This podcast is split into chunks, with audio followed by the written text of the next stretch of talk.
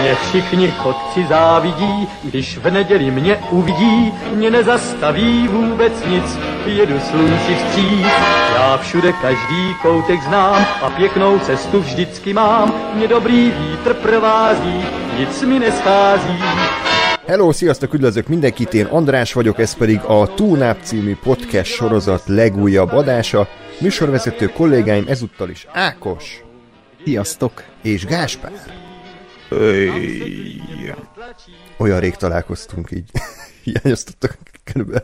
12 órája se, de ö, azért van ennyi adás. Mostanában meg kicsit összetorlottak itt évvégén a témák, és úgy gondoltuk, hogy ö, nem akarunk titeket se ö, hosszú ideig megvárakoztatni, például a Matrix 4-ről ö, alkotott véleményünkkel, úgyhogy most így ilyen fénysebességgel dobáljuk az adásokat, de reméljük, hogy ezt értékelitek. Tehát a mai téma az elsősorban a Matrix feltámadások lesz, de még egy-két random film és sorozat is szóba kerül majd, amiket elsősorban Gáspár és Ákos fog kielemezni.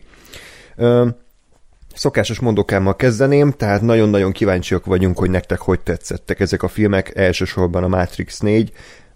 Természetesen, ahogy az várható volt, teljesen megosztotta az internetet, valaki szerint fantasztikus és forradalmi, valaki szerint egy hatalmas tökörrugás, valaki szerint mind a kettő, úgyhogy írjátok le kommentben, hogy ti melyik oldalon álltok, ha egyáltalán vannak ilyen oldalak, azt néztem, hogy Rottenen is elég megosztó, IMDb-n is, tehát hogy tényleg teljes, teljesen ketté választotta az embereket. És uh, tudtok nekünk e-mailt is írni a tunap314 kukac gmail.com címre, de fenn vagyunk Facebookon és Twitteren is, facebook.com per radiotonop, Twitteren pedig azért radiotonop néven tudtok minket megtalálni, és Ákost is megtaláljátok Twitteren, nem más néven, mint Et Lenox Asaki. Így van, és engem is megtaláltok, et András Up néven.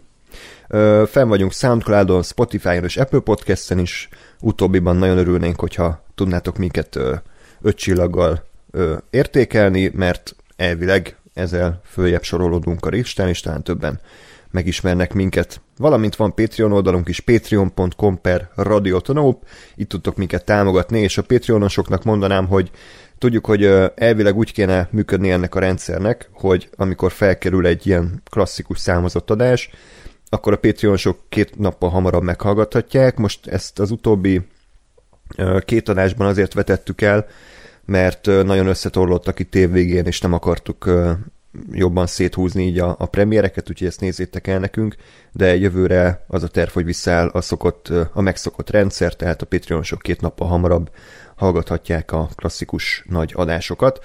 És akkor most azoknak a névsorát olvasnám fel, akik 5 dollár vagy afeletti adományjal segítették a munkánkat.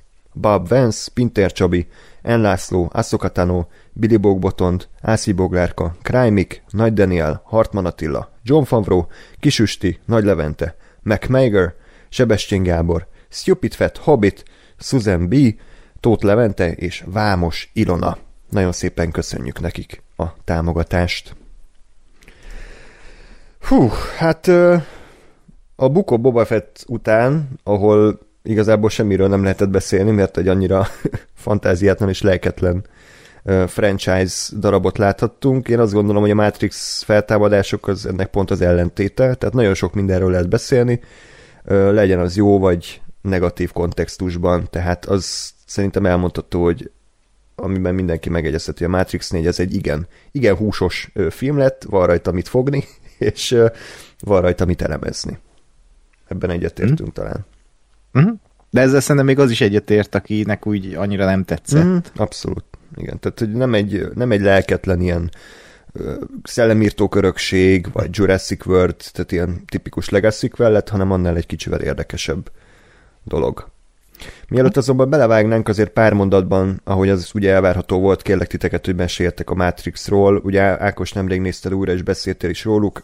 Ezt kérlek röviden Igen? akkor ismételd meg. Igen, a, azt hiszem az egyik ilyen hír, híradásban mondtad, hogy hogy tetszettek ismét a filmek, de akkor kezdjünk ja. inkább Gáspárral. Ha minden igaz, akkor te is újráztad a trilógiát így a negyedik rész előtt. Hogy tetszett így 2021-ben, és milyen elvárásokkal ültél be az új részhez? Uh, igen, újra, újra néztem a, a trilógiát, meg meghallgattam, hogy annak idején uh, mit, mit beszéltünk róla. Uh, leginkább az lepett meg, hogy a, hárman, akiből az egyik a Lóri volt, ö, 2 óra 12 perces adást dobtunk össze három Matrix filmről, meg az Animatrixról, ami hát, manapság, manapság körülbelül az intro tart addig, Igen. meg azt, hogy egyetemig eljutunk egy, egy filmhez, vagy egy filmig.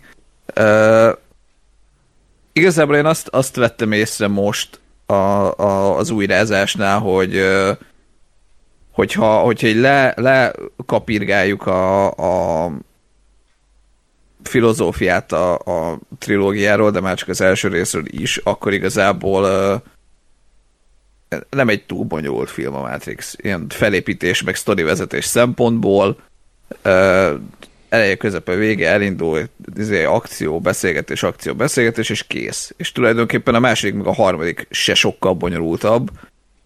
A harmadikban azért eléggé feltekerték az akciójelentek számát, ez, ez annak idején nagyon zavart minket, engem most, most annyira nem. Ö, De, de hogy ettől függetlenül szerintem ezek, ezek egy jól összerakott, jó egyensúlyban lévő filmek. Tényleg az a, a még egy kiegészítés, hogy, hogy ezek a, ezek a, tehát hogy a nem túl, nem túl bonyolult szerkezet, viszont nagyon jól ki van balanszolva, mert pont úgy, hogy pont azzal, hogy visszahozom a, a, a filozófiát ide, az a, a beszélgetős jelenetek, azok tök jól megállják a helyüket ami, ami azért fura, mert annak ellenére, hogy, hogy egy csomó más ilyen mindig savat köpök attól, hogy ülnek és így beszélgetnek a lórról, és nem történik semmi, mondjuk az Eternals-ban. Ahhoz képest a Matrixban ugyanezt történik, csak valahogy működik és jó, és érdekel, hogy miről beszélgetnek. És ugyanúgy nem nagyon mutatják meg, vagy csak egy kicsit mutatják meg, vagy néha van valamilyen uh, nem tudom én, valami vizuális trükk benne, de, de mégis, mégis érdekel, és mégis érdekes, és tök jó. Ö, és, és igen, még egy gondolat, aztán befejezem pont a vizualitásáról, hogy azt, azt néztem, hogy a, a, a CGI, meg ugye az egész mindenféle effektek szerintem iszonyatosan megállják a helyüket. Mind a, mind a mai napig. Ö, nem tudom, lehet, hogy csak pont, pont akkor pislogtam, amikor rossz volt, de hogy igen, volt egy pár helyen, ahol így láttam, hogy hopp, hát jó, ez nyilván CGI, de, de egy csomó helyen meg azt néztem, hogy basszus, tök jól néz ki, és hogy ennél fiatalabb filmeknél is láttam sokkal rosszabb CGI-t. Úgyhogy, úgyhogy le a kalappal, mert, mert abszolút működött annak idején a trilógia, és hát majd mindjárt kitérünk arra, hogy a negyedik rész az hogyan viszonyult e- ezekhez. Ákos. Ö, nagyjából egyetértek Gáspárral. Ö, én nekem az életemben annyira sose volt fontos egyébként a Matrix trilógia, se a Matrix első rész. Ö, valahogy nem tudom, mindig úgy szerettem, meg nem volt vele bajom, csak úgy ö, a trilógiánál is mindig nyilván ugye gyerekként az akcióneteket néztem, és, és szerettem, mert akkor még annyira nem fogtam fel. Ö, Oké. Okay. Azt hittem most nekem ír valaki. Na mindegy. Uh, Igen, azért kezdődik úgy a mondat, hogy Andris. igen, csak én kicsi képernyőben láttam itt oldalt a Windows-ba, aztán nem tudtam, hogy kinek írott. Na, szóval uh, nyilván gyerekként az ember nem uh, gondol bele úgy a Matrix mondani valójában, és ezért az akciójelentek fogják meg. Aztán, uh, amikor most újra néztem, uh, akkor úgy gondolom, úgy gondoltam, és úgy gondolom még mindig, hogy a Matrix első része, az eredeti, az egy tökéletes film, tehát ez egy tökéletes akciószkifi, amiben minden a helyén van szerintem. És a folytatások, én azt mondom, hogy szerintem tök jók a folytatások, én azt, azt nagyon szeretem benne, és akkor ezek szerint ezt elmondtam valamelyik adásba ö, mostanában, hogy, hogy, hogy így nem az a tipikus mai fanservice folytatás, hanem folytatnak egy történetet, ahogy elképzelték a Wachowski testvérek annó, hogy akkor hogy is lehetne folytatni a történetet, és nem volt az, hogy akkor most beleszól a néző, hogy igenis ez történjen, az történjen, hanem pont, hogy szembe mennek minden elvárással, amit az a, a néző elképzelt, hogy hogy is fejeződhet be a Matrix, és szerintem sokan ezért is utálják a Matrix harmadik részét, amit én jobban szeretek, mint a Matrix 2-t, ami valamiért többen benni úgy vagy a újra töltve, az egy jobb film, pedig szerintem ha a történéseket nézzük, és a, a, az érdekességet bennük, akkor sokkal érdekesebb a Matrix harmadik része minden szempontból. A újra töltőben van egy nagyon hosszú akciószekvencia, és nyilvánvalóan biztos, hogy az feljavítja a, az embereknek így a, a Matrix 2-t, viszont a harmadik rész meg egy, egy ilyen nagyon izgalmas már-már kicsit pofátlan folytatás azzal, hogy a Neót kvázi kiveszik, mint főszereplőt, és így a film nagy százalékában nem is szerepel, hanem így Zionostromát látjuk, meg a, a ilyen no mellék karaktereket, ami, ami nyilván nem a legjobb dolog, mert mérők vannak ott, mérők a főszereplőjének a filmnek, de valahogy annyira jó a hangulata a harmadik résznek szerintem, és nyilván zavaros is a, az egésznek a története, hogy akkor a Smith most csinál, miért, hogyan, mi a megoldás, de valahogy olyan grandiózus hangulata van így az egész trilógiának, és ennek a harmadik résznek, ahogy eh, lezárul. Eh, én nagyon szeretem, viszont megvannak a maga hibái, amik, eh, amik nem teszik egy akkora kult klasszikussá, mint a, a, az első részt, sőt, tehát soha nem is fog oda felérni egyik rész sem viszont szerintem ezek nagyon jó folytatások, ha, főleg ha a mai 2021-es, 2022-es időből nézzük, mert szerintem az idő szépé tette ezeket a filmeket, ahogy, uh-huh. ahogy így végnézünk a mai a mai filmeket, mármint, hogy nem a, amikről ma beszélünk, hanem így a, a, ma, ma, a, a mi időnkbe készült ezeken a 2020, 21, 22-es, 23-as filmeken, amik majd jönnek, hogy, hogy mi uralja az ipart, és milyen szemlélettel csinálják ezeket a filmeket szerintem ez megszépíti a Matrix 2-3 emlékét még azoknak is, akik, akik kvázi utálják azokat a filmeket, mert ott tényleg egy szerzői víziót láthatunk, ott azok tényleg, ezt most ebben sokszor hangoztatjuk nem filmeknél, de hogy azok is szerzői blockbusterek, és, és látszik azokon is, hogy nagyon kevés, nagyon kevés fókuszcsoporton mentek keresztül, és én ezt mindig nagyon szerettem, ha a film az jó is lesz a végén. Szóval mm, szerintem a Matrix trilógia egy, egy ilyen kompakt darab, ami, ami tök jó nézni való bármikor. Igen. Ö, én, azt, én, bocs, én azt tenném hozzá, hogy szerintem, tehát amit elmondtál itt a, a kettő meg a három kapcsán, az a, én, én azt érzem, hogy, hogy ez így kicsit, kicsit ilyen papíron működik, de, de azért filmben annyira nem.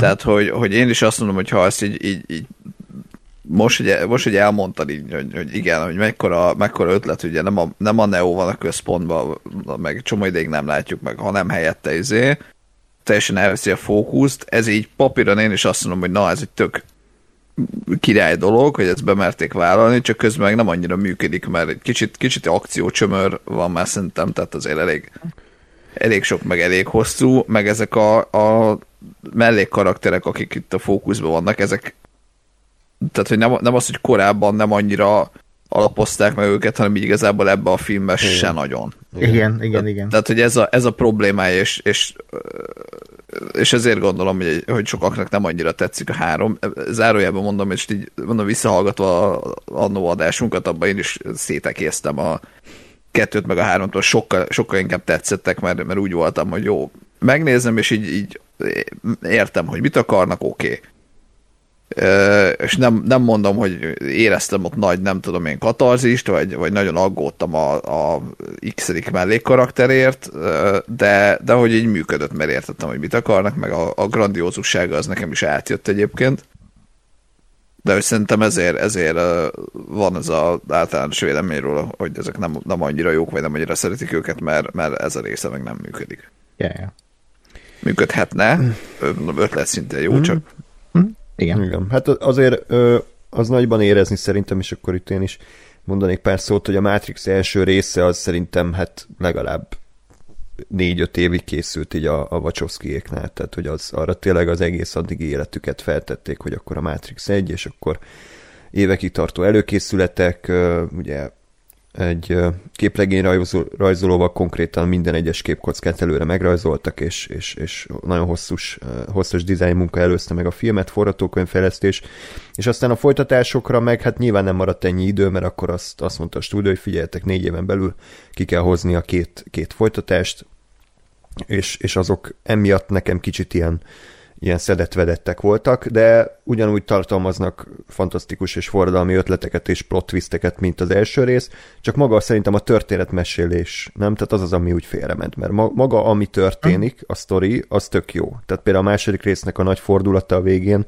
amikor kiderül, hogy ugye Neo is csak egy anomália, és igazából ez az egész meg volt tervezve, és az egész kiválasztott, és az egész profécia egy nagy hazugság, és már sok Neo volt ugyanitt. Ez egy, ez egy kurva jó sztori, de szerintem maga, ahogy el van mesélve, az nem üt akkorát.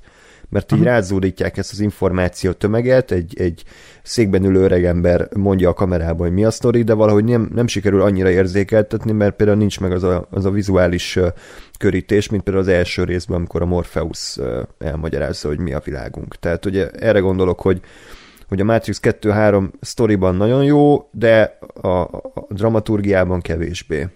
Viszont ennek ellenére én azt gondolom, hogy a Matrix trilógia nekem is sokkal jobban tetszett, mint gondoltam volna. Tehát én eddig úgy voltam, hogy persze az első rész az klasszikus, nagyon jó akciófilm, de a második, harmadik az ilyen gyenge másolat. Viszont most így újra nézve azt mondom, hogy ez a három film egy kompakt egész, és tényleg eleje, közepe, vége, az elején felvet egy, egy, egy, egy tézist, annak lett egy antitézise, és a végén pedig létrejön a szintézis. Ez egy, ez egy nagyon jó ív, és ezért is ugye volt furcsa, hogy miért készül negyedik rész, erről majd beszélünk, hogy, hogy miért készült el, de a mai, lehet, hogy tényleg a mai kicsit ilyen egy, egyszagú Marvel meg DC filmek mellett ez a Matrix trilógia valahogy még így is kiemelkedőbb tudott lenni, hogy elképesztő költségvetés, hihetetlen látvány, akciójelenetek, de közben van filozófia, van, van mondani való, hát karakterek annyira nincsenek, tehát szerintem a leggyengébb része a Matrixnak mindig is a karakterek voltak, hogy így ilyen arhetipusok, tehát hogy van a kiválasztó. Hát cool, cool, coolon néznek ki, tehát Igen. Me- menő és pont, tehát Igen. és mindegyiknek van egy mondata. És akkor Trinity is a nő, meg akkor ott van a Morpheus, a bölcs mentor, de hogy igazából semmi extra. A színész választás az jó, mert a színészek azok, azok érdekesek, de de hát nem tudtak uh, igazából több dimenziós figurákat alkotni, és ezért se értettem annyira, hogy miért mennek rá ennyire a Love Story-ban előzetesen a, a negyedik részben, hiszen hát Trinity és Neo között a Love Story nem volt túl erős, tehát így jó. Persze, volt egy férfi, meg egy nő, és akkor ők szerették egymást, de körülbelül ennyi. Úgyhogy uh, érdekes volt tényleg nézni most 2021-ben ezt a Matrixot. Én azt mondom, hogy az első rész az, az talán minden idők legjobb akciófilmje így a, a Terminator 2-vel együtt. Tehát a Mad Max Fury Road is nagyon jó, annak még szerintem adjunk egy kis időt, mielőtt így toplistázunk, de, de a Matrix az egy, az egy tényleg egy tökéletes film, és, és szerintem egyetlen gyenge képkockája sincsen, és sokat gyára is abszolút működött, és, és újra tudtam nézni, és aki esetleg nem látta volna, annak nagyon-nagyon ajánlom a The Matrix Revisited című kétórás így készült dokumentumfilmet, fenn van Youtube-on is egyik legjobb ilyen behind the scenes dokumentumfilm, mert ez nem az a ipari, jaj, kamerában mosolyogva elmondjuk, hogy mennyire fantasztikus élmény volt együtt dolgozni, hanem tényleg belemennek a részletekbe, és az előkészítéstől a, a premier, premierig végig mutatják, hogy hogy készült a Matrix. Nem tudom, ezt Ákos, Ákos láttad esetleg, vagy? Ö, még nem, csak tudok róla, mm-hmm. úgyhogy nekem ez Hú. ilyen nagy kimaradásom. Nagyon ajánlom. És pont mindenképp meg fogom nézni a, a második, harmadik résznek az így készültjét nézegettem, mm. még amikor uh, most újra néztem, és ugye azt nem mondtuk, hogy azt a kettő filmet így egybeforgatták annak idején, és Igen. ilyen írtózatosan sok ideig, azt hiszem, há, 260, 276 napon keresztül. Azt a Tehát ez felfoghatatlan. Nagyon durva. És, és, és kicsit a Hobbittal akartam példálozni, hogy ugye ha úgy vesszük a Matrix, az a Wachowskéknak a Gyűrűk Ura egy-kettő harmadik rész így egybe.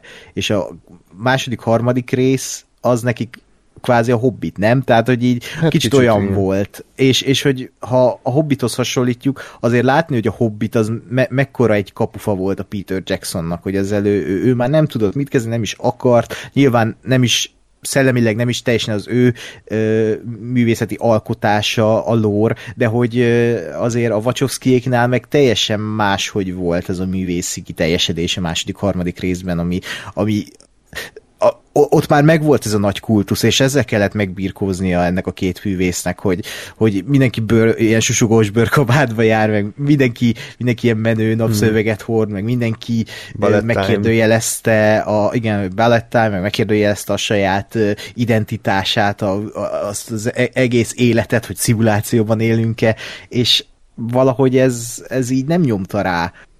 Nem érzem azt a második, harmadik része, hogy hú, nagyon rájuk szakadt ez az egész nyomás, hanem így, hanem így ők bazd meg elmesélik a történetet, hogy ők akarják, és kész. És vagy tetszik, vagy nem. És én ezt annyira tudom tisztelni, amikor egy alkotó így viszonyul a saját munkájához, hogy főleg a filmiparban, ami ugye egy piaci alapon működő művészeti ág, itt nagyon nehéz ezzel megbirkózni, hogy, hogy a stúdió is azt mondja, hogy oké, okay, csináljátok, mesétek el a saját történeteteket, meg hogy az alkotó se essen bele abba a hibába, hogy, hogy ő most nem tud megbirkózni ezzel a kulturális, popkulturális nyomással, ami rájuk nehezedett 99 után. Úgyhogy minden tiszteletem a Wachowski testvéreké. Igen, egyetértek.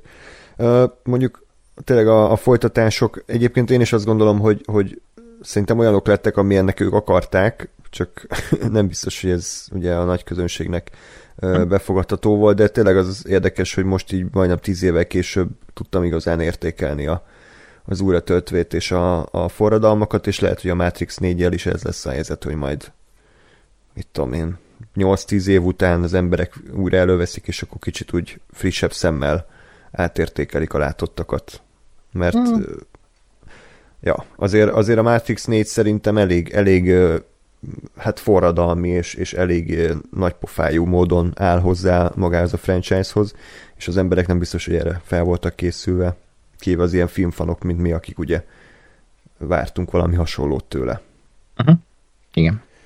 Ö, egyébként akár majd csinálhatnánk ilyen Wachowski adást is a jövőben, mert uh-huh. mondjuk pár filmüket nem láttam, például pont ezt a mi volt ez a Bound? Mi volt a magyar címe? Füllettség, uh, Túl fűtve, vagy füllettség? Füllettség, füllettség. túl fűtve.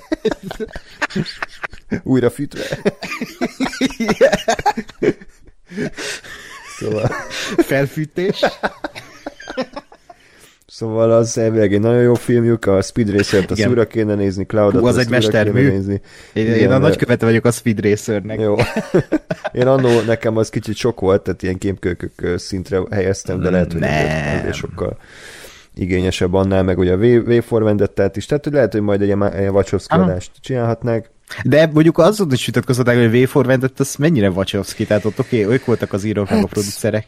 Igen, ugye... Mármint a, adaptálták a hmm. képregényt, tehát ott se mondhatni, hát, hogy ők voltak a kitalálói. Abszolút, tehát meg a Cloud Atlasnél is ugye az is, hát uh-huh. saját bevallásuk szerint hárman csinálták azt a filmet a Tom Tickverrel, és tényleg minden egyes képkockát és minden egyes mondatot hárman alkottak, plusz még volt egy könyvalapanyag, tehát ez mindig nagy kérdés. Viszont a, majd a Wachowskiéknál beszélünk tényleg erről a Wachowski családról, hogy így mennyi ember bukkan fel újra és újra a filmeikben, például James McTeague, aki ugye a a V for Vendetta rendezője volt, és a wachowski nagy haverja, ő egyébként a Matrix 1-2-3-ban volt az első asszisztens, a rendező asszisztens, és a Matrix 4-ben is kameózott, ezt nem tudom, hogy láttátok-e. Nem, nem, én erről lemaradtam. Hmm, akkor spoiler következik, ő, ő volt a Neonak a, az az alaki, akit az emberek láttak, tehát ez a kopasz oh. csávó, aki leugrik a tetőről, és az James McTeague volt. Úgyhogy no. igen, egy inside joke.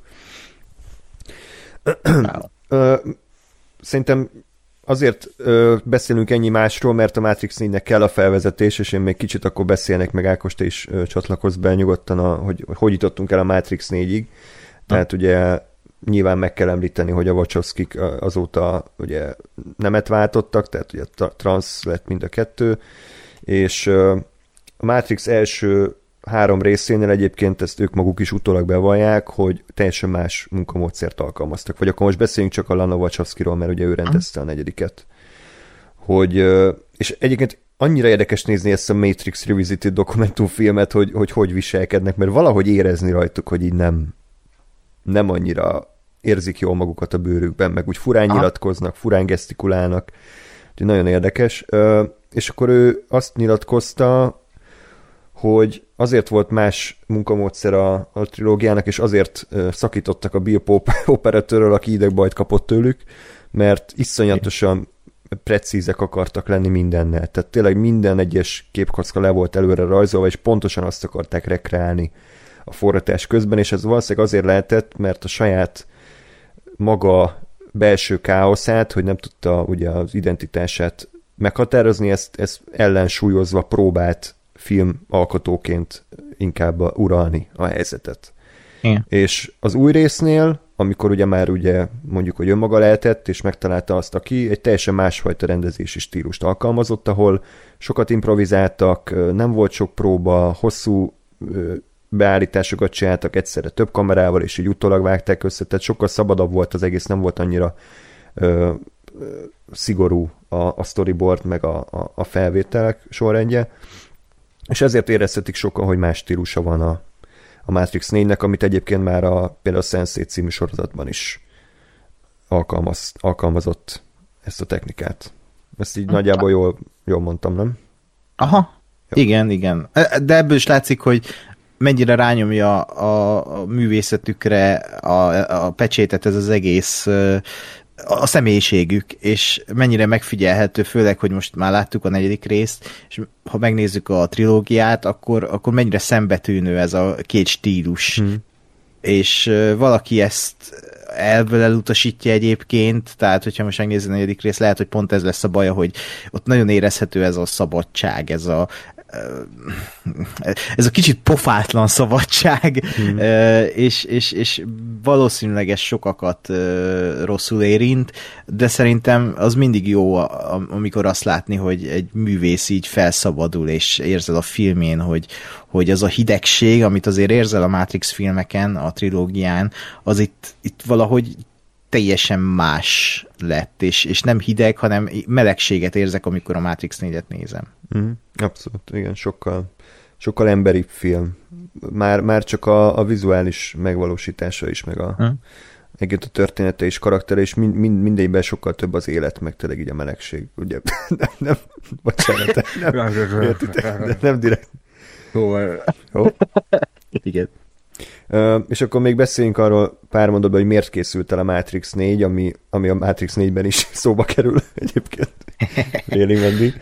Hogy hát annak ellenére, hogy a forradalmak azért nem aratott akkora nagy kasszos sikert, azért biztos, hogy pénzüknél voltak a Warnernél, és hát évek, éveken keresztül próbálták a Wachowskikat meggyőzni arról, hogy létszik csináljátok új Matrixot, létszik csináljátok új Matrixot, de ők folyamatosan elutasították, mert azt gondolták, hogy a Matrix ez egy kerek egész, lezárult a trilógia, ők elmesélték azt a történetet, amit el kellett, és hiába a hord kamionnyi pénzt a Warner a házuk elé. Ők azért is nemet mondanak, és a saját történeteiket akarják elmesélni, vagy a saját projektjeiket akarják bővíteni, és a Warner úgy tűnt, hogy ebbe bele is ment, mert azért finanszírozta a Wachowski elme bajait a, a Speed Racerrel, meg a Jupiter felemelkedésével, amiket az mindegyik bukott. És ez odáig ment, hogy akkor azt mondta a Warner, hogy jó, akkor kapjátok be, akkor a Matrix 4 el fog készülni, vagy veletek, vagy nélkületek. És el is kezdték győzködni az egyik legtehetségtlenebb forgatókönyvírót Hollywoodban, Zack Pent, aki például a Hihetetlen Hákot írta, ami egy fantasztikus forgatókönyv. Annyiból át, hogy Hák fut, és ez volt leírva 120 oldalon keresztül, és akkor Zack Penn kezdett dolgozni egy Matrix világába játszódó filmen, azt hiszem a Michael B. Jordan is, vagy ő lett volna a főszereplő. És ezzel párhuzamosan pedig az történt, hogy, hogy a Wachowskiéknak a szülei nagyon megbetegedtek, és egy közeli barátjuk is megbetegedett, és akkor ezt a Lana Wachowski mesélte, hogy ápolták a szüleiket a, a feleségével hosszú ideig, és ez oda vezetett, hogy meghalt az édesapja, meghalt egy nagyon közeli barátja, és utána meghalt az édesanyja is, mindez nagyon-nagyon rövid időn belül. És uh, ilyen szintű gyászt még nem, nem tudott korábban megtapasztalni, és nem tudta feldolgozni, és egy éjszaka arra ébredt, hogy, hogy Neo és Trinity vele álmodott, és hogy eszébe juthat, hogy talán itt tudja feldolgozni a saját gyászát, hogy Neót és Trinity-t feltámasztja, és az ő, az ő szerelmük, az ő történetük segítségével tud túllépni ezen a traumán. És akkor e, így kezdette gondolkodni, hogy akkor hogy lehetne folytatni a Matrixot. Ugye nyilván ebbe belejátszott még a Warnernek a faszkodása, illetve a saját ö, tanástalansága, és akkor végül kapott segítséget íroktól, tehát ez, ezúttal a testvére nem akart ebbe részt venni, mert ő más módon akarta feldolgozni ezt a traumát, és akkor ezért a Cloud lesznek a regényírójával, David Mitchell-el és a sense egyik forgatókönyvírójával, Alexander Hammonnnal közösen írták meg a Matrix 4 forgatókönyvét, és utána viszonylag gyorsan el is készült a film. Kiadtam mm-hmm. valamit, Ákos, kontextusban? Nem, nem, nem, szépen elmondtál mindent. Szerintem ez egy nagyon szép történet, vagy tehát úgy szép történet, hogy, hogy azért innen is látszódik és érződik, hogy hogy ez a film nem azért készült el, mert, mert egy valógnyi pénzt a Warner a, a Lana Wachowski-nak, hanem, hanem egyszerűen úgy érezte a Lana Wachowski, hogy ő így tudja feldolgozni a gyászát, és ez, ez valamiféle uh, személyes uh, megváltást fog nála kiváltani. Én, én hangsúlyozom megint csak azt, amit már elmondtam, hogy ezt nagyon tisztelem alkotókban, amikor a saját fejük után mennek, és ilyenkor az se érdekel engem, hogyha most rossz lett volna a film, tehát az a lényeg, hogy, hogy legalább saját vízióját meg tudja valósítani hmm. egy alkotó, hogy legyen az rossz vagy jó, de hogy egy stúdiórendszeren keresztül ezt túl tudta vinni, és tényleg csak az vezérelte, hogy itt feldolgozza a szülei elvesztését, és ez ráadásul még érződik is a filmen, tehát nem, nem is az, hogy ez most kamu, hanem hogy tényleg itt érződik minden egyes titten, hogy ez, ez, ez egy nagyon személyes uh, történet. És ugye, ami a leg fájóbb sok embernek, hogy mennyire Matrix film, a Matrix 4, mennyire Matrix film, Matrix feltámadások, hogy ez Matrix filme, vagy csak valamiféle ö, önkifejezés Matrix karakterekkel. Hm. Tehát ez, és ezt, ezt a film is sokszor így szerintem hát nem is körbejárja, de érezni rajta, hogy nem kifejezetten egy ízigvérig Matrix filmről beszélünk, hm. hanem hanem olyan, mintha lenne egy, egy halmaz, a Matrix trilógia, és ez a film, ez nem a halmazban van, hanem ugye a halmazon kívül, Igen. de a halmazon. Nagyon és, érdekes. És, és ez egy nagyon érdeke, érdekes érzéseket is vált ki az emberből, amikor én néztem belőlem is nagyon néha ambivalens érzéseket váltott ki, de de szerintem, ha az ember kicsit nyitottabb, és tudja, a helyén tudja kezelni ezt a filmet, ezt a, ezt a művészi önkifejezést, ami a Matrix feltámadások, akkor szerintem egy nagyon különleges élmény lehet része, ami tíz évenként, ha egy ilyen stúdiófilm készül, ami ennyire hát, őszinte, és ennyire személyes vízió, és nem azt érzed rajta, hogy minden egyes pillanatát fókuszcsoportolták, hanem itt tényleg az van, hogy van egy művész, elmesélt a saját történetét popkulturális karaktereken keresztül, ami már önmagában veszélyes, hogy ugye mi a popkulturális karakter, az még valóban az alkotónak a terméke, alkotása, vagy az már ugye a közönségé? Lásd Star Wars, ugye mindenki magára veszi, hogy ah, George Lucas csak bántotta a Star Wars-t annak idején, sokkal jobban tudtam, hogy igen, csak az az ő művészeti alkotása, és ő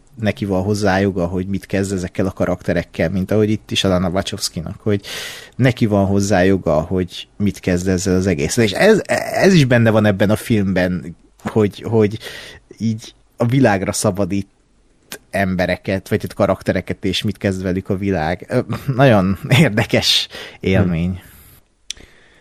Abszolút, tehát az a legegyszerűbb kimondani, hogy ez egy szerzői film, nem? Tehát ez, ez, nem egy, Persze. ez nem egy tömegfilm, ez nem egy műfajfilm, hanem ez egy szerzői film, és én úgy tudtam ezt legegyszerűbben megfogalmazni, hogy ez nem egy Matrix film, hanem egy film a Matrixról. Uh-huh. És, és ezt, ezt érzem vele kapcsolatban. De hát akkor szólaljon meg Gáspár, aki ismét az ilyen mindentől elzárom magam életmódot folytatva, úgy jött be a filmre, hogy nem sokat tudott róla, és hát kíváncsiak vagyunk, hogy hogy, hogy tetszett. Uh, igen, ez megint egy jó döntésnek bizonyult, már nagyon sokat gyere. Hm. Uh, tényleg, tényleg így, láttam a trélereket, vagy a trélert, azt hiszem egyet láttam talán, és így ennyi. És szándékosan nem olvastam el, és nem, nem teorizáltam, és semennyi, és uh, uh, spoileres leszek. Ugye nyilván az... Ne. az jó, ezt ott még be kell mondani.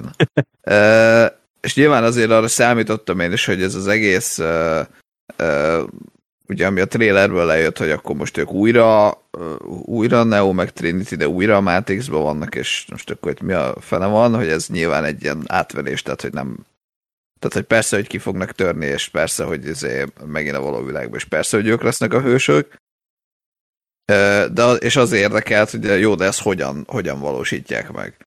És, és erre, erre volt egy tök jó történet, de azért mondjuk arra én sem számítottam egyáltalán, hogy ez, a, ez, a, ez az egész sztori, ez, ez abszolút nem egy ilyen nagy, grandiózus Matrix visszatérés lesz, hanem ez egy nagyon-nagyon pici ilyen személyes, személyes sztori lehet. Én ezekről a háttér dolgokról sem tudtam semmit, most ez így egy kicsit kicsit uh, jobban megértett, vagy értetőbbé teszi számomra azt, hogy miért történt az, ami történt, holott ami történt, az nekem abszolút tetszett, uh-huh. csak most már van egy kis kontextusom is ahhoz, hogy ez miért, miért ilyen film lett. De nekem ezzel abszolút, abszolút nincs továbbra sem semmi gondom. Um, igen, és hogy, hogy, hogy szerintem ez egy nagyon-nagyon nagyon meglepő ö, film volt számomra a legjobb értelemben.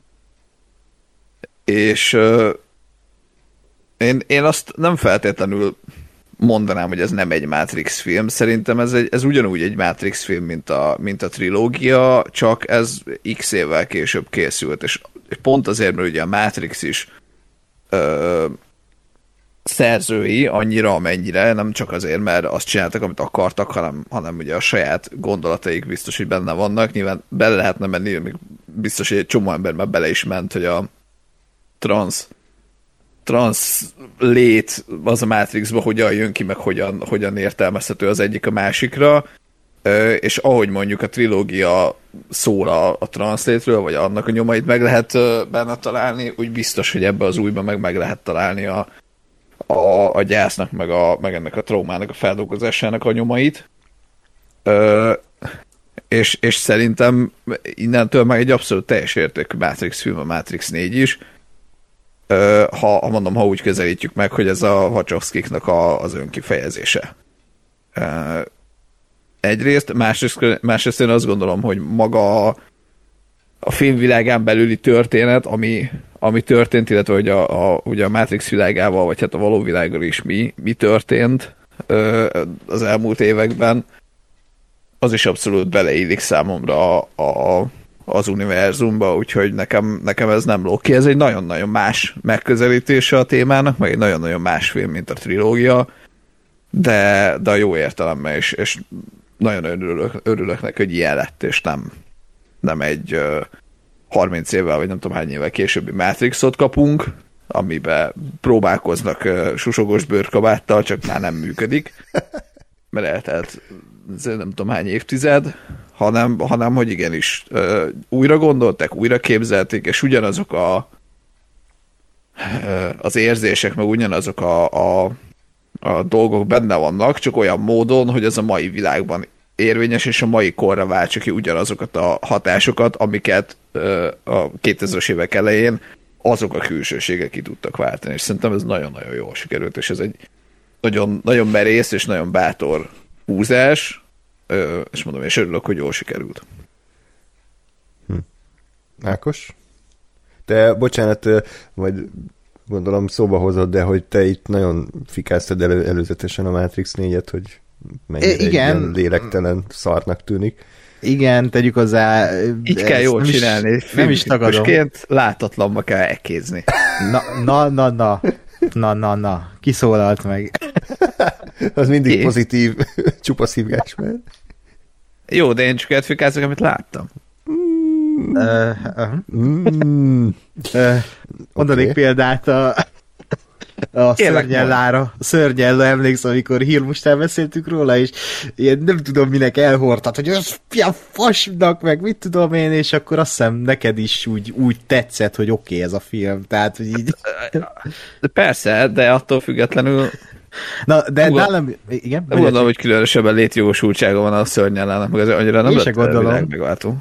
Én se gondolom, csak na mindegy. Szóval én, én is úgy voltam ezzel, amikor kijött az első tréler, és én is csak kb. azt néztem, meg jött ki még egy spot, és akkor azt néztem meg, de abban is igazából ilyen omázs jelenetek voltak, hogy így össze volt ö, vágva a Matrix 1 és a Matrix feltámadásokból egy-két jelenet, és ennyi. Hmm. Tehát egy nagyon okos marketingje volt ennek a filmnek, azt tegyük hozzá. Ö, és pont ezért uh, én nagyon, amikor először láttam a trélert, akkor úgy voltam vele, hogy, hogy, hogy ez ilyen tipikus blockbuster látványú, minek folytatás, hogy most újra eljátszák az első részt, ugye, mert direkt úgy lett összevágva, hogy ilyen easter a, a, ugyanazokból a beállításokból, mint az első rész, meg ugyanazok a jelenetek, és, és így, áh, minek ugyanaz lesz, csak a pénz. Aztán ugye András, te is küldtél ilyen mesterkurzus beszélgetést a Lana Wachowskiékkal, amit aztán Berlinbe mm. folytattak, vagy hol, és, és a- a- az úgy már elkezdett érdekelni ott, amiket mondtak, ugye pont ezt mondták, amit te is most, a, ahogy felvezetésként többek között, hogy, hogy mi, miből is indult az egész Matrix 4, meg hogy miért. Uh, aztán így a decemberre már úgy voltam vele, hogy bassza meg, ez lehet, hogy jó lesz. hogy ez lehet, hogy valami, valami különleges lesz, és már nagyon izgatott voltam, hogy, hogy megnézzem, holott, ahogy elmondtam, előzőleg nem voltam sose nagy Matrix fan, viszont nagyon érdekes volt ez a marketing, és hogy, hogy megvolt ez a J.J. Abrams féle mystery box, hogy hú, ez, ez mi lehet? Az előzetes, az mit jelenthet, hogy ott, ott, izé? Tehát, hogy így megvolt ez az izgalom, hogy hmm, akkor mi lesz ebben a filmben? És uh, amikor megnéztem a filmet, akkor uh, nagyon, nagyon örültem, mert mert egy nagyon különleges élményt kaptam, és az, a, amikor megnéztem, utána így gondolkodtam, hogy mi, miért is szerettem ezt a filmet, hogy mi, miért is miért is ennyire fasza, amennyire én gondolom, a mai napig keresem a választ, és tegyük hozzá, egyszer láttam sajnos, nem tudtam újra nézni az adásig, nehéz róla úgy beszélni, hogy összeszedett legyek, úgyhogy előre is elnézést a csapongok, vagy nem jól mondok valamit, de hogy pont azért szerettem ezt a filmet, mert volt egy tiszta mondani valója, nem, nem egy globális világmegmentő uh, film lett belőle, hanem egy nagyon intim, nagyon uh, személyes dráma két karakter között. És az volt ennek az egész filmnek a lényege, hogy két ember egymásbe, vagy két ember meg tudja egymást találni újra a világban. Egymásba tud-e szeretni újra, meg tudja találni a szeretetet. Vagyis nem kell megtalálni, mert ott volt egy, még mindig csak, hogy fel tudnak-e ébredni ebből, és egymásba tudnak-e szeretni újra. És, és ennyi a történet, és ez, ez annyira szépen ki van dolgozva ebben a filmen, és annyira szépen körbejárja ezt az egész ö, ö, időn és téren átható ö, érzelmeket a, a, a, az idő múlásáról szól, hogy mennyire egy geci dolog, és hogy a, a, az inspiráció ö, miből fakad, hogy, hogy tudnak ráébredni az emberek önön magukra, mi kell ahhoz, kik, kik kellenek ahhoz, hogy magunkra ráébredjünk. És ez csak nem tudom, három téma, hogy felsoroltam, de ez a film felvet legalább 50 különböző témát, így mondatonként legalább.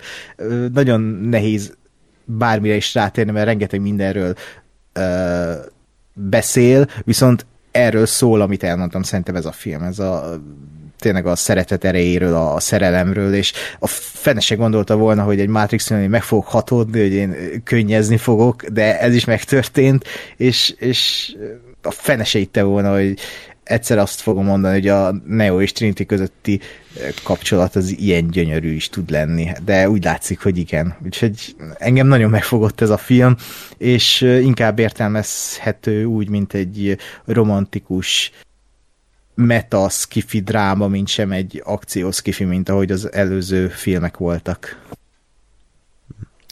Hát szerintem nagyjából mindent elmondott Ákos, amit, amit én is terveztem, tehát nagyjából ugyanazt érzem a filmmel kapcsolatban, hogy, hogy nem, nem azokat a, a gombokat nyomkodta meg bennem, mint az eredeti Matrix trilógia, tehát hogy tényleg az a hihetetlen látvány, akció, forradalmi vizualitás, és falonfutás, és bullet time, és autós üldözés, meg mit tudom én mi, az, azok mind, hát vagy hiányoztak ebből a filmből, vagy gyengék voltak.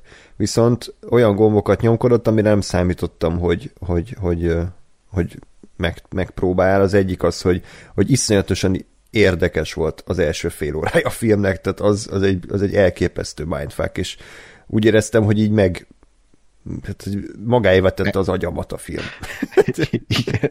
Nagy, nagyon kemény volt, és és érzelmileg is, tehát ez nyilván ez a legérzelmesebb Matrix film, de szerintem ízlésesen. Tehát én kicsit attól tartottam, hogy ez túl lesz nyálazva, hogy ez nagyon ilyen Michael Bay-es lesz, de szerintem hm. ízlésesen volt az egész ábrázolva, mert például nem próbálták meg Keanu Reeves és Kellyanne Moss öregségét valahogy elfedni, hanem, hanem ez a film ez őszintén azt mondja, hogy igen, 50 felett vannak ezek az emberek, igen, a Kellyanne Moss már megszült vagy három gyereket, és igen, a Keanu Reeves se azért örökké él, mint ahogy a sokan gondolták, de, de az ő együttes románcuk és a, és a jelenlétük a vászon az ugyanannyira vibráló és ugyanannyira eleven, mint, mint volt annó, sőt, talán még, még jobban is működnek együtt, szerintem így ebben a filmben, mert egyszer jobbak a párbeszédeik, tehát nem annyira mesterkért és erőltetett, mint a, a, a, a forradalmakban, bár ott a magyar szinkron utólag rájöttem, hogy nagyon furcsa, tehát ti, magyarul hmm. néztétek azt a filmet, mert a, a magyar szöveg Igen. az néha, mintha valami mintha troll, troll írta volna, tehát hogy a, az egyik legszarabb mondat, amit filmben valaha hallottam, az, az ebbe volt, a Trinity-től, Trinity hogy remegő kézzel nehéz bakancsot kötni. ami igen, egy, igen. egy borzalmas mondat, de ezt meghallgattam angol, és az nem annyira szar, hanem ott valami ilyesmit mondta, hogy mit tudom, két percbe telt, míg befűztem a bakancsomat. Uh-huh. szerintem az, az jobb. Tehát az, az valahogy nem ilyen na, igen. És a másik kedvenc, hogy Gáspár is annó kiemelt, a, hogy hívják azt a, a, a csávót, aki az Zionban ott a főparancsnok, és Morpheus-szel összeveszett, és igen, igen főparancsnok. De, és akkor igen. Ő, ő mond egy ilyet, hogy állj életbe! igen, Ami igen. angolul ez sima goddammit. Tehát, hogy így miért lett egy ilyen hirtelen ilyen palóc parasztember? Á, jó életbe. Úgyhogy sokat javított a, a magyar szöveg és a szinkron is szerintem a negyedik részre.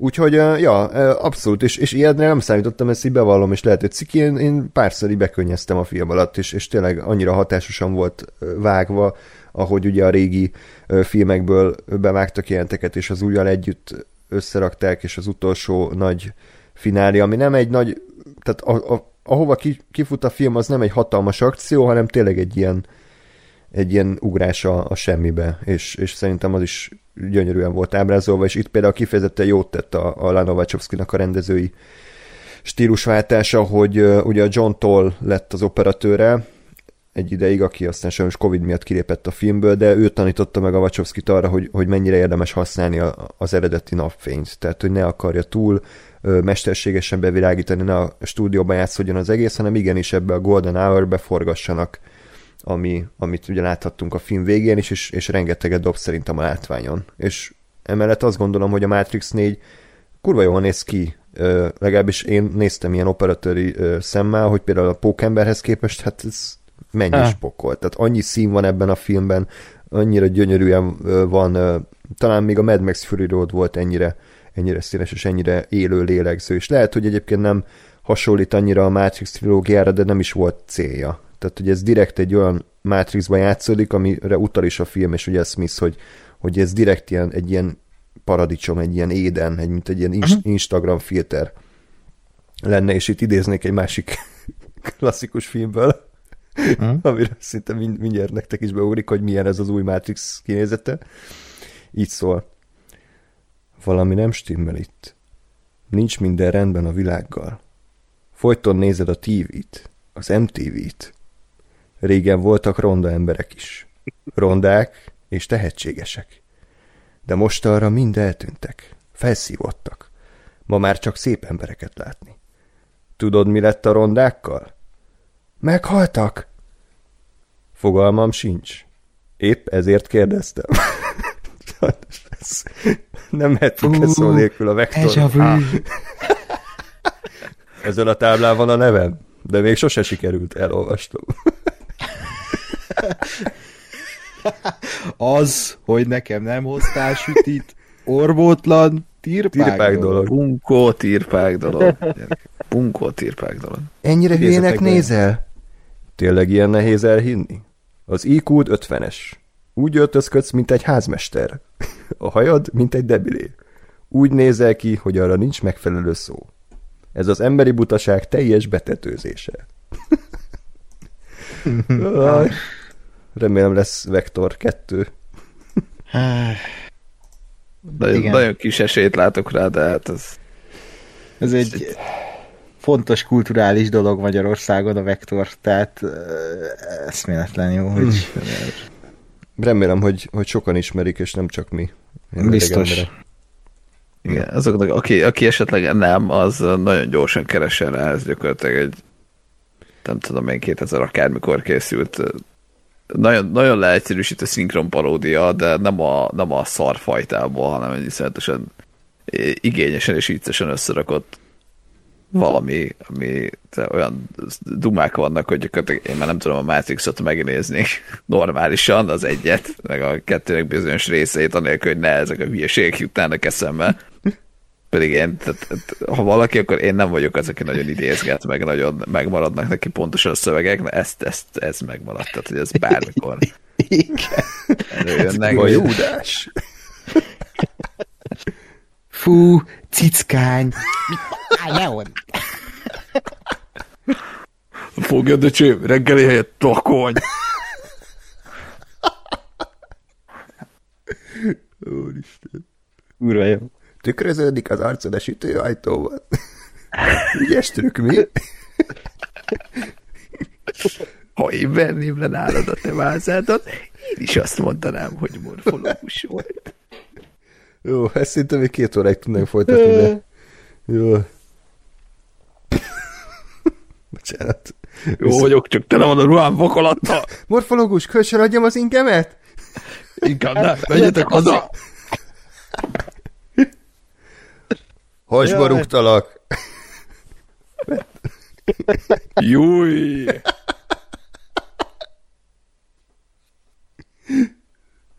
Oh. Na jó. Belülről barnító biogenetikus piercing állat. Aj, na jó, befejeztem. Maga egy sztár. Jó. Jó, tehát térjünk vissza Matrix 4-re.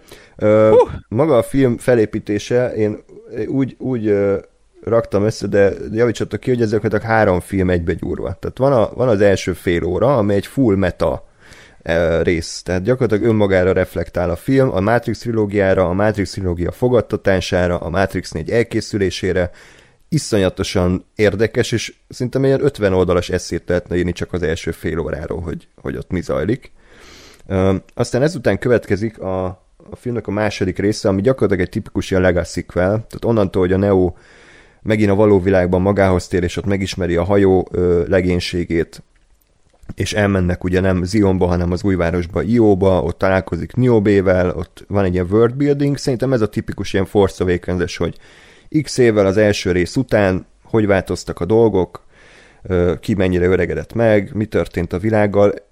Ez olyan volt, hogy itt volt egy bukkanó a filmben, mert ilyenkor ugye az embernek át kell állítani az agyát, hogy igazából ez tényleg egy Matrix 4 lesz, annak ellenére, hogy a film első fél órája poénkodott azon, hogy, hogy minek Matrix 4, meg hogy így milyennek kéne lennie, de, de számomra egyébként érdekes volt, és most csomóan mondják, hogy hú, mennyire unalmas ez a középső etap, nekem érdekes volt, mert ebbe is voltak olyan gondolatok, amik, amik szerintem előre fejlesztették ezt a világépítést. Tehát például az, hogy a gépek sem egy egységes massza, hanem ugye itt is ugye, hogy, hogy volt egy ilyen gépi polgárháború gyakorlatilag, hogy így valaki ugye a Neo pártjára állt, valaki megmaradt és a, ter- a termelést növelte, tehát hogy ez is egy tök érdekes gondolat. Hát meg, bocs, meg nem is csak ez, ez hogy, hanem hogy önmagában az, hogy a Neo nem tudom én eltűnt, ugye, ugye kiderül, hogy a, a való világban ez milyen 60 év volt, Mhm, azt hiszem. 60 év. hogy eltűnt a Neo 60 évre, és hogy nem, nem lett özé, a, nem az van, hogy akkor győztek, és, és minden helyre állt, és minden napsütés, és minden béke, nem. Hanem, hogy hát egy kicsit jobb lett, mert mondjuk vannak már gépek, akik velünk vannak. Mert vagy mondjuk a gépek, gépek közül is kiderült, hogy igen, valaki, aki nem, nem annyira akar itt ezért elnyomó lenni, de hogy egyébként meg tök ugyanaz van. Tehát ugyanúgy van egy Matrix, ugyanúgy ezért szüretelik az embereket. Ö, egy picit jobb, mert nekünk vannak gépek, akik segítenek, egy picit jobb, mert már tudunk nem epret termelni, de hogy igazából így nem, nem nagyon hatotta meg a világot az, hogy a, a Neo-val mi történt egy trilógián keresztül. És ezt szerintem, szerintem ez is egy olyan, olyan lépés volt, hogy, hogy ez így zseniális, mert egyszerre az, hogy rohadtul nem erre számítasz, tehát azért a klasszikus hollywoodi sémákat ez a legkevésbé se követi, Hát nem. de, de ugyanakkor meg, meg mégis ez az igaz. És mégis ebbe érzed azt, hogy hát bazd meg tényleg. Hm. Tehát, hogy nem egy ilyen túl romantizált izé van, ö, ö, minden itt nem tudom én, hülyeség, hanem, hanem így a valóságot beadja neked, és így azt mondod, hogy bazd meg, tényleg. Igen, de Igen. Igen. Ügyes, ügyes volt. Igen, szempontból. és, és az, hogy ezt így ott hagyta a film, tehát, hogy így ez van, és nem azzal foglalkozott, hogy ezt megoldjuk, hanem Igen. Igen. ez csak a kontextusa az egész filmnek, és ez is ad az egésznek egy ilyen keserédes hangulatot, hogy bazd meg, igen, tehát itt nincsenek heroikus dolgok, itt zajlik simán az élet, ahogy eddig, Morpheus meghalt, a, mondhatni a semmiért, tehát, hogy így Hmm. végül is Hát, semmi, Azért most másodjára látva a filmet azért nagyon mondták azt, hogy itt azért tényleg történtek dolgok. Tehát itt gyakorlatilag egy viszonylagos béke lett, viszont egy, egy nagyon érdekes, bocs, hogy belevágtam Ákos, csak most így Nyugodtan, ele- a hülyeséget mondok, akkor nyugodtan. hogy, hogy ugye az az érdekes volt nekem, hogy a Niobe úgy lett a, a Iónak a parancsnoka, és ő gyakorlatilag kimondta, hogy, hogy ő lemondott az emberekről. Tehát ő nem akar többet háborúzni. Ő Zionban egy, másod, egy, egy pillanaton múlt, hogy ne írtsanak ki mindenkit, és csak azért, mert a Neónak volt egy ötlete, és az bevált, és ő nem akarta ezt még egyszer kockára tenni. Tehát ő gyakorlatilag lemondott a Matrixban lévő rekedt emberekről, és ő tényleg csak arra ment rá, hogy elbújjanak a gépek elől, és éljék az életüket, és gyümölcsöt termesszenek, és, és, és legyen egy ilyen szintézis a, a, a gépekkel. Tehát, hogy i- ilyen szempontból hogy megváltozott kicsit a, a dolog, hogy nem háború van, meg nem harccal döntenek, hogy vagy mi, vagy ők, hanem, hanem mi párhuzamosan tudunk létezni. Uh-huh. Ami egy tök szép mondani való szerintem, Mhm. Mert ö, ez, is reflektál a valóságunkra, és ezzel is mondanak sok mindent a mai világunkról, meg hát ez igazából az a baj, hogy mindig aktuális volt, és mindig aktuális lesz, hogy, hogy mindig a háborút választja az ember, és itt akkor most tényleg a, egy olyan parancsnok van, egy olyan vezető, aki, aki ebb, máshogy szeretné folytatni az életet. Szóval ez is egy tök jó gondolat. De ugyanakkor meg szerintem, tehát ha valami egy picit, picit depresszív vagy szomorú, akkor nekem ez az, hogy, hogy vagy ebben benne van, hogy, hogy azt mondja, hogy hát ennyi elég. Mhm. És akkor itt megálltak, és nem az van, hogy már pedig hősiesen ö, harcolunk, a körmünk szakadt és igenis mindenkit kiszabadítunk, hanem hát akkor ennyit sikerült, ez van.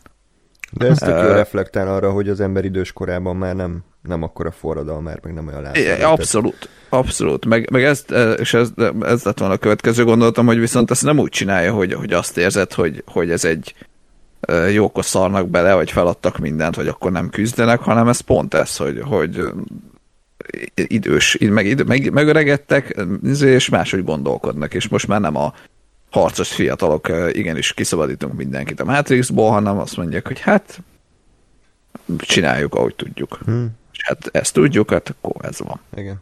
Igen. És ez, ez szerintem egy, tehát rengeteg nagyon jó ötlet van a filmben, és ez az egyik, és ezért nem, nem tartottam egyáltalán rossznak ezt a középső etapot, majd beszéltünk róla részletesebben.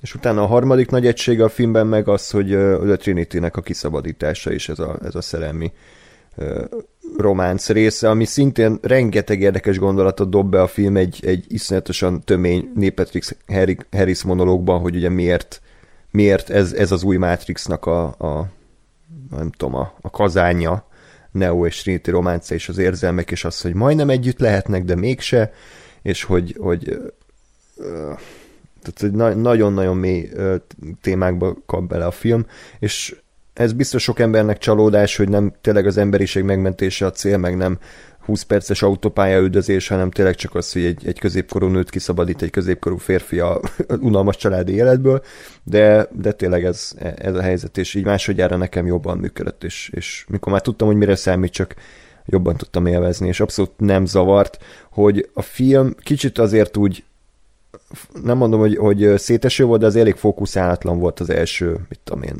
90 percben, tehát rengeteg mindenről akart szórni, szólni, bele mart egy csomó témába, és én abszolút nem vártam, hogy az utolsó 30-40 perc, egy ilyen, mint egy töltsér, így az utolsó részére úgy lenyugodott, és tényleg egy cél volt, hogy a Trinity-t ki kell szabadítani a Matrixból, és hogy erre, hogy mindenki, mint egy ilyen heist filmben így egy, volt egy feladata. Ha? Igen? Ennyi. Jó. Igen, igen, igen, igen. Jó. Úgyis belemegyünk, nem? Ah, Tehát kezd, most... Kezdjük akkor, most ez ilyen rendhagyó kritika lesz, mert tényleg annyi minden történik a filmben, hogy szerintem egyszerűbb, ha így időrendben haladunk. De még általánosságban Ákos kíváncsi vagyok, hogy a zenéről mit gondolsz, mert ugye előzetesen már hm? temetted, hogy közben elkezdtek furni, nem tudom mennyire hallatszik be, elnézést. Mikor máskor nem? Kicsit, kicsit. kicsit. 31-én. Vár, vár, jönnek a gépek hozzá, jobban. Zion, Fúrnak, fúrnak a gépek. Okay. Szóval á, jó életbe, ennyit tudok mondani. Hogy uh, ugye nem Don Davis tért vissza uh, zeneszerzőként, mm. hanem Tom, Tom Tickwer és Johnny Klimek, aki szintén a nagy Wachowski uh, haverok, tehát ők írták a, a Felhőatlas zenéjét, meg a sense zenéjét, hogy tetszett a Matrix 4 muzsikája? Meg ugye se felejtsük el, hogy Tom Tükver egy nagy német rendező, Igen. aki többek között a parfümöt is rendezte, ami volt VLF-ben, illetve a... a Lé meg a Lola. Lé meg a Lola például, igen, az egy nagyon jó film. Tehát, hogy ő egy nagy rendező. Hát szkeptikus voltam, mint a filmes, sőt jobban nagyobb szkeptikusságra adott okot az, hogy Don Davis nem tért vissza, hanem két e, ilyen zeneszerző, akik e, nem, nem rossz zeneszerzők, csak nem tudtam őket elképzelni a, a Matrix világához e, az ő stílusukat, mert eddig nem volt ilyen grandióz, ilyen nagyszabású munkájuk, ami ekkora nagy zenekart igényel.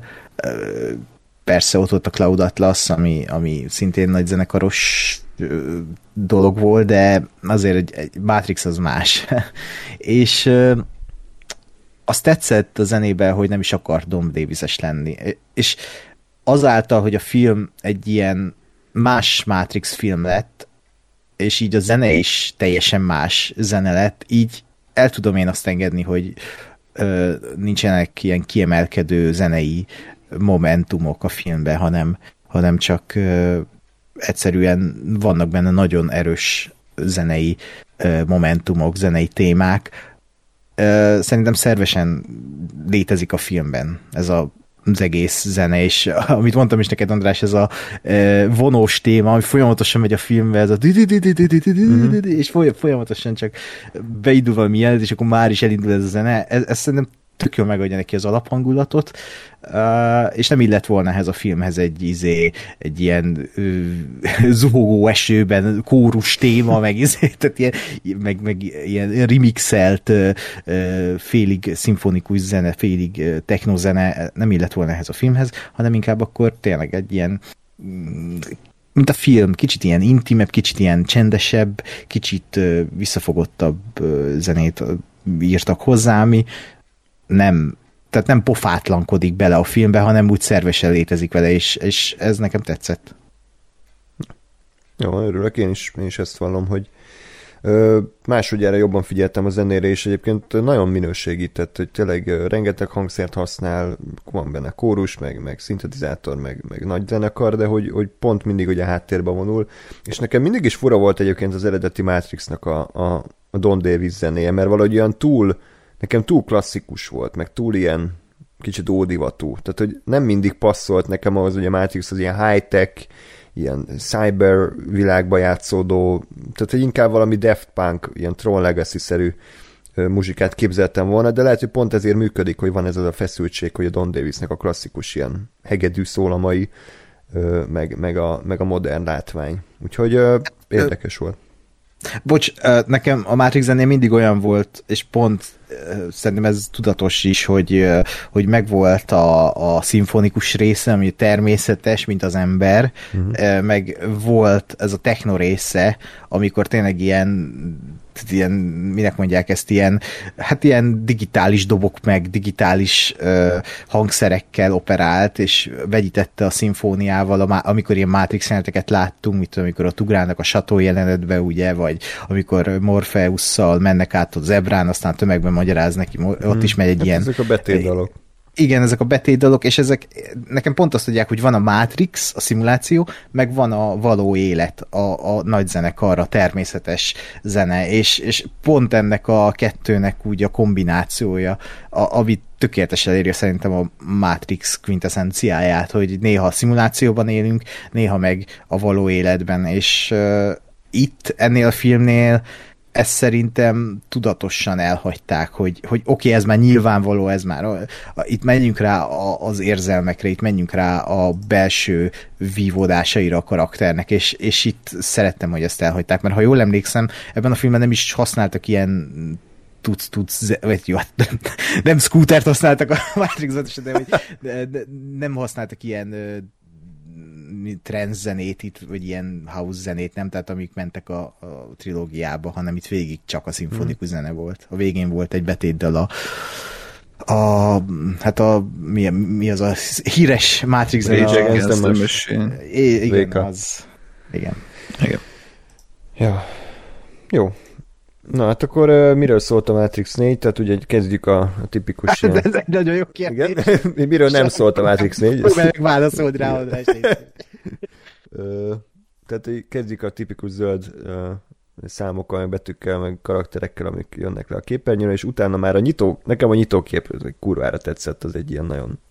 Az, na, az olyan, mint a storyboardolva lett van, nem tudom, emlékeztek, hogy egy ilyen... Biztos hogy ilyen fejjel lefele látjuk, hogy ilyen sötétben hm? rohamasztagosok sétálnak, és aztán rálépnek, és kiderül, hogy ez egy pocsolya volt, az egy, az egy kurva nyitókép, és az egész filmre reflektál, hogy az egész filmben a tükörmotívum, ugye a hm. önmagunk sötét két tükör, tükörképe, meg a tükör, mint átjáró, ez sokszor előkerül. És ugye az az a filmnek az alap kiinduló pontja, hogy Thomas Anderson egy videójátéktervező, Kurva jó.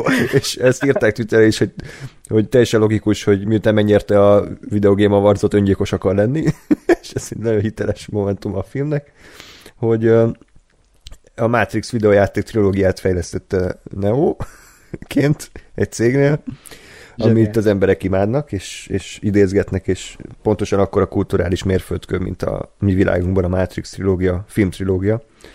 És egy ilyen az iroda melletti kávézóba jár naponta, és ott mindig lát egy Tiffany nevű nőt, aki... Vár, vár itt a kedvenc, az a Simulatte, ez... Simulatte, ért? Ez Úristen. És a másik agyrohasztó ilyen poén, hogy ugye ki a Tiffany-nak a férje, ugye? Úgy mutatja be, hogy Chad. Chad. Ami önmagában a név mint egy mém, de ennél sokkal mélyebb az egésznek a, az értelme, hogy a, a, aki alakítja, az Chad Stahelski, aki a Matrix trilógiában Keanu Reevesnek a kaszkadőre volt, és a John Wick trilógiának a rendezője, és ő itt a, a Trinity-nek a, a férje, úgyhogy ez már Tehát Neo, igazából Igen. Neo-nak a, az illúziója. Ja, Chad, Chad Neo. és akkor ugye Thomas Andersonnak hát elég, elég ilyen anxiety etek, nem tudom ezt hogy hívják, hogy ilyen nincs jól önmagában. Pánikrohamai vannak, pszichológushoz jár. A kék szemüveges, értitek, pszichológushoz jár, aki kék pirulákat ír fel neki, és, és, és azt mondja, hogy minden víziója arról, hogy a Matrix megtörtént, csak egy, egy ábránd, és hogy ő valójában a való életén alap, a, életére alapozta a Matrixot, tehát hogy a Trinity sose létezett, mindig csak Tiffany volt, Morpheus se létezett, semmi se tényleg csak a saját életéből vette. Ez egy komoly kérdés így a kritikusoknál, hogy jobb lett volna ez a film, hogyha bevállalja fúra azt, hogy a Matrix trilógia az nem létezik. Tehát ugye tényleg, tényleg az a sztori, hogy a Thomas Anderson ezt csak kitalálta. Jobb lett volna így, vagy ennyire azért nem kell messzire menni a sztoriban. Azt nem tudom, jobb lett volna ide, az is szerintem egy izgalmas ötlet lett volna, hogy hogy így eltörlik a Matrixot. Csak az, az tényleg egy olyan népharagot váltott mm. ki volna az ember, nem mint most nem lenne, csak hogy uh, az tényleg egy megsemmisítő csapás lett volna az emberekre, viszont uh, illet volna a filmhez az is, de nem tudom, hogy jobb lette volna, az is működött volna szerintem így, most ha így elképzeljük. Szerintem, bár, bár nekem nem hiányzott, és, és mondom, én azért úgy készültem erre, hogy nyilván ez lesz, hogy, hogy igen, persze volt Neo és volt ez és minden. De szerintem, ha, ha ilyen irányba mentek volna el, akkor meg meg lehetett volna csinálni valamilyen ilyen a végén, ugye tipikus mi az Inception befejezéssel, hogy, hogy valamit azért oda hinteni, hogy lehet, hogy mégis megtörtént, de, de azért azt gondolom, hogy elég az, az eléggé más irány lett volna, hogyha, hogyha azt mondjuk, hogy teljes mértékben az így nem történt meg. Most nem, az, az azért egy még, még nagyobb és még merészebb vállalás lett volna, és nem biztos, hogy, hm. hogy szükséges. Én azért gondolom, hogy nem lett volna szükséges, mert a film nem erről akar szólni. Tehát a film nem arról akar szólni, hogy akkor ez egy ilyen óza nagy, hogy a, mit tudom én, óz, hogy most minden az, az a valóságon alapult, és akkor lehet úgy értelmezni. Nem történt meg, hanem ez egyrészt egy meta, tényleg egy ilyen meta kommentár a, a Matrix trilógiáról, másrészt pedig, amit Gáspárral beszéltünk a film után az autóból, hogy ez egyik legzseniálisabb történetbeli húzása a filmnek az, hogy ugye a gépek azok rájöttek arra, hogy, hogy úgy tudják a Neót sakban tartani, hogy azt mondják, hogy igen, ez a Matrix, és ez létezett, és hogy te ezt tessék, itt van ez a virtuális világ, hogy te kitaláltad, és ha te, te kifejlesztesz egy virtuális világot, akkor utána már nem kezdesz el azon gondolkodni, hogy a saját világod is virtuális világe. Tehát ez egy, ez egy zseniális ötlet szerintem. Igen. Abszolút. Meg úgy, me, mondja csak.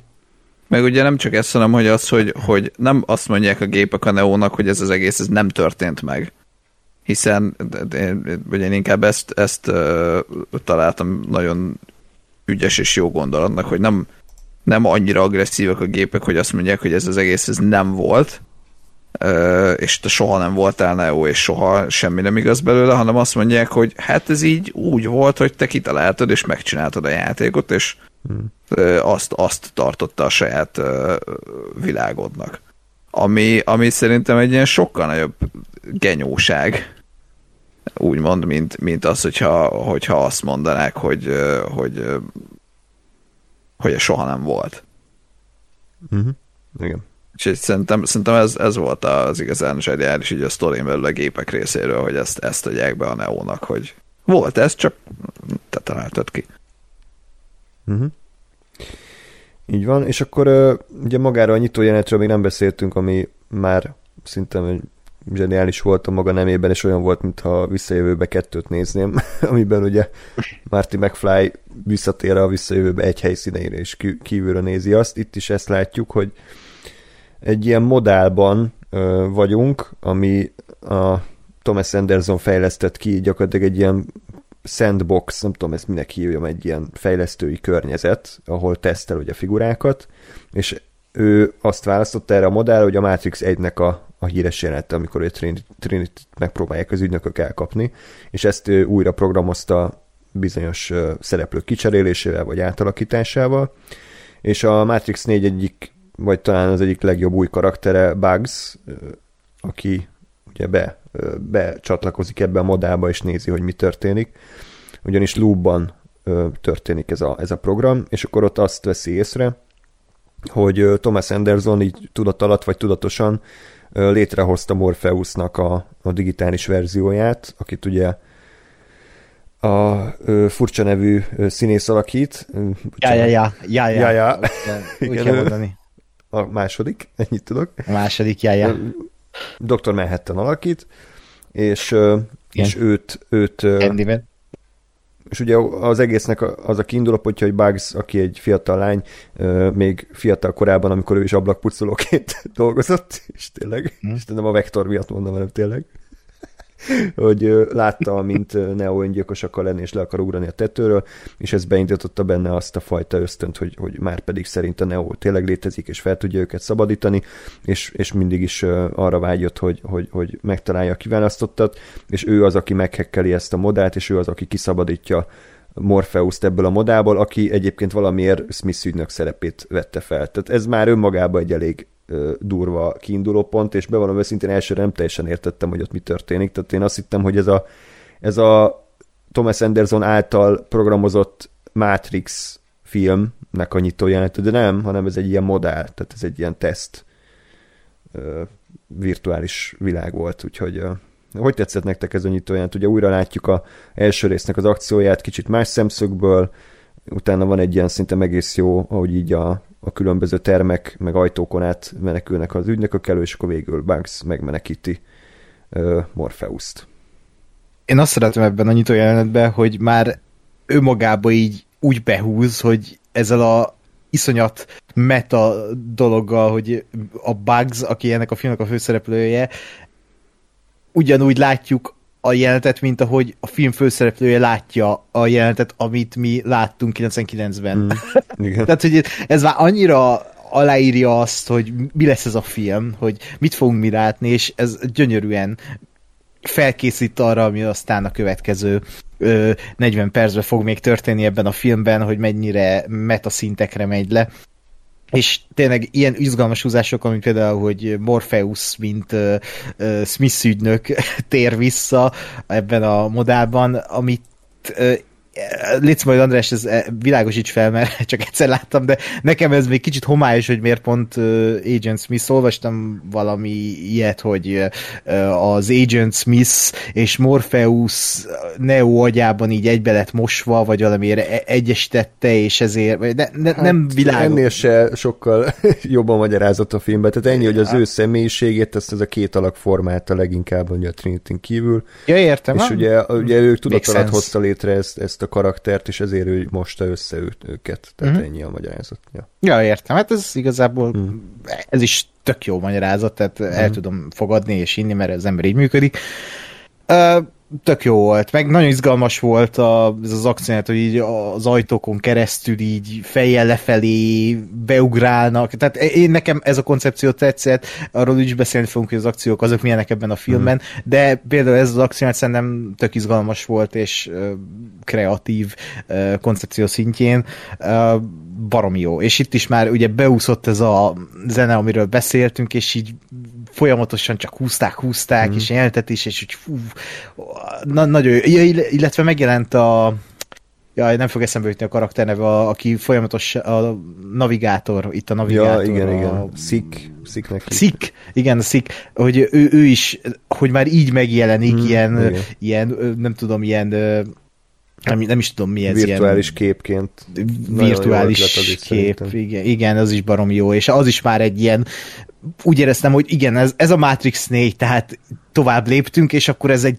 tök jó új ötlet, mm. várom a következőt, és, és szerintem ez egy barom jó kezdés volt. Meg, hogy ugye már nem telefonokon keresztül lépnek ja, ki, hanem tükrökön, vagy egyéb ki, kilépő pontokon, tehát hogy így tényleg 60 év eltelt, és fejlődik a, a technika. Halad a kor, igen, ja. igen.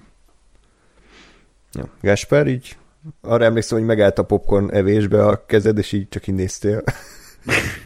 Hey, próbáltam, próbáltam követni, hogy mi a hmm. bánat történik. Még ez, a, még ez az egész uh, uh, Morpheus Smith egy karakter, ez az, ami nem, nem annyira uh, tudom a helyén kezelni, vagy hogy ez miért, mert aztán kicsit az az érzésem, hogy ezzel utána nem nagyon csináltak semmit, vagy nem nagyon kezdtek semmit azzal, hogy ő hogy ez a, az az új karakter, az, az abban van valamennyi Smith is, tehát hogy ő, őben inkább az volt az érdekes, hogy ugye digitális morfa, vagy hát hogy digitálisan születik meg, és aztán van egy fizikai kivetülése a, a való világban, ami nekem még nagyon nem tetszett, de mindegy. Hát majd beszélünk, amikor ott tartunk. Ö, igen, illetve nekem, nekem az, én azon nem vagyok teljesen kibékülve, hogy, hogy ez a film, ez mondjuk ezzel kezdődött. Tehát, hogy szerintem szerintem sokkal erősebb lett volna, hogyha már egyből azzal kezdődik, hogy hogy uh, uh, Thomas Anderson játékprogramozó, és ott izé szerencsétlenkedik, mert, mert azzal, hogy egy ilyen ilyen szekvenciával kezdődik, ami látható a Matrix, uh, ez, ezzel nekem egy picit elvett a következő fél órának az éléből. Ugyanakkor benne, benne volt ugye ebbe az, hogy, hogy ugye ugyanaz az akció jelenet, csak mások a szereplők, nem tudom, ugye ugyanaz az akció jelenet, mint az első részben, csak mások a szereplők, de, de valahogy ez már annyira, annyira azt húzta alá, hogy ez a Matrix, hogy, hogy, hogy nem, nem nagyon volt bennem semmiféle izgalom a következő szegmensről. Az, az meg, hogy ugye ez, ez igazából, ez már a, a, a Thomas Andersonnak a Matrixában játszódik, az meg első pillanatra nem jött, nem jött át. Tehát, hogy azt, azt így utána megmagyarázták, és ha így, így rakom össze a filmet, akkor igen, az nem rossz, hogy ez egy átveréssel kezdődik. Csak amikor ugye te nézőként leülsz, és azt látod egyből, hogy ez egy ízig-vérig matrix kezdődik, akkor utána nagyon nehéz fél órán keresztül azt uh, megpróbálni, megkajálni, hogy, vagy azt érezni, hogy meg akarja velem kajáltatni a film, hogy hát ez igazából nincs. Uh-huh. Úgyhogy, de nem biztos, hogy jobb lett volna, hanem ezzel kezdődik, csak, csak nekem ez egy, ez egy, ez egy erős véleményem volt, hogy ez, ez egy kicsit így fura volt, hogy ezzel kezdődik, mikor utána meg aztán próbálják elhitetni velem, hogy ez nincs. Hát az a kérdés, hogy megpróbálták-e veled elhitetni, hogy ez nincs, mert én másodjára inkább azt, azt éreztem, hogy itt az van, hogy te nézőként tudod, hogy mi a, hogy mi a megoldás, csak az az izgalmas, hogy hogy jön erre rá Neo. Tehát, hogy... Igen. Ö, igen, pont, pont erre jutottam én is most közben. Ezzel, ezzel meg szerintem az a, az a kérdés, hogy megint most akkor az átlagnéző az mennyire hát, érti ezt, meg ugye, hogy oké, okay, hogy mi, mi értjük, csak hogy ezt mindenki így érti. Hát sajnos ez a film szerintem az átlagnézőnek nem sok élményt ad. Tehát, hogy ez a film, mintha nekünk készült volna ilyen filmfanoknak, hát. meg akik elemezgetnek, meg mit tudom én, így metaszintet vizsgálják, de most egy átlag ember, aki beül, hogy Matrix 4, és arra vágyik tényleg, hogy izé dupla pisztolyjal ugrálnak a falakon, és kap, kap egy ilyen filmet, az láthatóan nem tudnak vele mit kezdeni az emberek. Úgyhogy Igen. ezért fura, hogy ez a film így létezik, de örülök, csak nem, nem lepődök meg azon, hogy ennyire megosztó. Illetve még azt lehetett mondani, hogyha a Bugsra kitérünk még egy pillanatra, uh, szerintem is egyébként nekem a kedvencem ebben a filmben az ő karaktere. Van egy olyan kisugárzása Jessica Henwicknek ebben a filmben, ami, ami pff, ilyen top notch, tehát hmm. kurva jó ebben a filmben, iszonyat bedesz, iszonyat uh, uh, erős szerintem, és pedig nincs is egyébként annyira megírva a karaktere, de mégis valahogy annyira lehozza ezt a ezt, a, ezt az embert, akit alakít. Ö, és, és az, hogy maga a neve is, ugye ez a Bugs, ez a Bugs Bunny-ból jön, ami, ami szintén Warner, és a hmm. Bugs Bunny ugye fehér nyúl, White Rabbit, és azt követi a Neo ebben a filmet. Tehát ez is annyira ilyen meta, hogy beszarás, hogy a, kvázi a Warner Brothersnek a, a termékét követi Neo ebben a filmben. Igen, tényleg. Ja, úgyhogy igen, szóval ez, ez volt a nyitóját, és akkor utána kicsit akkor beszéltünk erről a meta aspektusáról a filmnek, ami az egyik legmindfuckabb rész, és az a montázs az elsőre így sokkolt, tehát nem tudtam valami mit kezdeni vele, ugye arról szól, hogy ugye Smith, akit ezúttal Jonathan Groff alakít, behívja az irodájába Thomas Anderson és azt mondja, hogy fú, az a helyzet, hogy anyavállalatunk a Warner Brothers, jó, hogy nem néz bele a kamerába, ott, ott kihagyott egy, egy, egy ritmust a szív, szívem, mert hogy mi a faszom, és tényleg ennyire meták vagyunk. Elvárja Thomas anderson hogy készítse el a trilógia folytatását, és, és követeli, hogy ez készüljön el, különben arra nem emlékszem, hogy különben mi lesz, de valami rossz dolog történik, azt hiszem ott a, bezárják a modáját, vagy elveszik tőle a nem tudom micsodát, a munkáját, ez valami ilyesmi be, befenyegeti. Uh-huh és ezután jön az a teljesen őrült montázs ugye a Jefferson Airplane White Rabbits zenére, hogy, hogy gyakorlatilag önmagára reflektál a film, és, és, és Lana Wachowski arról beszél, hogy miért nem akar Matrix 4-et csinálni. Tehát, hogy gyakorlatilag ilyen nagyon, nagyon ö, antipatikus ö, programozók egy ilyen brainstormingot tartanak, hogy mi kell a Matrix 4-be, hogy bullet time, akció, ö, agyatlan pofázás, semmiről, Valamiért feltűnik Krisztina Ricci két mondatban, nem tudom, hogy miért, pedig kurvára beleillene a Matrixba, és, és sajnáltam, hogy csak mm. ennyit szerepelt de az egy nagyon őrült montázs, és látjuk Neót, ahogy ül a WC-n, látjuk Neót, ahogy két méter futás után már izzad, ahogy gumikacsával a fején ül egy fürdőkádban, tehát teljes, teljes őrület, de másodjára jobban működött nekem, mint elsőre, és, és tényleg annyira pofátlan, hogy gyakorlatilag így, így lehúgyozza a Warner-t így a saját filmjébe, és ezt így hagyják, és így, és így, hagy, és így megtapsolták, úgyhogy érdekes volt ez a, ez a része a filmnek. Egyébként iszonyat kellemetlen is lehetett volna ez az egész. Mm. Azért na, itt is azt lehet elmondani, hogy, hogy nagyon vékony égen jár a Wachowski ezzel, hogy úgy legyen ilyen kikacsintó, hogy ne tűnjön ilyen nagyon, erő, nagyon erőlködő, nagyon ergya meta poénkodásnak ez az egész. mert, mert ez tényleg annyira annyira abszurd és annyira pofátlan már néhol, hogy az, az, az már valahol zseniális, amit itt ezzel a montázsot csináltak, és ugye a marketingesek is voltak olyan pofátlanok, hogy az első trélernek a fele az ebből a montázsból áll. Igen. A montázsnak a vágóképei, és uh, szerintem ez, ez nagyszerű, hogy így adták el ezt a filmet fantasztikus szerintem. És az is, hogy ugye itt még nem tudjuk, hogy a Jonathan Groff az a a Smith, aki elvileg itt nem is Smith, hanem úgy van feltüntetve a Jonathan Groff, mint Smith a creditsbe, hogy Smith. Tehát nem Agent Smith, igen, hanem igen, igen. Smith, egy, nem Agent a Smith. Uh, és, és hogy, hogy ki a Smith a, egy, egy, a Warner Brothersnek az egyik embere. ja. Gásper, mit szóltál mindenhez? Abszolút zseniálisnak tartom, hogy, hogy tényleg mertek ennyire, ennyire meták lenni, és ennyi hülyeséget összerakni. Nekem hát önmagában így ez az egész, egész brainstorming, hogy, hogy tényleg arról azt fejtegetik a hülyék, hogy mi a Matrix, hogy bullet time kell bele, és akció kell bele, és bullet time kell bele, és akció kell bele, meg az a, a hívószavak, meg a marketinges izék, ez így oké. Okay tehát ez, ez, ez szerintem kegyetlen jó. Nyilván az, az, az így ö, ö, tehát, tehát az, hogy ez belekerülhet ilyen módon, az, az, az tök jó, de hogy azért ez tehát, hogy belekerült, hiszen már elkészült a Matrix 4, tehát innentől az nem akkora szembeköpése a, a Warnernek, hiszen azért a Lana Wachowski belement, hogy megcsinálja, tehát hogy ez nem egy nem egy ilyen nagyon, nagyon vagy nem akkora lázadás szerintem, de, de ettől függetlenül egy tök jó poén volt, mm. hogy, hogy tényleg itt arról, arról beszélnek, hogy hogyan nem akarják ezt a filmet megcsinálni. Szerintem nem is a Warner ellen ment ez az egész, hanem, a, hanem az emberek ellen, mert ugye Igen. erről nem beszéltünk, hogy, hogy a Wachowskik nagyon keveset nyilatkoztak arról, de iszonyatosan idegesíti őket, amikor emberek olyat látnak bele a Matrixba, ami nincs ott mm. és hogy, hogy, hogy ne, ne mondják meg már, meg ne lássanak bele olyan dolgokat, amiket ő, ők nem akartak, és szerintem ez az egész film erről szól, hogy a Matrix az az, az, az ő történetük, és, és, és ő és ez ő akarja elmesélni, és, és persze nyilván mindenki azt lásson bele, amit akar, de ne várjanak el olyan dolgot tőle, ami nincs. Uh-huh.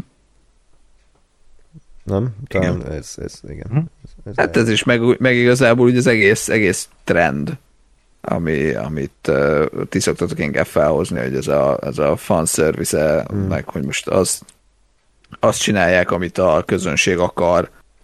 Uh, én, én inkább ugyan ilyesmit is uh, bele, bele láttam, hogy ez, hogy ez is benne volt, hogy nem biztos, hogy azért kell ilyet csinálni, mert, mert a közönség ezt akarja.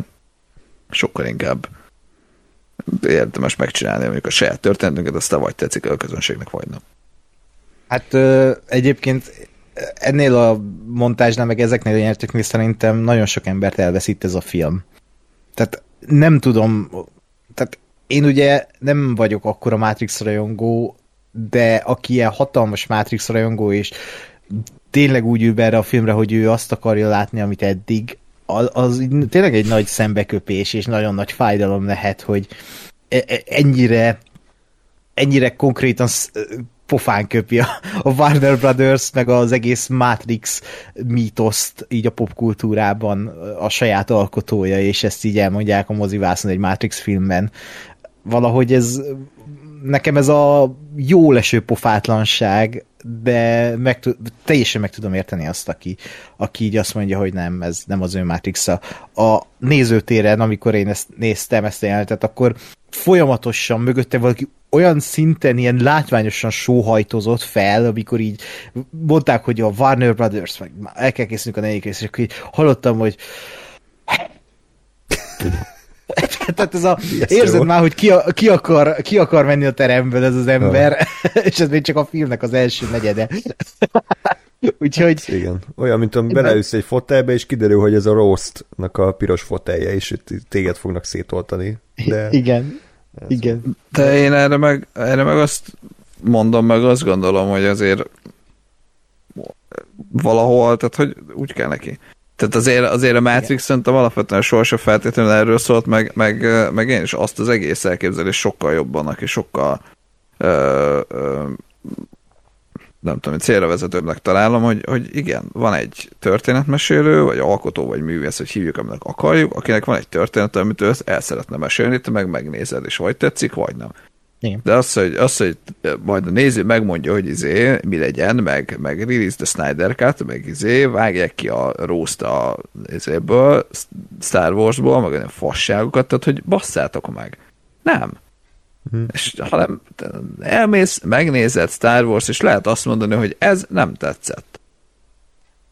És Egy... attól még érted? Na. Szóval, Igen, szóval olyan én... világban élünk, ahol hm, ez nem tetszett, indítom a petíciót, hogy töröljék Jó, hát. Ebben a világban élünk.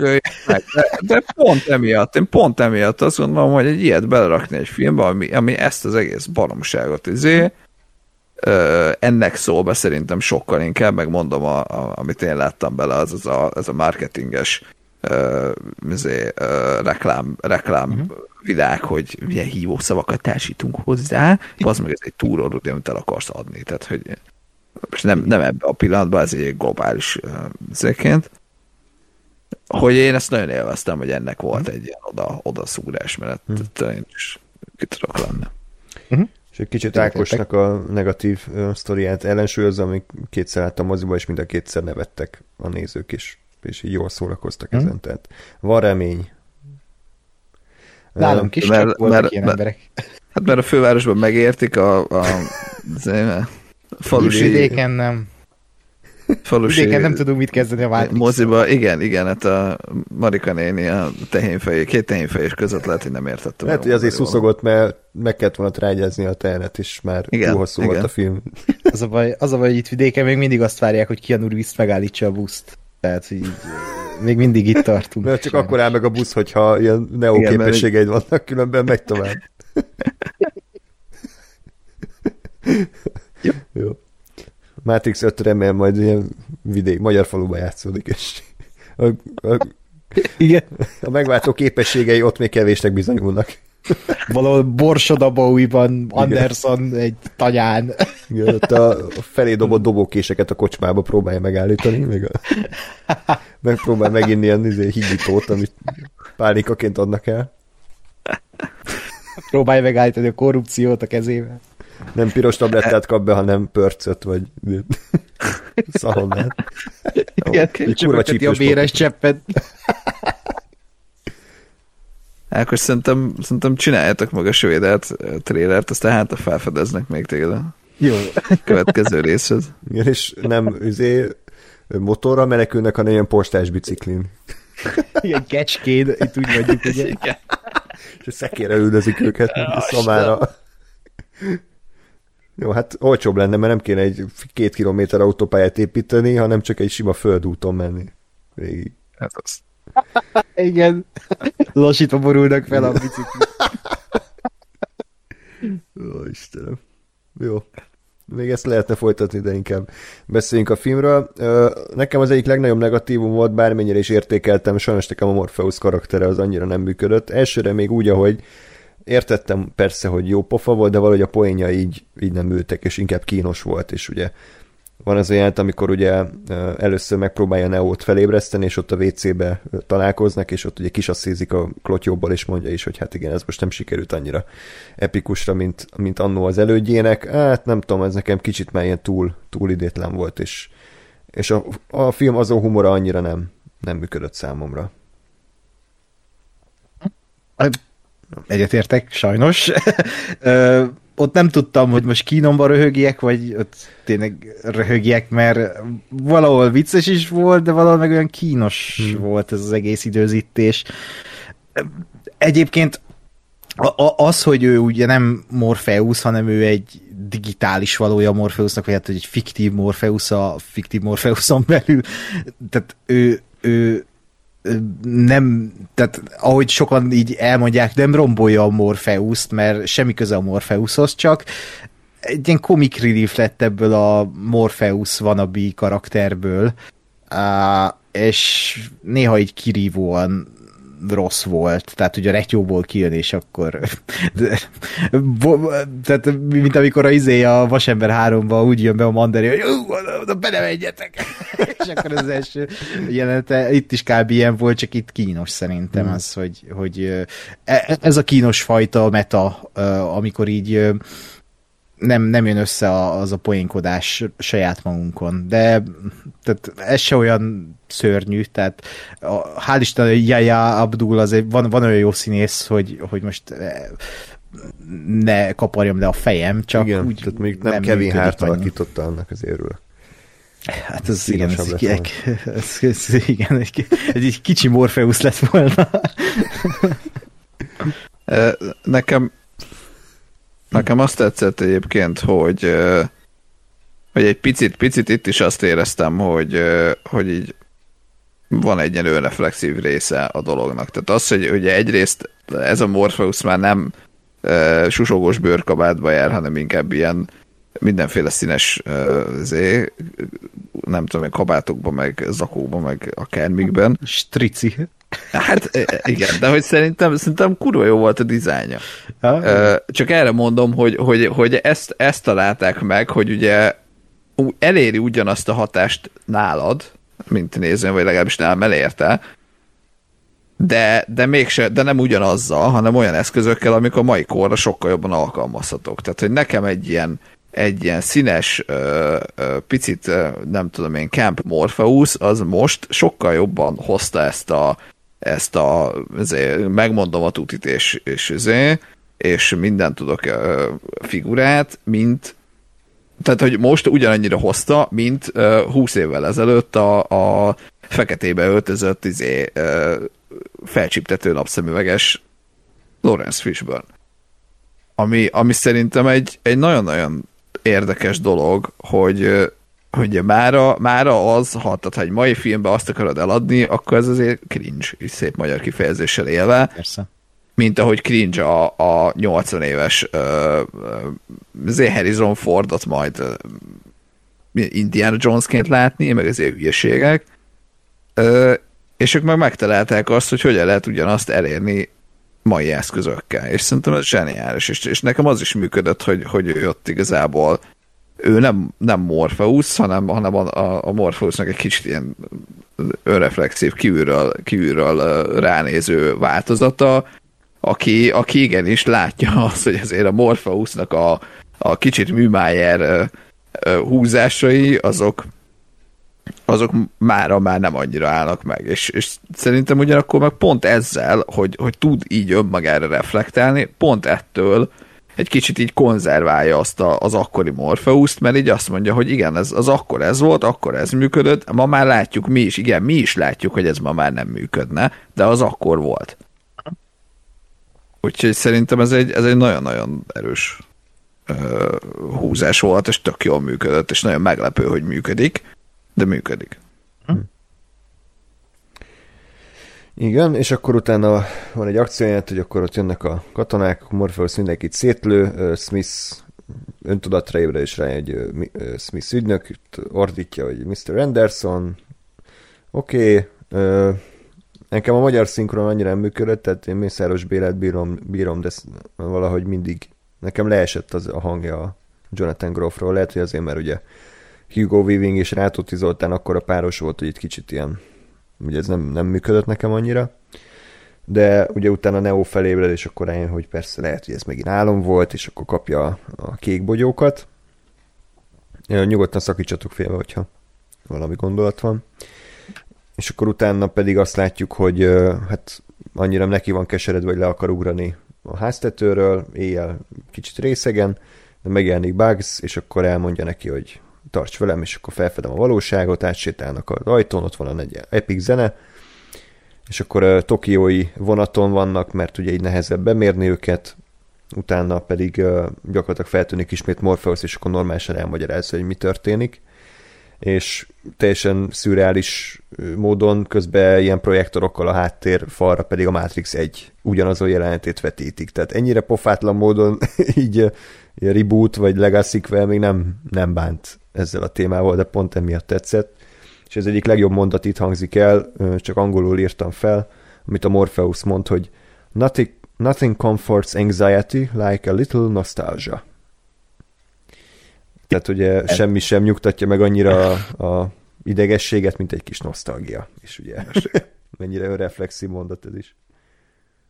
Úgyhogy Igen. Jó, jó volt az egy nagyszerű beállítás egyébként, amikor ott állnak a középen ketté szabott vászon előtt, mm. és háttérbe látjuk a, a Matrix egyet, elől meg a, a jelenlegi karaktereket, ahogy nézik a Matrix egyet, tehát az, az egy annyira zseniális beállítás ennek a filmnek, hogy így, tehát abban minden benne van, ami a Matrix 4. Mm nagyon szuper szerintem ez az egész, ahova így szépen mi, mint nézők, ugyanúgy ráébredünk ismét a Neóval erre az egészre, csak most, és, az a jó, hogy ugyanúgy így kaparod a fejed, hogy mi történik, mint amikor annó nézted az első részt, hogy az meg mi történik.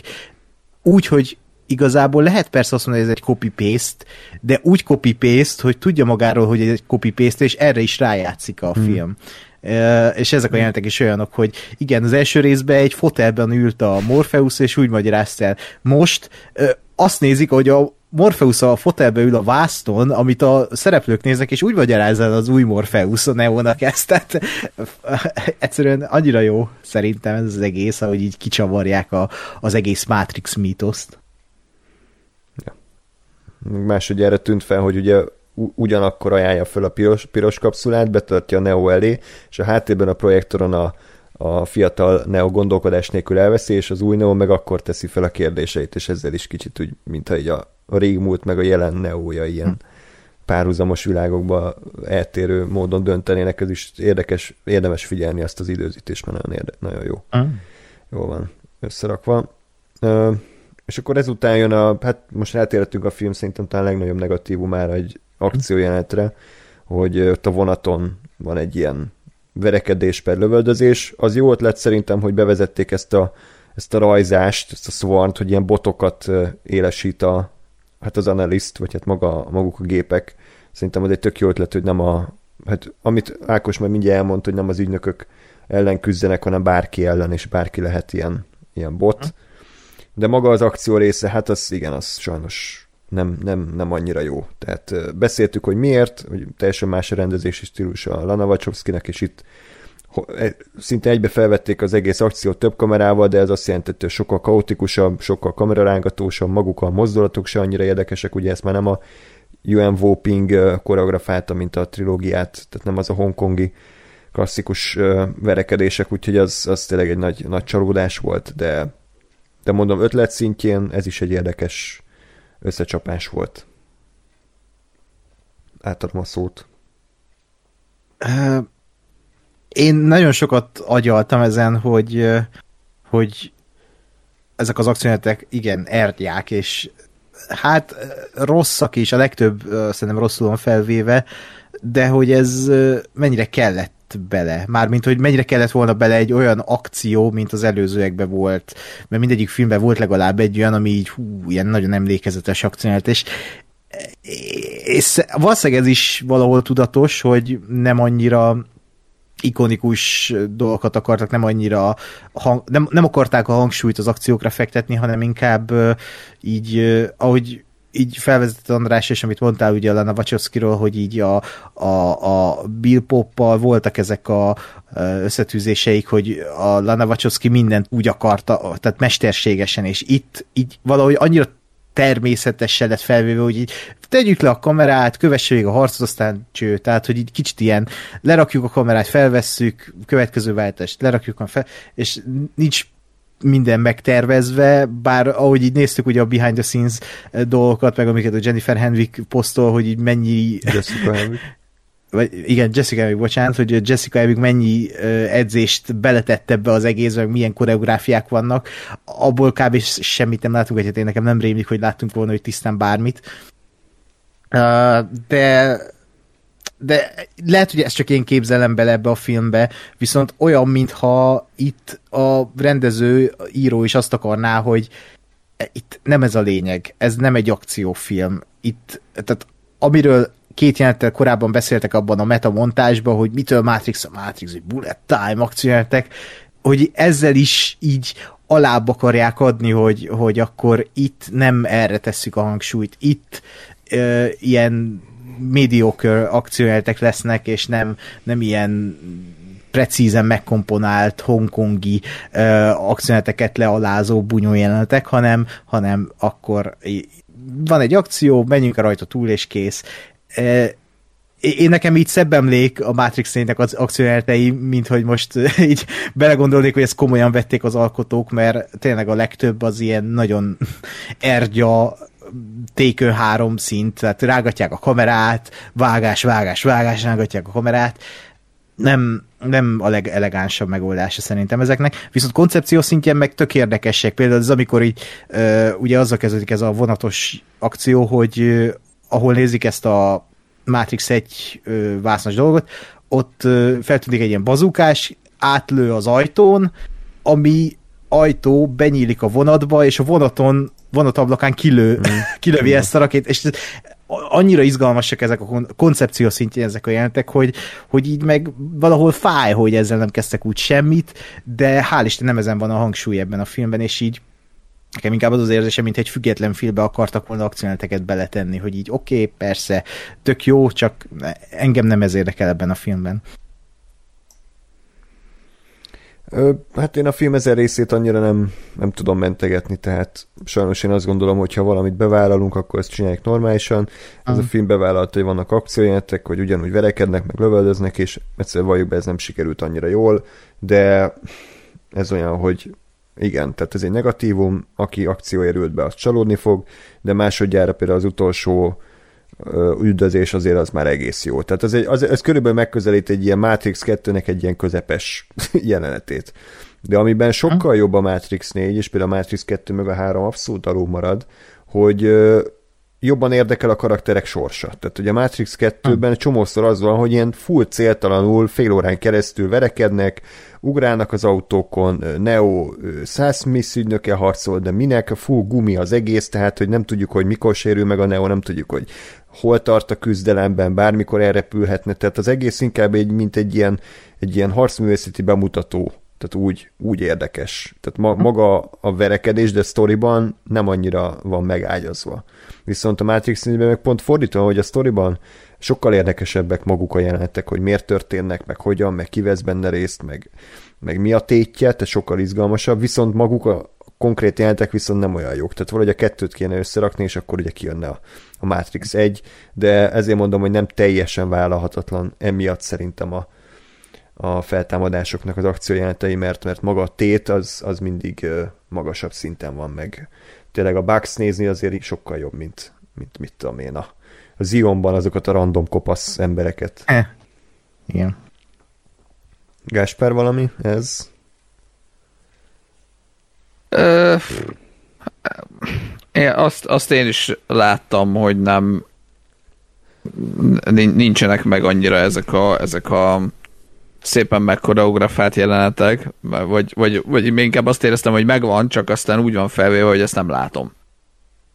Tehát, hogy, hogy igen, ők lenyomják ugyanazt a koreográfiát, csak 70-szer bele van vágva, meg, meg össze-vissza mindenféle kameraállásból van, és, és emiatt nem jön ki.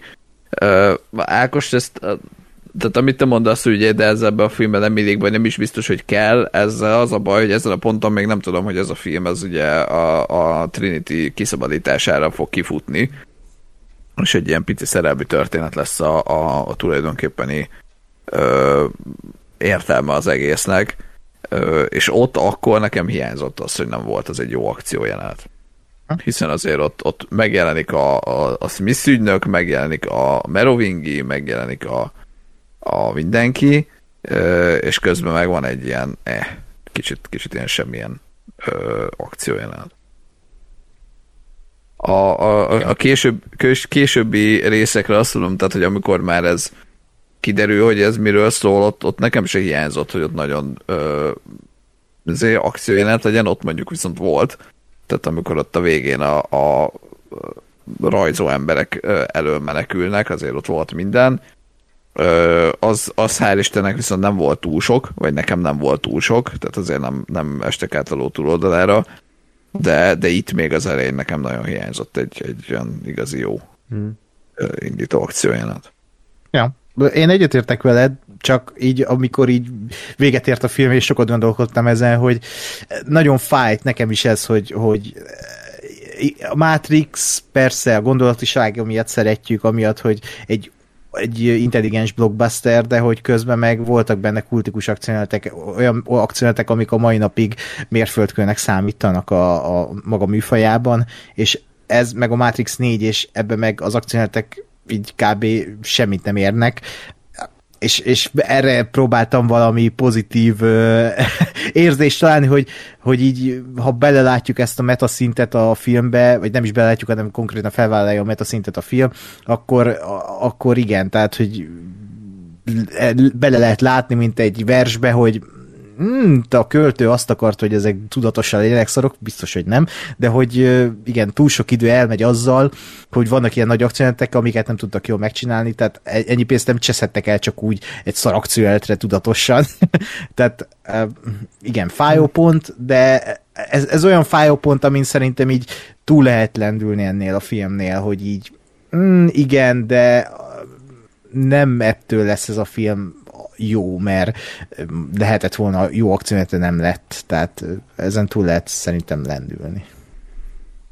Hát szerintem is ennyit most erről beszéltünk, elfogadom, hogy valakinek ez nagy nagy negatívum, de ez van. Én azt is beleláttam, hogy más volt a vágója egyébként, mint a, mm. az eredeti Matrix trilógiának, tehát ott ugye Zack Stenberg az, az nagyon-nagyon ügyes volt, fantasztikus munkát végzett ezt a Matrix Revisited dokumentumfilmben egyébként láthatjátok, és, és ez az új vágó egyébként, ez a Joseph Jetstelli, ez nagyon egy nagyon új ember, tehát igazából nagy filmet nem is vágott, tehát a Ninja Assassin-t vágta, a Sense8-et, Messiah nevű sorozatot, de ilyen igazán nagy blockbusterben még nem volt tapasztalata, és lehet, hogy itt, itt jött ki ez igazából.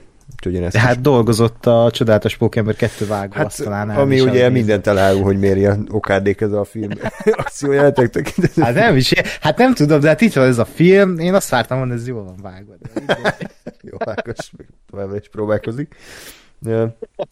Jó, akkor igen, tehát akkor Neót felébresztik a, a való világban, ugye annyiban más itt a helyzet, hogy ugye ők egy külön helyen vannak, ő és Trinity, és, és ugye az ő ugye szerelmük, vagy az ő vágyakozásuk az, ami leginkább fűti az új Matrixot, és uh, itt is van egy ilyen, amit már mondtunk, egy ilyen érdekes ötlet, hogy, hogy azok a gépek, amik őt kimentik, nem emlékszem sajnos a nevükre, azok ugye ilyen lázadó gépek, nem is gépeknek szeretik, hanem szentiens, azt hiszem így hívták őket.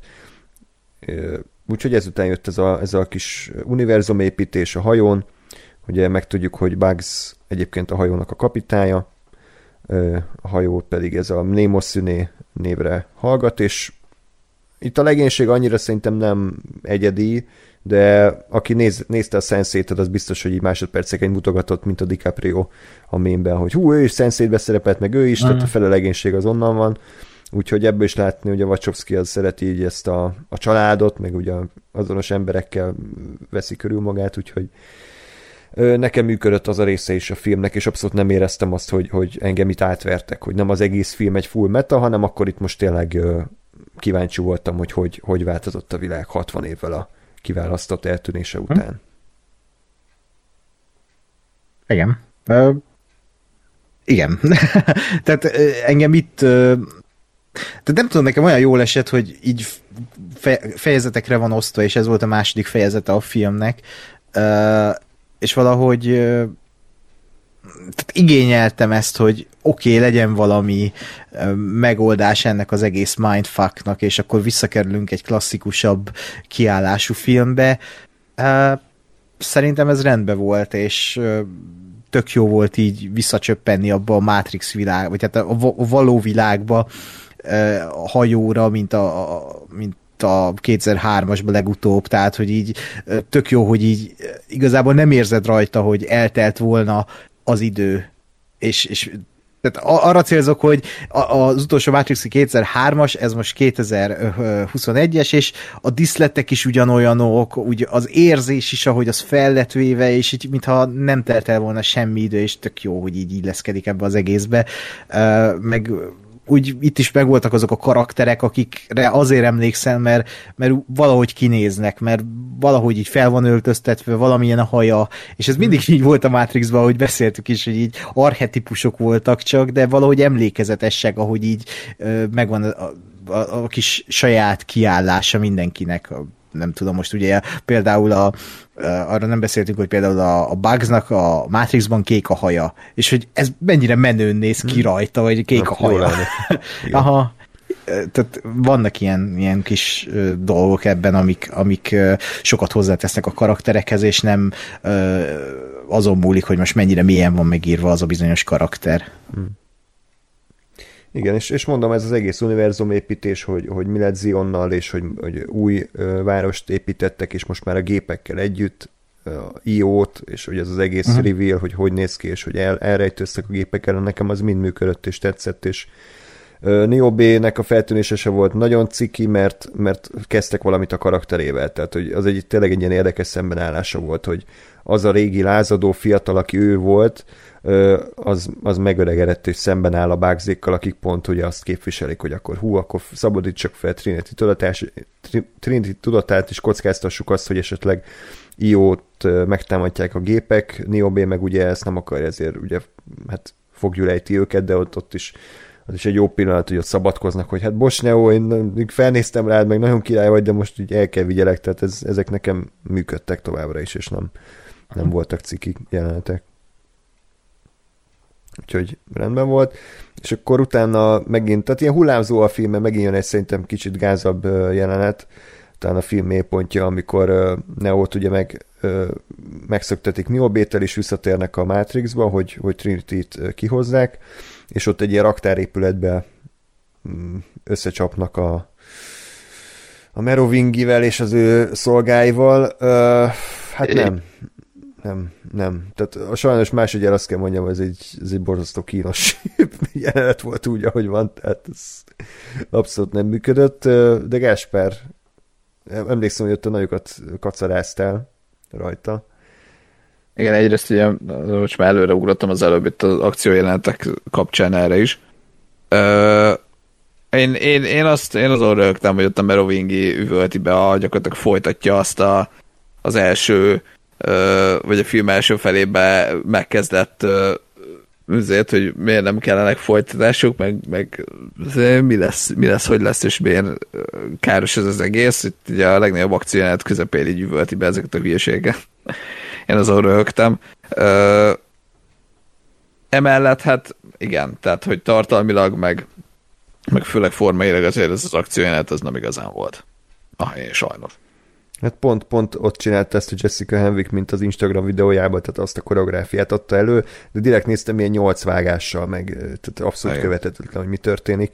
És a Merovingivel nekem meg az volt a bajom, hogy, hogy ilyenkor én már túlléptem ezen a meta element. Tehát, hogy az úgy éreztem, hogy ez a fejezet lezárult, akkor elkezdtük mesélni normálisan a történetet, és akkor megint visszarángatták ezt a meta részt, és akkor már ilyen, nekem ilyen jarring volt kicsit, hogy így, így oké, okay, akkor most ez így Aha. megint előjött, és ahogy kilépett, az is borzasztó kínos, hogy így elmondja a szövegét, megfordul, elsétál, és így lesvenkel a kamera neóikra, akik így oké, okay, menjünk tovább. Tehát, hogy így semmi, tudom én, végső csattanó, vagy valami ügyes, mm. hanem, hogy bejött a csávó, elmondta a szövegét, kiment a csávó, és ennyi. Ja. Hát igen, meg ugye itt tűnik fel a Smith teljes valójában. Igen. Tehát uh, uh, nem tudom, tehát itt is olyan kis amatőr volt ez a bunyójelenet a, a Smith és a, a Neo között, viszont itt voltak ilyen pillanatok, amikor Neo ugye e, hát nem ráébred az erejére, de hogy úgy mm, megmutatja, hogy ő még mindig a Neo. Tehát ezek a pillanatok jók voltak, meg uh, itt nem tudom, András, mennyire emlékszel a zenére, de amikor őt elkezdenek bunyózni a Jonathan Groffal, akkor van egy ilyen Brad Fideles zene, ami nagyon... Nem, nem, arra nem, nem emlékszem. De úgy értem, hogy olyan a stílusa, mintha a Terminator 2-ből lépett volna ki, ilyen nagyon érdekes, és uh, az tökre tetszett ott nekem, de valóban uh, itt is ugye így félig uh, le akarták másolni tudatosan szerintem a, az Agent Smith versus Neo Subway fightot a, az első részből, ahogy ott az alaksorban küzd a, a, Smith-szel a, a Neo ebben a filmben. Mm,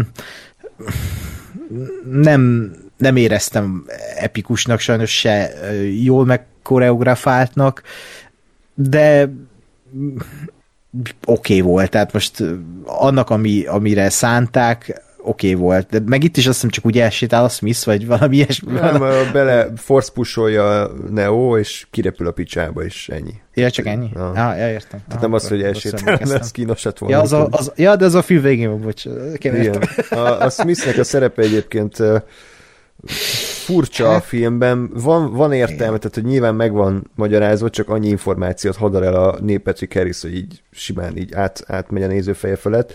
Uh, nyilván utána ne volt, izé, kurva anyád meg akarom ölni, de ugye a Smith és a Meroving is egyébként az a cél, hogy a, a régi Matrixot akarják visszaállítani, tehát hogy azt a azt a régi rendszert, ahol ő szabadon tudott garázzálkodni, mint egy vírus, és fertőzte az embereket, és azt csinált, amit akar.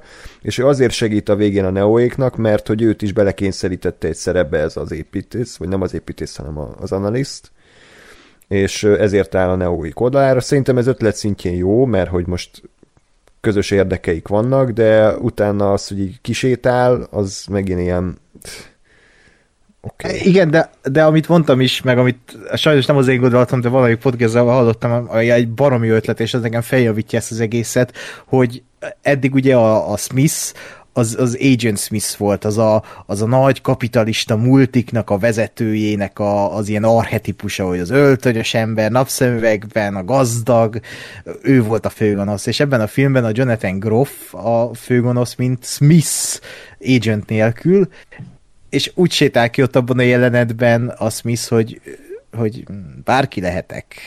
Ezen túl én bárki lehetek. Tehát a mai világban bárki lehet egy ilyen nagy multimágnás főgonosz a világban. Hmm. Tehát lehet egy Mark Zuckerberg, aki a főiskolán kitalálja a Facebookot, és a mai világ egyik legnagyobb hatalmú embere lett ezzel. Tehát bárki lehet főgonosz. Tehát ez, ez, ez a gondolatiság nekem nagyon tetszik, hogy, hogy ez lett a Smithből. Viszont a Smith, mint karakter, ha nem veszük azt, hogy Neo, hogy a Neo és a Smith a Yin és Yang, meg, a, meg hogy egyik nem létezhet a másik nélkül nyilván, de, de, de akkor semmi keresni valója ebben a filmben, és tényleg csak annyi a szerepe, hogy ilyen figyelemelterelés és kész. Bármennyire is szeretem Jonathan Groffot, és bármennyire is szerintem tök jó ebben a szerepben. Tetszett, hogy nem akarták itt lemásolni a Hugo Vivi-nek az összes arcmimikáját, hanem egy teljesen más fajta karaktert akartak adni neki, de nem volt rá szükség, hogy ebben a filmben Smith ott legyen megint csak. És ugye azért nem lett benne smith mint Hugo Weaving azért nem lett benne ebben a filmben, mert uh, ilyen egyeztetési gondok hmm. miatt uh, valami más forgatott vagy csinált, és nem tudott belekerülni. És kicsit örülök, mert az, az tényleg sok lett volna, illetve hmm. a Lawrence Fishburne is itt van, az is sok lett volna. Úgyhogy így jobb, így jobb ez a film. Meg annak én nagyon örültem, hogy nem Smith lett a főgonosz, tehát hogy az hogy Aha. az egy érdekes plot twist volt, tényleg ez az analiszt karaktere, és hogy Emiatt nekem másodjára kicsit jobban működött meg ugye ezek az önreflexív dolgok, amikor mondja a Smith, hogy hát igen, most kicsit engem is tökéletesítettek, bár ez a szikrázó kék szem lehet, hogy kicsit túlzás volt, tehát hogy így, uh, uh, hogy, a, hogy ez a Hugo Weaving az nem egy szép ember, és akkor utána most az a Jonathan Groff lett az új Smith, és akkor ezzel is reflektálnak arra, hogy lehet, hogy akkor itt több nézőt lehet bevonzani, de ez lehet, csak így én látom bele, úgyhogy Ja, hát ez is ilyen visszás volt, ez olyan, hogy értlet szintjén jó, de ez pont egy ilyen gyengébb eleme volt számra a filmnek, tehát hogy a Hm. hallgatók se higgyék azt, hogy mi minden percét imádtuk, nem, vannak olyan dolgok, amik nem működtek, de pont ettől érdekes, mert legalább ambiciózus. És pont még erről akartam egy mondatot, hogy másodjára tűnt hogy iszonyatosan túlteng a kreativitástól ez a film. Tehát szinte minden jelenet tele van rejtett utalással, inside joke-kal, majd nézzétek, Ákos, hogy nézed másodjára, hogy ilyen másodperces ötletek, hogy mit tudom én, ö, beszél a Neo meg a Trinity, és bevágják egy másodpercre, hogy a kávés csészének a tükörkép, és hogy ott már az öreg Neo van.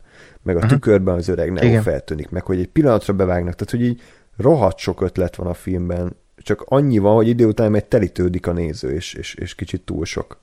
De inkább uh-huh. ez legyen, mint, mint bármi, mint egy szellemírtó körökség, hogy így azért, csinálják meg a Stranger Things-et a szellemírtókkal, és ennyi. Igen, igen, magam. igen. Igen. Igen, uh, hol tartottunk? Igen, tehát akkor van ez a uh, kínos uh, csörte, és utána, igen, és akkor utána, hát akkor kitalálják ezt a uh, enyhén bonyolult tervet, hogy akkor a Trinity-t hogy lehet kiszabadítani. Először is ugye visszatér uh, Sati figurája, aki ugye a Matrix 3-ban volt az a kislány, akinek a szülei elmenekültek a, a Merovingitól, és akkor Sati nak a szüleit egyébként az analist töröltette, tehát innen van az ő motivációja, hogy, hogy miért, miért akar segíteni a Neónak, meg amúgy is ugye nyilván megkedvelte őt, és ugye az a tervük, hogy a, a Trinity-t azt úgy kell kiszabadítani a Matrixból, hogy nem, nem tudnak neki piros kapszulát adni, mert akkor összeomlik a Matrix, hanem meg kell hozni azt a döntést a Trinitynek, hogy ő akkor a Neóval tart, és akkor közben meg ott a, a testét valahogy lekapcsolják a gépről. Gásper, esetleg el tudnál nekem ismét magyarázni meg így a hallgatóknak, hogy ott mi történt, amikor a Jessica Heavy-kel összekapcsolták, és így valahogy így, igen. Ez Két, Elég két zavaros. nézés után se? Nem, ez annyira zavaros az a rész, hogy így feladtam. De tökre nem, csak ö, ez tipikusan egy olyan, olyan momentum, amit ö, pont amit említettél, hogy ilyen, ilyen ötlet túltengés. Hogy ö, semmi, annyi az egész, hogy a, a, a Trinity be van dugva a Matrixba ott a kis közébe, a podjába, és ott nem lehet csak úgy kihúzni a fejéből a, a hotdog sütőt, mert ugye akkor meghal. Jó. és nem tudtam megállni, sajnos. És ez, ezért ugye kell, tehát addig, amíg őt el tudják dugni a, a kis madárkának a, a, a hotdog sütőjére, mert ugye Matrixon meg benne kell maradnia, addig a, a két állapot között át kell csatlakoznia valakin keresztül a Matrixra, hogy folyamatos, folyamatos legyen, és ez valamiért a, a, a Bugs agyán keresztül megy. Csak nem tudom, hogy miért nem lehet a, a madárkának a kábelét ilyen közvet, vagy ilyen megkerülő módon becsatlakoztatni, és ezért ennyi, hogy, hogy benne van a, a hotdog sütő a, a podból, akkor egy ilyen át, átdugják párhuzamosan őt a, a, a Bugs, keresztül, a Matrixra kihúzzák a podnak a hotdog sütőjét, és átdugják a madárker, és utána kihúzzák a Bugsot. Ez egy ilyen tök, tök mellék dolog, és és én is azt hittem, hogy, hogy, azért ennek lesz valami következménye, mert azért ez annyira tehát, hogy ez, ez tényleg az, hogy meg kell állni, végig gondolni, akkor van értelme, csak közben meg igazából egyáltalán nem hangsúlyos a történetben. Tehát ez, ennek annyi, annyi hatása volt, hogy hogy volt az az egybeállítás, hogy ott a, a Trinity meg a Bugs egyszerre uh, izé, Mm. kalimpál. És így Ami körülbelül egy ennyi. kreatív- Ami rohadt jó volt szerintem. Tehát az, ez is egy annyira kreatív Persze, Csak vizuálisan ez, ez, amit most elmondta, az annyira kreatívan megvan oldva vizuálisan, hogy, hogy baromi jó. Hát jó, Egy- csak kicsit, közben meg semmi értelme, nem hogy érted, tehát, hogy ebből nem volt konfliktus, nem volt a, az, Hát, hogy most igen. akkor egy testben van a, a Trinity, meg a, meg a Bugs a Matrixon belül, hogy ott, ott bármi, tehát ez így semmi, ez így lezajlott, és így, Igen. Igen, de igen, az a baj egyébként ezzel, hogy ugye ez az egész kiszabadítás félig egy montásba zajlik. Így mesélik a tervet, és közben látjuk, ahogy így a terv megvalósul, és közben meg már elérkezünk a fináléhoz, amikor ott a kávézóban ülnek, és közben ez, elkezdődik az akcióját, miközben ugye megtörténik az, hogy így egyesül a Trinity meg a Bugs teste a Matrixban, és tehát hogy túl sok információ ez így egyszerre, és közben még egy montázs jelenet is, ami átcsap egy fináléba, tehát rengeteg minden, de inkább legyen rengeteg minden, mint semmi. Igen, de szerencsére aztán úgy kicsit megnyugszik a film, és ott van egy nagyon jó dialógus a, a Tiffany meg a Thomas között, és akkor ugye ott az analist köt egy alkut a Neóval, hogyha hogyha Tiffany ö, trinity vál, akkor elmehetnek, de hogyha nem, akkor Neo marad a Matrixban, amit aztán felrúg ugye a, az analist, mert ugye Trinity magához tér, de Neo meg ugye becsicskítja a smith tehát hogy ott is nem elég, hogy hogy folyamatosan párhuzamosan kell értelmezned a, a heist plant, meg a soros kapcsolást, meg a ö, Trinity és Neo románcát, de még mellette konfliktusok is adódnak, tehát nagyon tömény ez a 10 perc, de, de amúgy izgalmas, meg érdekes, és akkor utána indul az a végső nagy akcióját, ami másodjára azért jobban működött, mint elsőre, talán a film legjobb akciójelenete, de mindig az a bajom, hogy például amit ami a Spielberg nagyon tud, hogy ugye a akciójátok geográfiája, hogy a néző pontosan tudja, hogy mi hol van és mi történik, az itt, itt abszolút nincs jelen. Tehát, hogy fogalmunk sincs, hogy a, hogy a cimboráik, ugye a Lexi, meg a nem tudom ki, hogy most a terepjáróban hol vannak, hogy ők most előttük mennek, utánuk mennek, kik, mikor kivel ütköznek, tehát hogy olyan, uh-huh. olyan kaotikus az egész egy kicsit, és nem annyira tiszta és, és egyértelmű, mint akár az autópályás üldözés volt a, az újratöltvényben. De, de van egy tök jó pillanat, amikor ott egy ilyen pár így éjszaka alszik, és akkor felébred a csávó, és, és, és átalakul botta, és kiúrik az ablakon, és akkor mindenki kiúrik, és ilyen full ilyen zombi film feeling, tehát hogy itt is tele van ötlettel, és ezek nagyon, nagyon jók szerintem. Uh-huh. Igen. Meg a filmhez képest ez tényleg egy kiemelkedő akciójelenet, mert itt voltak tele volt ez is jó ötlettel, illetve ez valahogy azért, igen, ez is kaotikus, de legalább ez valahogy meg volt komponálva, azt éreztem. Hmm. Meg ugye sokan azt olvastam, kifogásolják ezt a ezt, hogy Neo ebben a filmben ugye nem verekszik, nem ragad pisztolyt, ami koncepció volt, hogy ne ragadjon ebbe a filmbe pisztolyt soha, meg hogy csak arra használja a képességét, hogy ilyen force pushing, tehát így megállítja a golyót, visszalöki a, a, a helikoptert, meg ilyenek, és hogy végig ezt csinálja csak ebben a filmben, és hogy lazy writing. Tehát e, azért nem mondanám, tehát hogy így oké, okay, igen, de hogy tehát mit, mit, mit kellett volna ott csinálni a Neónak, aki még annyira nincs tudatában az erejének, mint a, nem tudom, harmadik, második részbe. Tehát most mit csináljon még? hogy rúgja le a helikoptert bekoreografálva? Vagy, tehát, hogy mit várt a néző ilyenkor? Hogy, hogy tehát én inkább csak azt vártam volna, hogy sokkal letisztultabbak legyenek az akciók, és amit te is mondtál, András, hogy tudjam, hogy ki hol van, és hol vagyunk az utcán. tehát, hogy ennyi, ennyit vártam ettől az akciójától, nem mást. Hát igen. Én részben azért itt a Neo, Neo erejével kapcsolatban azt osztom, hogy Megint csak koncepció szintjén az tök jó, hogy ő, ezt nem tudtam, hogy ez koncepció volt, hogy ő nem, nem fog pisztolyt, meg ez mondjuk, hogy mondom, hogy nem tűnt fel, hogy így nem tűnt fel, vagy nem, nem tudatosult bennem, hogy igazából soha nem fogott pisztolyt ebben a, ebben a, a, a részben, pedig igen, jogos, hogy azért korábban szar előttek mindenkit, ha úgy volt.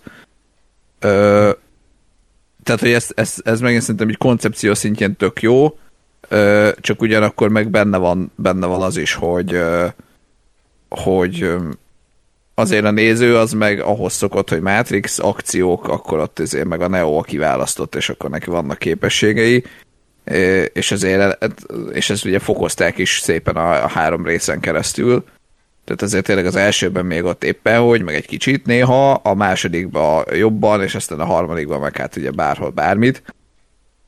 És ugye e, erről visszaugrani oda, hogy hát igazából annyit csinál tényleg, hogy az ilyen pajzsokat hoz létre, meg force pushol, és semmi más, az, az tényleg egy picit, tehát én ezt meg tudom érteni, hogy azért ez egy kicsit kevés, meg meg ugye hát vizuális szempontból se túl uh, érdekes, meg változatos, és engem inkább ez zavart, hogy jó, hát akkor Neo megint azért megállította a golyókat, vagy ellökött valakit, vagy csinált egy pajzsot, és megint.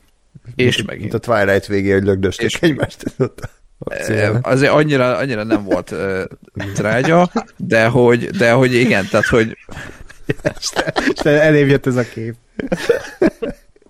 aztán le, letépték egymás és a végén kiderült, hogy csak álmodták. Na, azért az... Akkor Pamela kijött a fürdőből. Igen. Bobby él.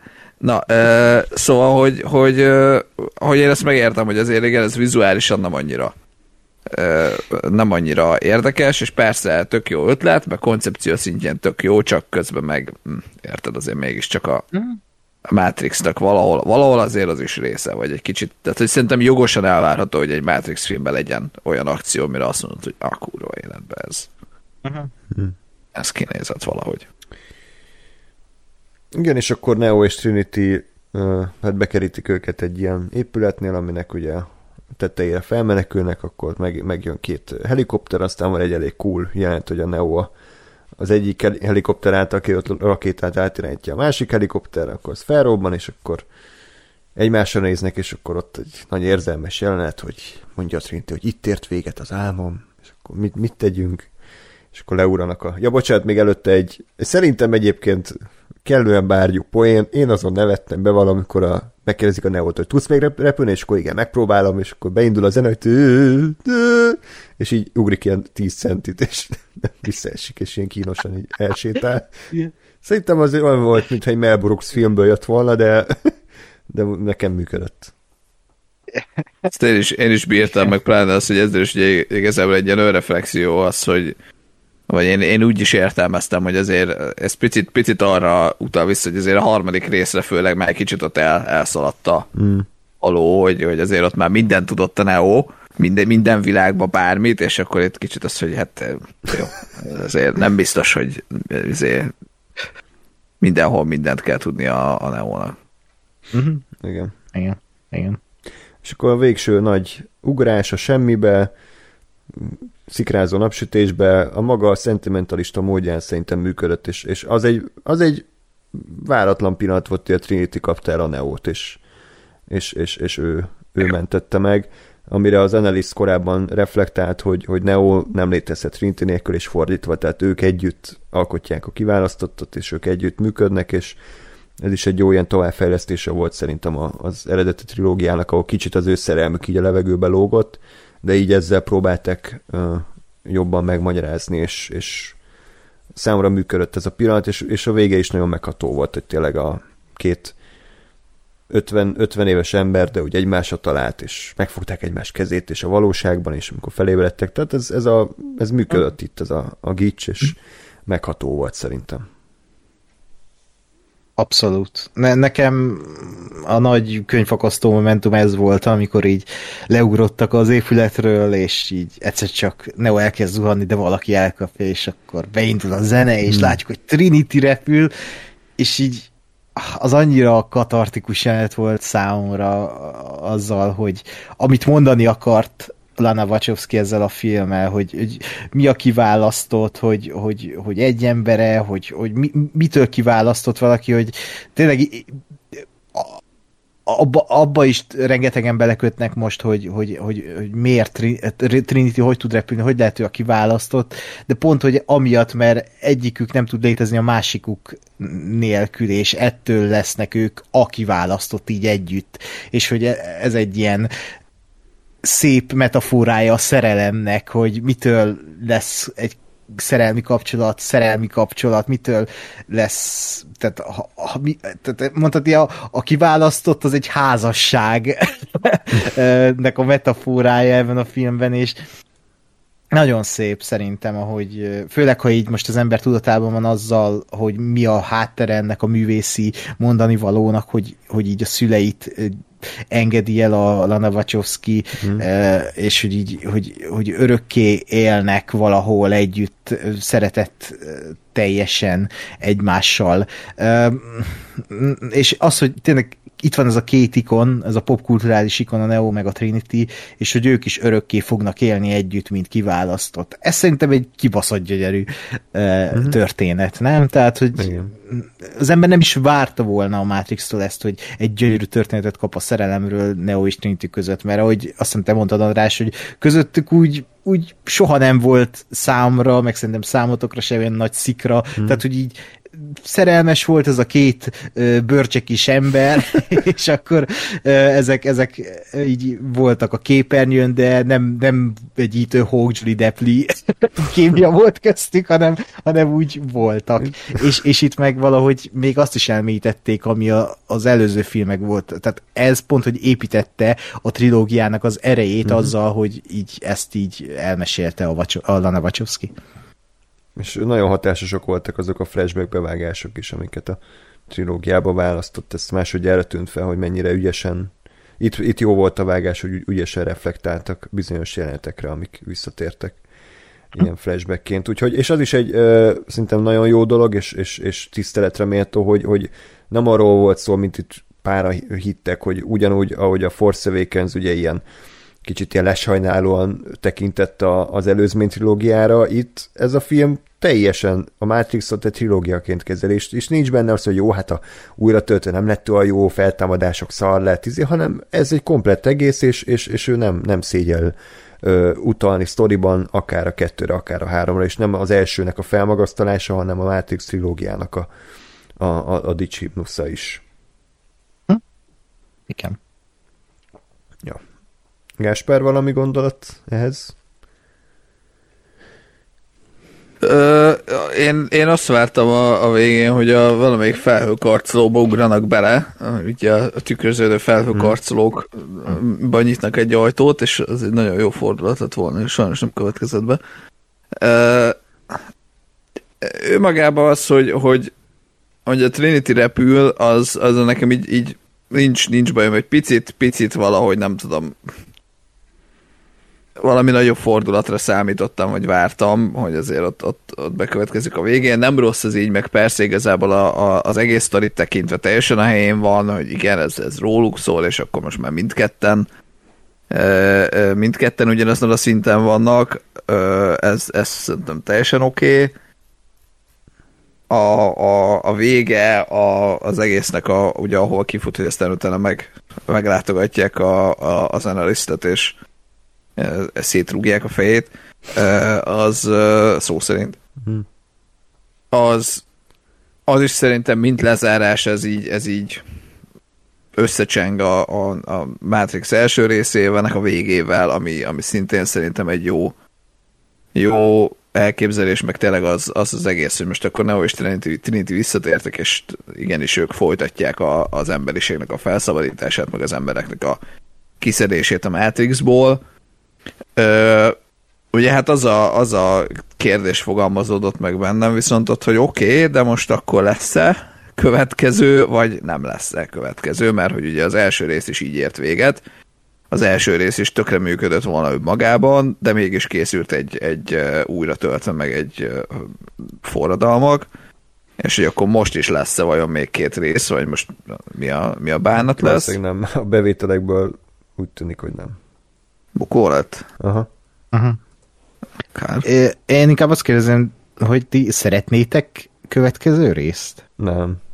Én sem. Ez egy epilógus hát, volt. De ez még egy, egy 20 év múlva. Hát, hogy igen, de hogy ez, a, ez úgy, é, úgy éreztem, hogy a trilógiának egy epilógus, egy ilyen utolsó fejezete, de, de itt már tényleg nem lehetsz hova tovább, vagy teljesen nulláról újra gondolni a Matrixot, mint műfajt, és új szereplőkkel. De, hát, én... a, de azt is, azt is úgy, hogy, hogy akkor ezt valaki nagyon, nagyon olyan valakinek odaadni, aki valaki. Hmm, persze. Tehát, hogy nem stúdiófilm, meg nem, nem, nem franchise-ként, nem. hanem, hanem azt mondani tényleg valami, valami ö, legalább ennyire szerzői valakinek, Igen. akit most nem tudnék megnevezni, hogy, hogy na akkor ez innentől a tiéd, és uh-huh. hajrá. Danny Villeneuve. lehet... ne, csak mondtam valakit. Simon Kimberg.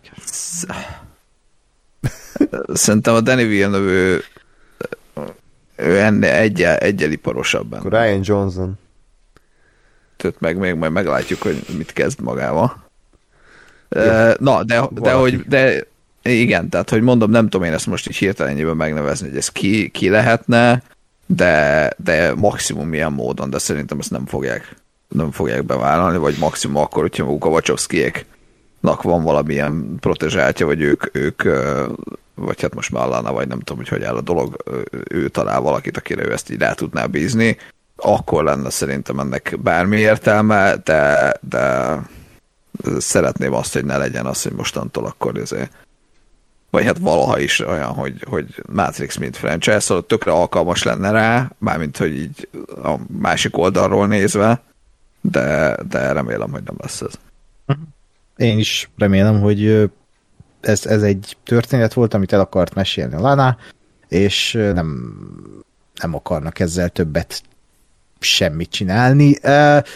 Hát ugye az kérdés, hogy mennyire tudnak majd nélküle csinálni bármit, és mennyire, tehát nem, nem tudom, nyilván nem tudjuk, hogy mi van a szerződésben, hogy a stúdió kinevezette XY embert arra, hogy folytassa a Matrixot, vagy a jogok még ott vannak a lanáéknál, hogy ők mondják meg, hogy legyen-e vagy sem.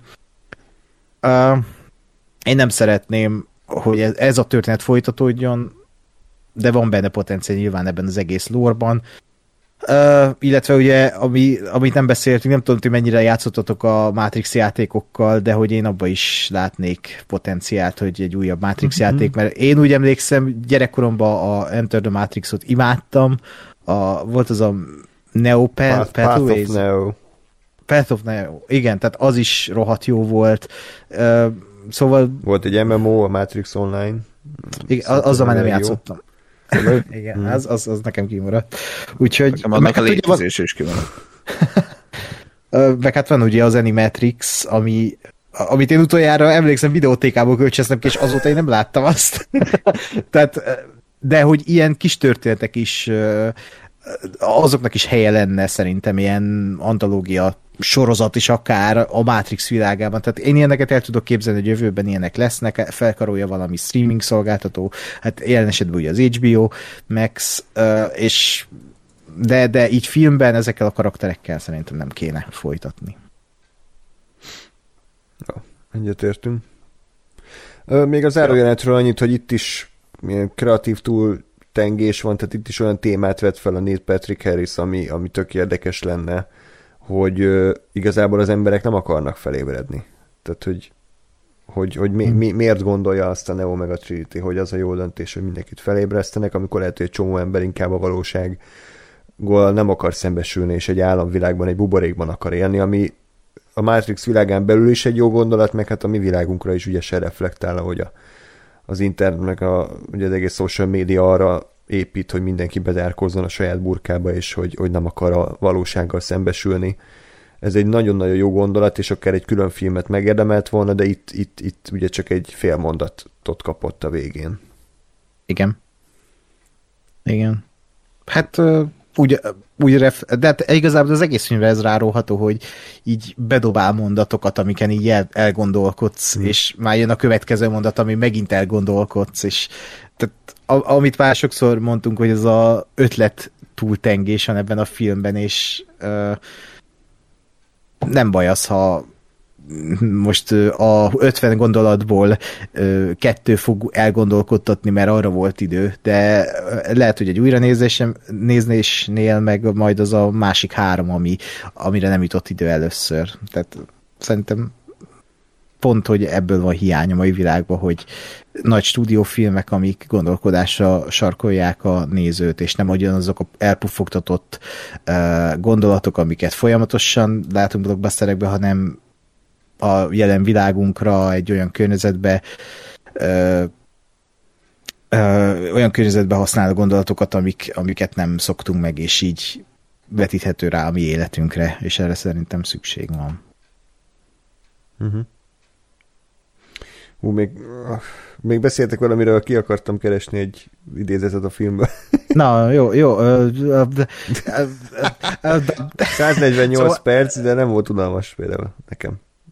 Hm? Ja, igen, nem volt unalmas, meg arra akartam rátérni most az Animatrix kapcsán, hogy ugye biztos sokan fogják kommentbe írni, ez inkább említsük meg, hogy rengeteg minden elvileg reflektál a film ilyen szinten is, hogy ami uh, erre én nem emlékeztem, és csak olvastam, hogy az Animatrixban például szó van erről a gépeknek a polgárháborújáról, hogy ugye egy, egymás ellen fellázadnak, és akkor itt ezt tovább vitte ezt a storyline-t, vagy uh, például ugye Morpheusnak a halála, ami offscreen történt, meg azt hiszem az egyik játékban az benne van, vagy valami ilyesmi, már nem emlékszem erre, de uh, meg uh, hasonló dolgok, elvileg valami Enter the Matrix utalás is van a, ennek a filmnek a végé, hogy ami épület benne van abban a játékban, arról ugranak le itt a neóék a végén, meg is, tehát ilyen okay.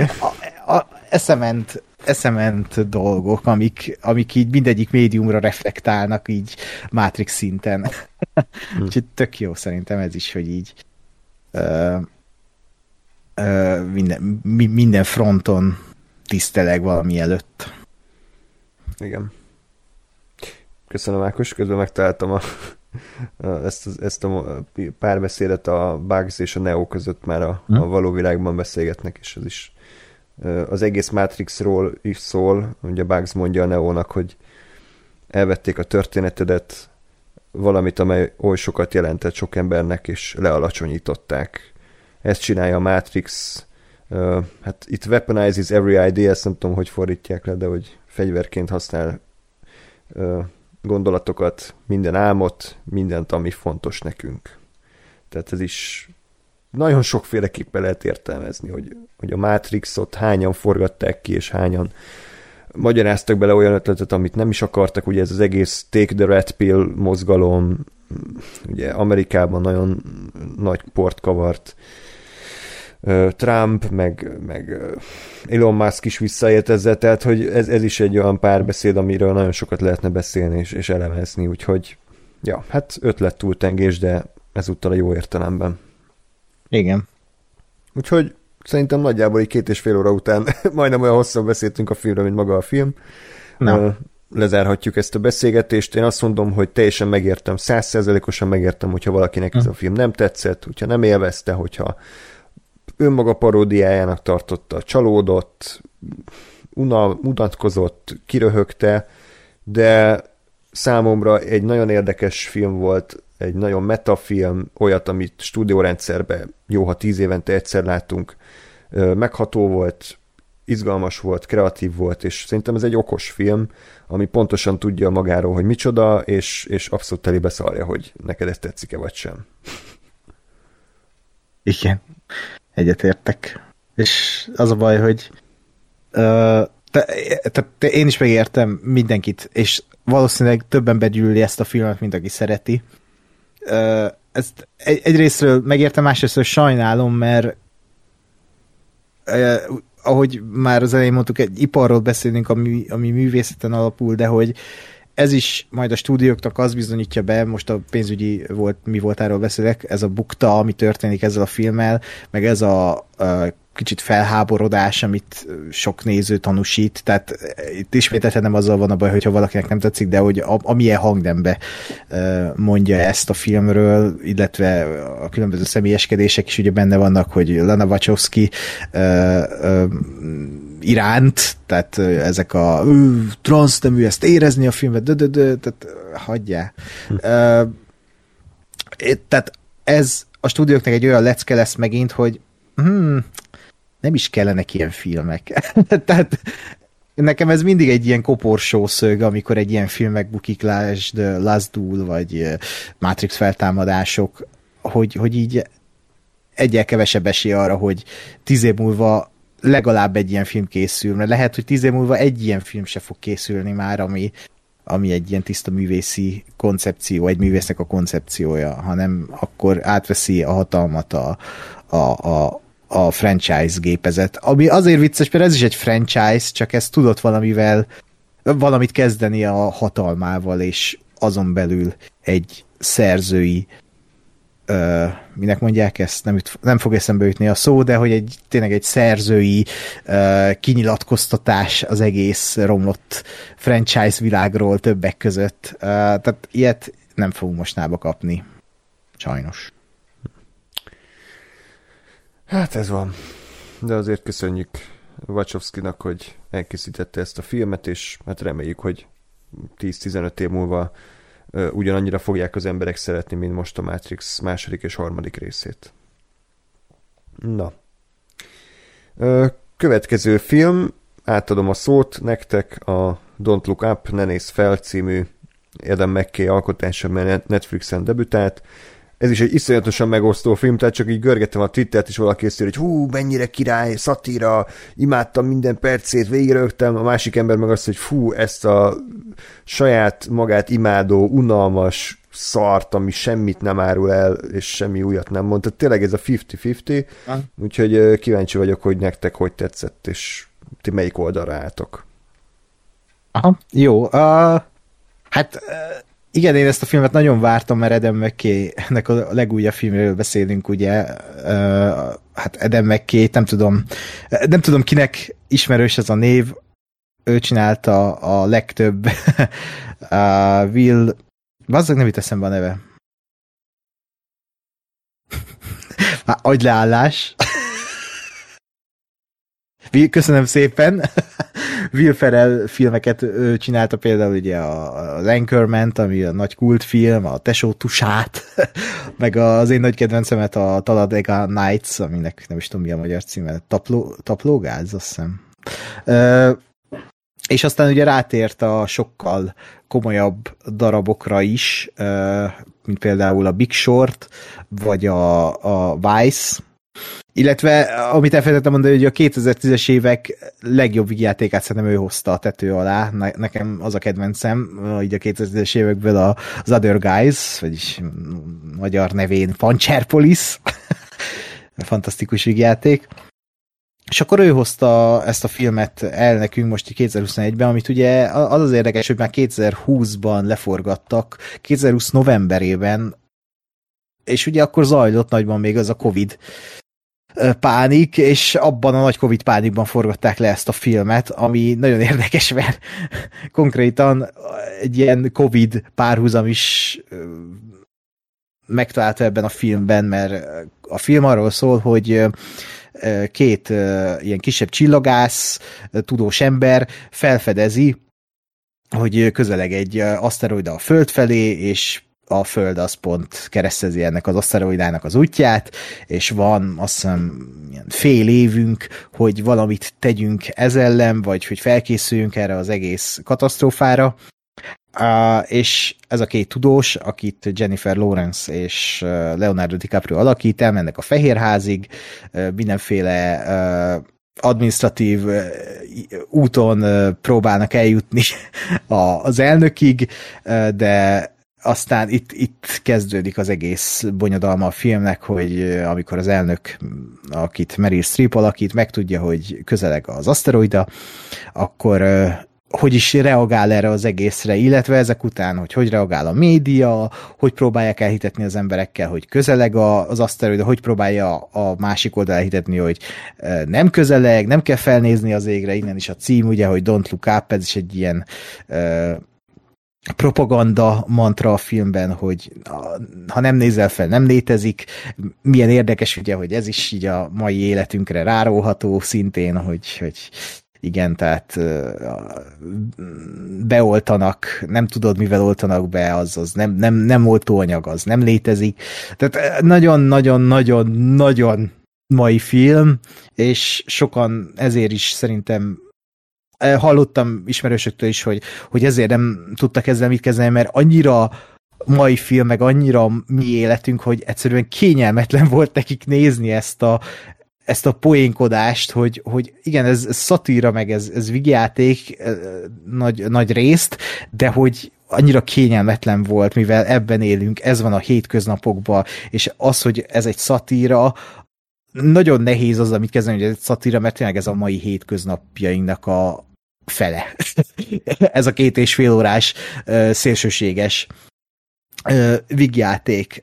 Kicsit ijesztő egyébként, hogy tényleg ebben élünk, olyan, mint a South Park hogy, hogy így kicsit utolérte a valóság, és már annyira nem vicces, mert, mert ott vagyunk ebben. De én ennek ellenére nagyon imádtam ezt a filmet, szerintem baromi kreatív, baromi humoros, nagyon jók a karakterek, nagyon jó a, a, a dialógoknak a, az időzítése, a, ahogy pattog egymás, egymásra rengeteg karakter egy jelenetben, ahogy tényleg lehet, hogy csak egy fél elejtett mondat van a jelenetben, ami rohadt vicces, de ha azt meghallod, akkor röhögsz. A filmnek a tempója írtózatosan gyors, talán ez is az egyik legnagyobb baja a filmnek nálam, az, hogy nagyon gyors a tempó, és nagyon hosszú. Tehát pont ez a, ami kizárja egymást ez a kettő, de valahogy ez a kettő dolog nálam nagyon ütközött, nagyot ütközött, mert, mert hosszú a film, ahhoz képest, amilyen a tempója kicsit elfárad az ember a végére, mert a film a végén lelassul, és, és nagyon szépen ér véget szerintem, így elgondolkodtad bárkit a világunkról. Hát igen, ez egy, ez egy szép levele is lehetne az emberiségnek ez a film arról, hogy hol tartunk ma, és, és, és kicsit szomorú. Utána a néző, hogy basszus, igen, itt tartunk. Én, én e, sikerült úgy megnézni ezt a filmet, és szerencsére, hogy igazából semmit nem tudtam róla. Ah, hogy hát annyit, annyit tudtam, hogy most nézni, mindenki nézi, meg hogy, meg hogy ilyen világvége szatíra. Uh-huh. És, és, és ennyit, ennyit tudtam róla, és szerintem, szerintem iszonyatosan jó. Uh-huh. Nekem, nekem nagyon-nagyon tetszett. Uh, igazából tényleg mindez, amit elmondtál, hogy, hogy abszolút a, a mai mai viszonyokat azt nagyon-nagyon bemutatja, vagy nagyon-nagyon jól mutatja be. És mondjuk egyszer minden, én azon is rögtem, hogy azért a, a filmileg is a, az ilyen klasszikus főleg emerikféle ilyen apokalipszis vagy világvége filmekre és azért elég gyakran utalgat. Tehát az, Igen. hogy a, a, a film, nem tudom, én tizedik percében, amikor az, hogy felfedezték ma az aszteroidét, és stb., jó, akkor menjünk el a Fehérházba, vagy hogy így valakinek ezt jelentik, és akkor ott, ott egyből elkezdi dobálni az utasításokat az ember, hogy jó, szükségem van a, a, a, az üstökös felfedező tudósokra, egy katonai vezetőre, és, és így felsorolja azokat a klicséket, akik az összes ilyen filmben egy szobába így ülnek és megbeszélik ezeket a dolgokat, meg elmennek a kibelezett katonai repülővel, és akkor az, az, az zseniális, hát kínosan hosszan mutatják, hogy ott így, hát, hova lehet itt ülni, meg hogy most akkor miért, miért egy ilyen szar repülővel kell menni? meg, meg, meg igazából az elnök is, hogy, hogy ugye minden ilyen filmet egyből az elnök fogadja őket, ugye itt meg azt, hogy hát most egy kicsit akkor még várni kéne, meg azért, meg hogy a katonai vezető ja. a chipses, ingyen chipszér elkér tőlük 20 dollárt, és valak derül ki. Az, az, az, az mondjuk egy másik vágány, meg, meg igazából itt az, az azért jó ez a film, szerintem, mert egy csomó, csomó momentum az, az több szinten is működik. Tehát nekem az, hogy, a, hogy ugye az elnök, elnököt váratja őket, és akkor látják, hogy egyébként még a mit tudom, titkárnőnek a születésnapja van. Igen az, az, tehát hogy az egyszerre vicces azért, mert, mert tehát nem fogadja őket senki, és hát igen, titkárnő születésnapja fontosabb, mint a világ vége. Tehát egyszerre benne van ez, egyszerre egy ilyen odaszúrás a, a katasztrófa filmek felé, hogy ugye hát az amerikai elnök az nem úgy működik, hogy amikor itt valaki megjelenik, akkor az azonnal fogadja, hanem igenis vannak más feladatai és ugyanakkor meg, meg a, a tényleges valódi politikai helyzet felé, vagy hát ugye nyilván a Trump felé is egy szúrás, hogy ez így leszarja az ilyeneket, és mind bármi fontosabb, főleg ugye mondjuk a saját, saját pozícióban maradása, hogy az ugye későbbiekben kiderül, tehát hogy minden fontosabb, mint a, mint a, a tényleges problémák. Igen. Igen.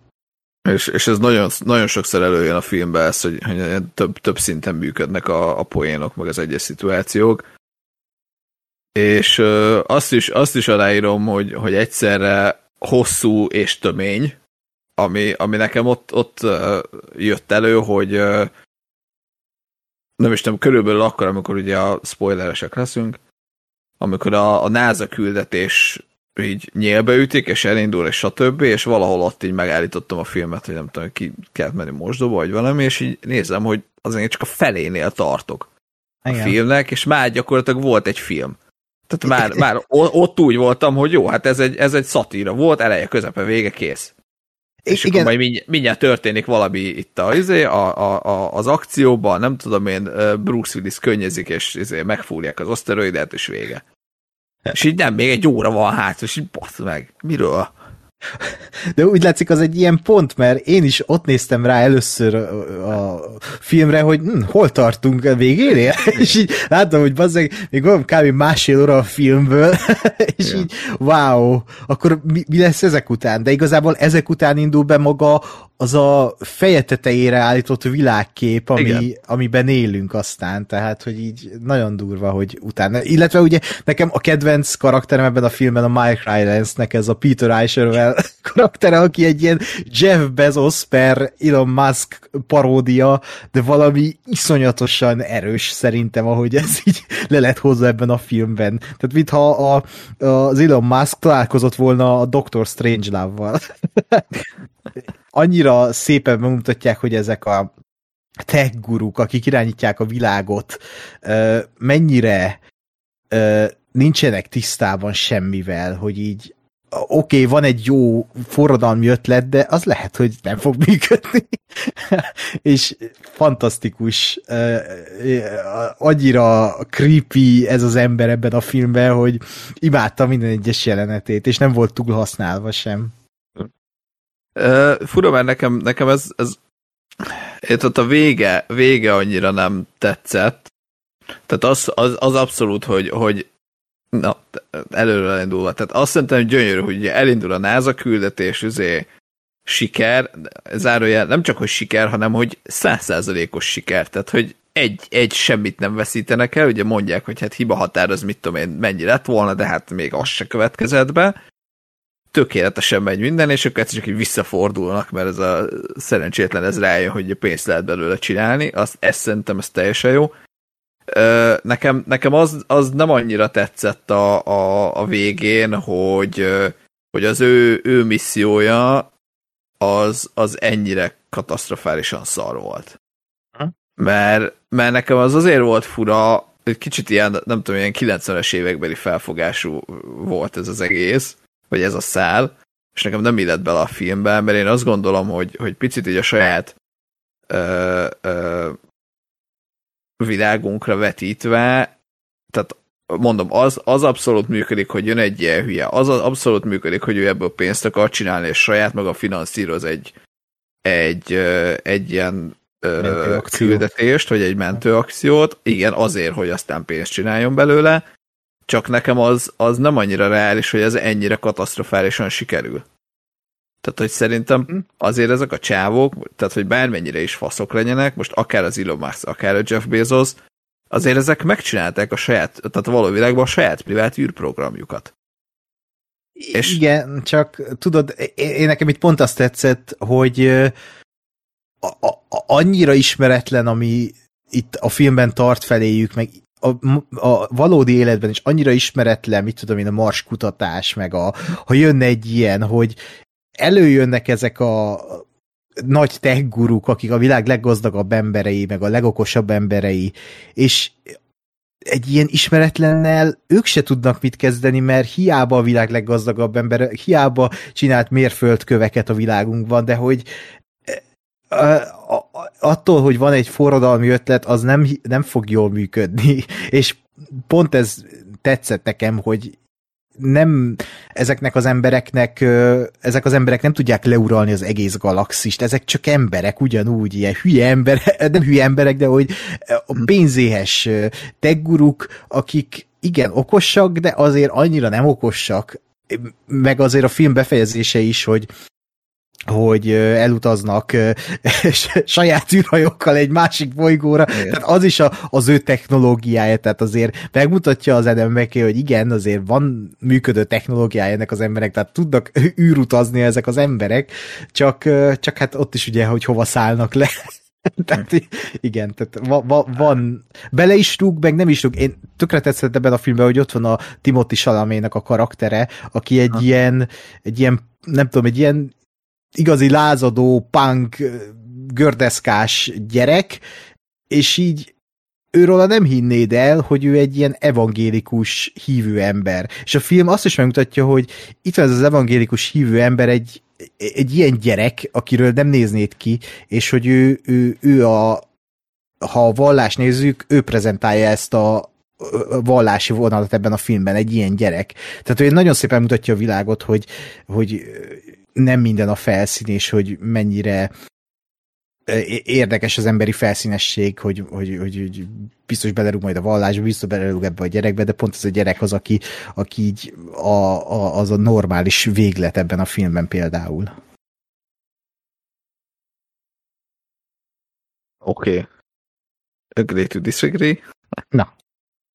E, nem tudom, nekem, nekem ő mindegy, nekem az egész ilyen vallásos felhangja van ennek a filmnek, szerintem teljesen fölösleges volt vagy nekem, nekem kilógott, de ez lehet, hogy az én személyes... Hát, csak tudod, az is kell bele. Ha egy ilyen filmet csinálsz, akkor nyilván azt is prezentálni kell, hogy vallási szinten, de az se tolja túl ez a film azért, tehát, hogy mm, attól nekem is viszkedhetnékem van. Ö, ja, jó. Mindegy, tehát, hogy nekem, nekem az a része annyira nem, nem működött, meg nem jött be, meg, meg visszatérve ezekhez a tech gurukhoz, én, én azt továbbra is azt, azt gondolom, hogy az egy picit túl, túl volt parodizálva, hogy, hogy ez lett a vége. Mert amire én számítottam egyébként az az, az, az volt, zárójel, örülök, hogy ez lett a vége, ami, tehát ugye spoiler következik, elpusztul a föld. De én azt, azt arra számítottam, hogy az lesz a vége, hogy, hogy majd valami random véletlen folytán mégiscsak megmenekülnek, vagy megmenekül a föld, és akkor majd, majd elő, előjön a, a Rylance karaktere, hogy na hát ugye, hát ugye, hogy én megcsináltam meg izé. Mm. Működött, meg ugye ebből a, az elnök is azt mondja, hogy na hát ugye, mégiscsak megcsináltuk, és mennyire jók vagyunk. Most nekem ez is működött volna, és mondjuk ezzel működött volna nekem a, a, ez a, a teljes csődje ennek a pénzes pénzes vonalnak, csak nem tudom én, nem, nem, nem nehéz megfogalmaznom, meg, meg igazából annyira nem vagyok száz százalékig, nem tudom, up to date, meg, meg benne ezeknek a, a tech mókusoknak a, a, az életében, meg a munkásságában, csak nekem ez volt az érzésem, hogy azért ez így manapság ezek nem ilyenek. Tehát, hogy ezek a csávok igen, van egy rakat pénzük, meg tényleg eszébe jut, hogy most a saját űrprogramot csinál, akkor saját űrprogramot csinál, és megteheti, mert annyi pénz van, amit akar, de, de hogy azért ezek szoktak működni valamilyen szinten. Vagy ha nem, akkor, akkor, akkor működik a következő, mert addig tolja bele a pénzt, amíg nem működik. Uh-huh. És ehhez képest meg ezt, hogy most így hát akkor, ha persze megcsináljuk, ha, ha hát szétesett minden, hát ez van, elmenekülünk az űrhajónkkal, az nekem egy kicsit ilyen ódivatú mm, paródia volt, hogy ez egy ilyen, nem tudom, Austin Powers szint volt. Közben meg a film az meg nem, nem ezen a filmen, vagy nem ezen a szinten mozgott. Ja, de néha egyébként én ezt hiányoltam is belőle, hogy pont amit mondtam, hogy annyira tehát a szatirának az a lényeg, hogy kicsit azért átlibbenjen egy ö, abszurd ö, szituációba, és annyira a mai világot tükrözte ez a szatíra, ami érezhetően egy szatíra, csak annyira ebben élünk, hogy én el is vártam volna, hogy egy a, most mit tudom, egy Austin Powers-ös jelenet legyen, mert kicsit úgy néha túl két lábon járt a földön a szatirához képest bármilyen balfasz karakterek is voltak, mint például Jonah Hill, de hát ilyen Jonah Hill karaktert is láttunk már hányszor. Magyarországon is hány ilyen balfasz politikus van. Tehát, hogy fú, nagyon-nagyon eltalálták szerintem ezeket a karaktertípusokat, illetve a, a, a, média szereplés is, ahol ugye a DiCaprio meg a Jennifer Lawrence ott a két Blanchett meg a Tyler Perryvel, az, azok is egy zseniális jelenetek voltak. Úgyhogy én azt mondom, hogy aki szereti a szatírákat, az nézze meg, de én nagyobb megosztottságot látok most ennél a filmnél, mint a Matrixnál jelenleg, mert Igen. tényleg valaki, ha, valaki vagy imádja, vagy azt mondja, hogy utálja, és, és, és nem szerette, fárasztó, de, de, de meg lehet érteni. Ez a nem, bocsán, nem érti kategória, vagy a, vagy a nem. érti, csak nem tetszik neki? Érti, csak nem tetszik neki, én azokkal találkoztam. Mm, tehát én ezt el tudom fogadni, mert most ízlésről beszélünk, tehát abban nem lehet belekötni, meg hogy most kinek mi a humor. Uh, én, én nekem nagyon adta ez a fajta humor, mert én ezt imádom. Uh, Edem McKay-től én bármit megnézek, nekem a Vice is tetszett. Uh, Nekem Nyilván ne, nem amerikai vagyok, lehet, hogyha amerikai lennék, máshogy látnám, de szerintem barom jól fogta meg azt a témát, ö, és szintén hasonló szatirikus elemekkel, mint, ö, mint ezt.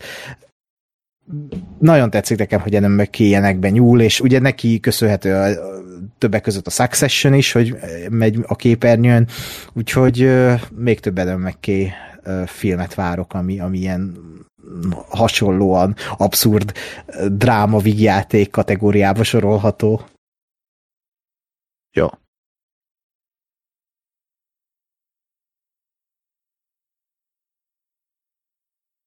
András? András elaludt. Igen, köszönöm a kritikát. Mielőtt tovább lépünk a következő filmre, eh, egy sztorit kifelejtettem a Matrixból, ami Gáspár én ennyire nem láttam még félni. Emlékszel, hogy miről van szó? Nem? Gáspár agya összeomlott, kura vicces volt. Hát az, az amikor pulcsit cseréltem. Ja. Volt. Igen, így bementünk, bementünk a moziba, és nem, nem tudom miért, így, így ránéztem Andrásra, akin volt egy fekete garbó. Ez is így megmaradt bennem, hogy Andráson egy fekete garbó van. És így, így kijöttünk, a, kijöttünk a moziból, ránéztem Andrásra, és egy szürke garbó volt rajta, tök ugyanolyan, csak szürke. És ez így, ezért így a Matrix után ez így egy picit, hogy így, most akkor mi? mi? és így, így mondom, hogy így két garbó volt, és azóta nem tudom, hogy mi a fasz, hogy ő mikor öltözött át, hogy ő, ez egy réteg volt, vagy melyik volt föl, hogy melyik volt alul, de hogy ez így, ezután egész nap ugye egy picit, hogy babrált a fejembe, hogy ez meg, most akkor hol a másik a fasz történt? Jól van. Örülök. Kerested Neil Patrick harris a szobádban. Igen, úgy néztem körül, hogy fekete macska, izé, nem tudom, röpülön kevinnyá, vagy se, vagy nem tudom én, valaki felkínál-e piros tablettákat, vagy Mm. Mi lesz ebből. De Jó, azért ott volt egy ilyen kelevesen mindfuck pillanat ebben. És mi a megoldás a sztorinak, András? Hol, hol tudod? Hát ezt sose árulom el, mert akkor összeomlik ez a illúzió. Úgyhogy Igen, most meg Genyó és direkt nem mondta Igen. meg, hogy ez mi, mi volt, de hogy így tényleg így szokás szerint jövünk ki, ezért beszélünk a filmre, így ránézek, és basz meg, eddig fekete garbó volt rajta. Hát újra rebootolták a Matrixot, és egy új, új. András került oda. Egy új Megvan új az szoftver. ötödik rész. Igen. De engem a külvilág az Octavia Spencernek lát, te csak te látsz. Izé. Normális Hát, embernek. Na jó. Oké, okay, akkor ö, beszéltek kérlek ismét egy Netflixes filmről, amelynek a címe Tick Tick Boom. Ugye ez, ha jól tudom, akkor Lin-Manuel Miranda rendezői bemutatkozása. Uh-huh. Javítsatok ki a tévedek, Andrew Garfield a főszerepben. Egy zenés film, uh, musical? Vagy csak egy zenés film? Musical. Musical. Aha. Jó. Ö, hát hogy tetszett? Mondjuk kezdjem most Gáspár. Hú, ö, hát én ennek a filmnek is úgy mentem neki, hogy nem tudtam róla semmit, azon kívül, hogy, hogy Lin-Manuel Miranda rendezte, a Andrew Garfield a főszereplő, és mindenki ezt nézi a, a, a Netflixen. Ö, hát ez itt most nem sült el jól, hogy semmit nem tudtam a filmről, ugyanis a Jonathan Larson, jól emlékszem a így van. nevére, tehát ő, az ő, ő nem csak, hogy az ő életéről szól, aki egy 90-es évek elején élt, alkotott Broadway musical, vagy zenés színházi író volt. Tehát, hogy ez nem csak, hogy az ő életéről szól az a film, hanem ő a 90-es évek elején csinált a saját életéről egy, egy musicalt, és ez a film az annak a musicalnek a megfilmesítése gyakorlatilag. Tehát, hogy, hogy én azt hittem, hogy ez egy teljesen fiktív valami lesz. Tehát, hogy nem, Á. nem, nem, csak, hogy, nem csak, hogy nem egy, nem csak, hogy nem egy, egy fiktív történet, hanem ez egy valós történet, és nem csak, hogy eredeti film egy valós történetről, hanem ez egy film, egy musicalről, ami ezt a valós történetet feldolgozza. Tehát, hogy, hogy így, így öm, formailag, vagy műfajilag, nem műfajilag, mert a, a zenés, vagy a musical az megvolt, tehát, hogy így a lehető legtávolabb volt attól, mint amire én számítottam. Ö, és ez itt most így nem annyira jött ki jól. Ö, nem volt ez egy rossz, rossz történet, csak ugye igazából ez most azért nehéz, mert innentől viszont nem tudom, hogy akkor most mi, mit, mit, mit miként értékeljek, tehát hogy ebből mi az eredeti, mi a, mi a, mi a, mi a musical, és mi az, ami a, a film. Ez olyan, mint amikor a Catfish láttad, és így azt hitted, hogy ez egy Az áldok nagyon jó film. Igen. Azt hittem, azt hittem, hogy egy szuperhős film, vagy egy macska hal. Lehet, hogy volt. Nem, én a, én a Catfishről simán azt hittem, hogy ez egy, az egy áldoksi.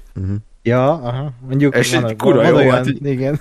Kurva jó volt a végén, hogy így, tehát a, a, a, annál jobban nem lepődtem még meg filmen, hogy így, így kiírták a végén, hogy nem is tudom, nem, ja, nem volt író a végén. És ezt, ezt néztem, hogy ki írta. És itt nincs író. És én mondom, mi van? Miért nincs író? És megnéztem az eldőt, hogy ez, jó, hogy ez egy igazi doksi volt, bassz meg! Na, zárójelbe zárom. Igen. Hát szóval... Lehet, hogy a, szür, a fekete gardó se létezett, Lehet, lehet, csak a szürke pulcsi létezik, és az Lehet, csak hogy- a fejedben. Hát, hogy ti se léteztek, és igazából Neil Patrick Harris irodájában vagyok, és ezt flashelem, hogy És egy, 8 éve podcastelünk. igen, egy one-man show podcastet csinálsz évek óta. Igen. Hát, hogy én vagyok András. Jobb esetben, igen. Rosszabb esetben Ákos is én vagyok. Igen, ez, Ezt Senki se szeretné. És mi a Lórival? Az ő kódját kitörölték? Vagy mi történt? hamarosan feltámad. Jó. Lorit most patchelik, hogy... Igen. Jaj. Na, szóval, szóval visszatérve a Tick Boomra, amiről egyébként beszélünk. Hát ez egy, ez egy Broadway musical, egy nagyon, nem tudom én, szenvedő, meg küzdködő fiatal ö, musical íróról. És ez így, nekem, nekem ez így pont ennyi volt körülbelül. Mhm. Kész. Oké, okay. akkor itt, itt törjük meg a jeget. Itt uh, nálam ez a film, ez nagyon város volt a többek között Lin-Manuel Miranda miatt, meg Andrew Garfield miatt. A, bevallom őszintén magát a, azt a Tick Tick Boom Broadway musicalt én nem ismertem. Jeleneteket láttam belőle, amikor már a Lin-Manuel Miranda alakította a főszereplőt, mert volt olyan változata is a Broadway-en, ahol ő, ő volt Jonathan Larson, még nem tudom, 2010-es évek elején talán. Ö, hát ez egy, ezt úgy kell elképzelni ezt a One Man Show-t egyébként, mint nem tudom, aki látta, Bo Burnhamnek most volt az Inside című stand-up specialje Netflixen, hogy egy ilyen zenés One Man Show a művészi szorongásról, a, arról, hogy 29 éves a Jonathan Larson, és most 30 éves lesz, és hogy ő már 8 éve írja ezt a musicalt, amit nem tud egyszerűen befejezni, egy dal hiányzik, hogy, hogy, hogy vége, végezzen vele, és hogy egy workshopra oda vigye, és, és azt mondják neki, hogy igen, talán lehet belőle valami, és ezt a szorongást látjuk, hogy, hogy ő nem hogy ő szeretne nagy művész lenni, ő szeretne alkotó lenni, körülötte a barátai azok vagy beálltak ebbe a szerinte ilyen szolgasor munkába, ugye a nagy multikhoz, vagy a vagy, vagy ahogy ő is dolgozik, ugye egy ilyen kis, minek mondják ezt nem étterem, hanem ez a, hát ez a gyors Diner. étterem, ká- diner, aha, ez a diner, ez a kávézó New Yorkban. Ö, és ezzel küzdő, és ezt láthatjuk dalokban megjelenítve. Ami ne- nekem nagyját teszi ezt a filmet, ez pont, hogy ez a szor, ennek a szorongásnak a képi megjelenítése az, ahogy az Andrew Garfield teljesen átszellemül Jonathan Larsonnál. Egyáltalán nem láttam a filmben Andrew Garfieldot, hanem magát, Jonathan Larsont láttam. Fantasztikus alakítás nyújt ő szerintem, nagyon jó a- dalok, az baromi jók szerintem ezek a dalok, nagyon jól vannak reprezentálva, mert itt, nem csak arról van szó, hogy itt elkezdenek táncolni, meg ugrálni, meg énekelni, hanem közben látjuk ezt a one-man show-t egy bizonyos szinten a filmben, tehát ahol Andrew Garfield alakítja Jonathan Larson-t a közönség előtt, és ott ő kezd neki mindig ezeknek a daloknak, és ott játsszák el az adott szituációt dalokban, ami a úgymond a fiktív filmben zajlik, ahol már rendes jelenetekben látjuk a, a karaktereket. Úgyhogy uh, szerintem egy nagyon és érdekes... ezt így megértetted? Tehát két szálon megy a film, egyik a színpadon, másik meg a maga a film-film beállításokkal, érted? Aha. És, És ez mindez a valóság. igen. Nem egyébként, bocs, egyébként ilyen szinten formailag ez, ez meglepő módon sikerült megérteni, hogy ez történik. Ö, ö, és, és ez tehát ez a része nem is volt rossz, hogy ugye egyrészt egyrészt ö, látod, hogy a, ugye a One Man Show-ba énekel, aztán ugye azt is látod kvázi, amikor nyilván a One Man Show dalai, vagy nem tudom mennyire volt más behúzva, azt ugye egy ilyen ö, életszerűnek megrendezett filmen, film jelenetbe látod. Tehát, hogy, hogy ilyen, ilyen szinten működött nekem az, hogy, hogy, hogy ez egy film volt. Aha. Ö, és, és azt mondom, hogy nyilván ezek, a, ezek azok a részek, ahol ez, ez filmként ö, valósult meg, és nem egy, nem egy nem tudom, egy musical, vagy egy, egy musical átirat, vagy egy musical felvétel készült gyakorlatilag, de, de ennyi. Igen, és én nagyon együtt tudok érezni ezzel a szorongással, ami, ami a filmben zajlik. Valószínűleg azért is, én, én tehát azt szerintem mindenki tudja róla, meg Gáspár is már jobb, emlékszem, miatt egész volna ezt a filmet, jó beszóltál nekem, hogy ezt úgyis imádni fogom, mert elolvastad az IMDb egy mondatos szinopszisát, és igen. tudod, hogy mi a véleményem előre. De igen, tehát ezek azok a filmek, amiket nem tudok nem szeretni, mert, mert úgy érzem, hogy nekem szólnak, hozzám szólnak, ott vagyok velük, és ez még társ, egy Andrew Garfield alakítás, egy, egy, egy Lin-Manuel Miranda rendezés, meg önmagában a musicaleket is nagyon szeretem, mm, így műfaj szinten. Úgyhogy uh, itt minden mm, adott volt, hogy én szeressem ezt a filmet, és szerettem is. Uh, nyilvánvalóan e- ezt a történetet uh, többször megénekelték már, haha, uh, de annak ellenére szerintem barom jól van ö, elmondva ez a történet, mert ugye azt nem mondtuk, és hát most nem spoiler, mert ugye igaz történet, de hogy a Jonathan Larson 36 évesen, vagy 4 évesen halt meg, tehát baromi fiatalon halt meg. A, ő írta ugye a Rent című rock operát, amivel kb. a leghíresebb művelet, amivel ő virág, világhíre szert, és amikor bemutatták, utána éjszaka halt meg ő. Tehát, hogy így még a kritikákat se tudta elolvasni, mert akkor ő már elment közülünk. Ami egy nagyon durva történet, ez nincs benne a filmben egyébként, tehát ezt nem dolgozza fel, mert nem egy életrajzi film, hanem egy ilyen életszakasz mutat be, hogy amikor ő nagyon szorongott, és nem tudott mit kezdeni az életével, és választania kellett munka és uh, hivatás között. Uh, sokan egyébként egy pöcsnek is tartatják ebben a filmben, mert eléggé lekezelően beszél ugye azokról az emberekről, akik beállnak dolgozni, és pénzt szeretnének keresni, meg szeretnének élni a lakásrezsit, stb. stb. De közben szépen bemutatja szerintem ezt a művészi ambíciót, ami így elsöpör minden épeszű gondolatot, amikor az ember úgy szeretne alkotni, és csak azért él, és, és, és lehet, hogy nyolc éve csinálja azt az egy dolgot, de egy dal hiányzik, és, és arra tesz fel mindent. Ezt nagyon szépen megmutatja, és ugye uh, Stephen Sondheim is meg van jelenítve ebben a filmben, aki ö, kvázi így felfedezi Jonathan Larson-t a, a való életben, és egy ilyen mentor, kisebb mentor figuraként van ebben a filmben jelen, és szerintem ez is egy tök szép dolog volt, ahogy ő, a, amiket ő mondott neki, és eljutott ezen az úton. Szóval szerintem, aki szereti az ilyesfajta filmeket, az, az tegyen vele egy próbát, ha még nem tett volna. A, még azt akartam, hogy Andrew Garfieldot szerintem biztos, hogy jelölni fogják Oscarra, tök jó lenne megkapná az Oscar, de nem fogja, csak én ő, őt nagyon szeretem. Ő, ő, ő most a, nálam így a második Keanu Reeves Hollywoodban, így ember szinten, meg minden szinten, tehát ő egy iszonyat szimpatikus ember, aki a, jelenleg nálam így az egyik kedvenc amerikai, vagy hát amerikai, hogy angol, de hogy az egyik kedvenc külföldi Hollywoodi színész, hát az olyan ronda szó. Hát, külföldi színészem. Uh, tehát nagyon nagyon-nagyon szuper uh, színész. Hm.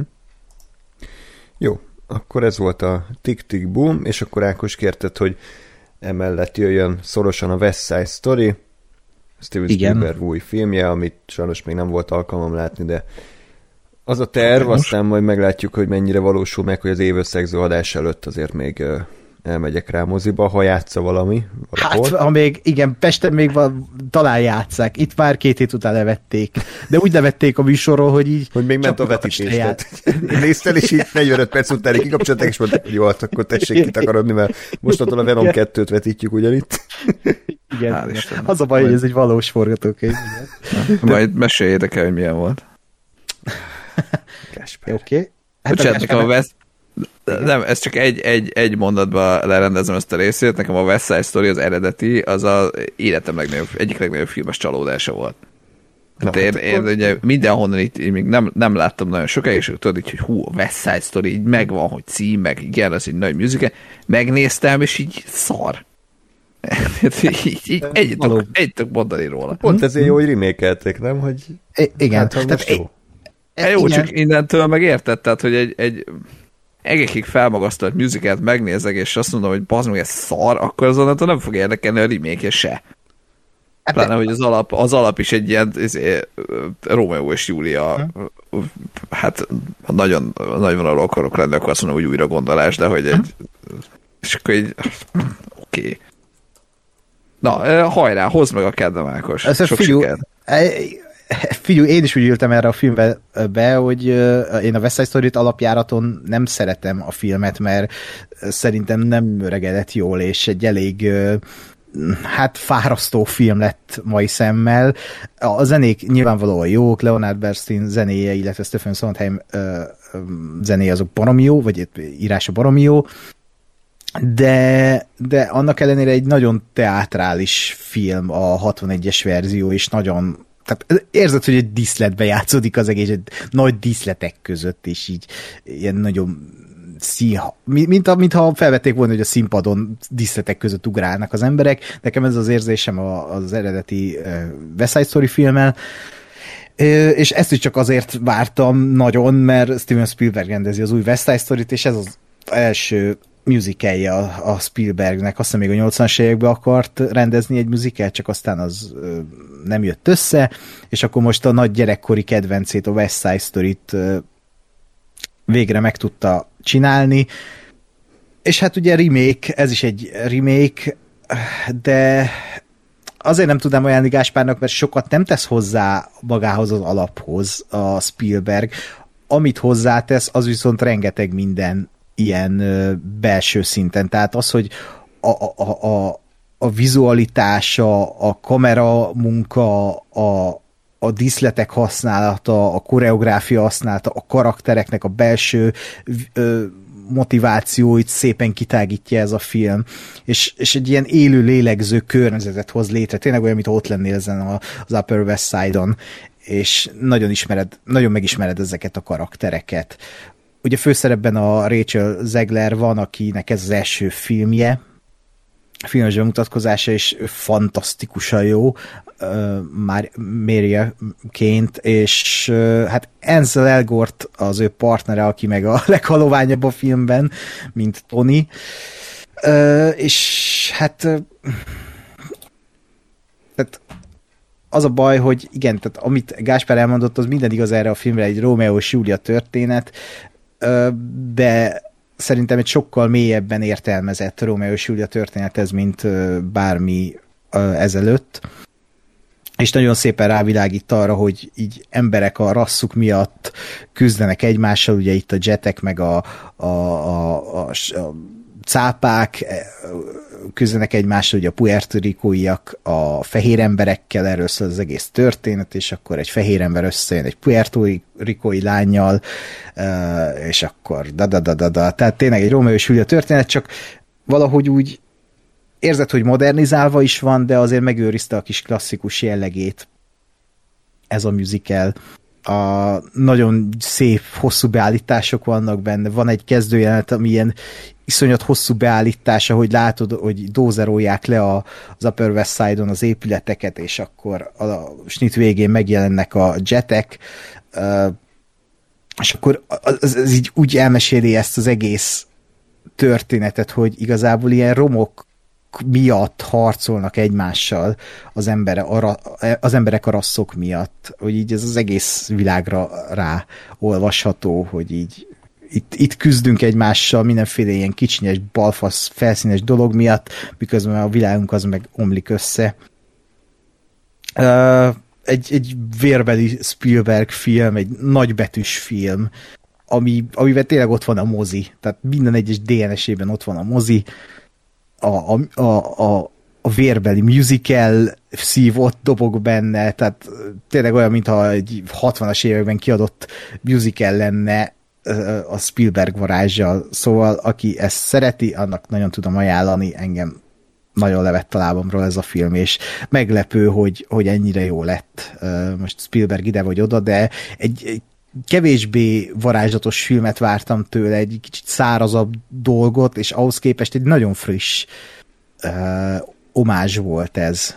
Én, én nagyon imádtam, és az egyik kedvenc film idéről. Nem tudom, Andrásnak tetszeni fog-e. Gáspár nem ne nézze meg.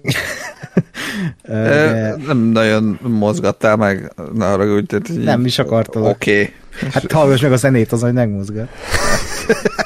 Nem, Igen, a WC-re van. I'm so pretty majd Gáspár megmozog. Gáspár inkább ilyen pomádés embernek tűnik. Inkább.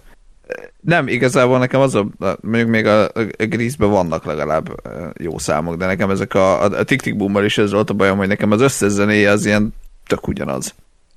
Vagy legalábbis nagyon-nagyon, has, nagyon-nagyon hasonló, és így, így annyira nem áll hozzám közel a műfaj, hogy, hogy belemenjek annyira részletesen, hogy mondjuk el tudjam különíteni, vagy értékelni az apró finomságait, vagy ha van ilyen, vagy a, vagy a különbségeit, és így hangzásban, meg meg nem tudom, felépítés, meg mindenben, meg nekem ezek tök ugyanolyanok, ezek a Broadway dalok, és nem, nem annyira az én műfajom.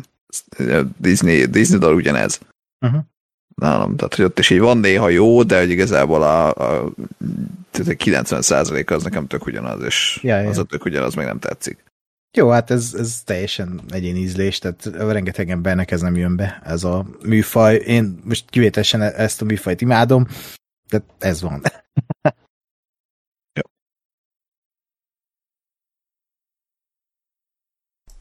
Akkor uh, folytassuk a következő villám kritikával, ami uh, tőlem érkezik. Ez a The Medium című uh, horrorfilm ha jól emlékszem, akkor tájföldi horror. Ezt azért néztem meg, mert a Geeks blogon ajánlották, hogy az év legjobb horrorja. Név szerint Rusznyák Csapa felelős ezért a cikkért.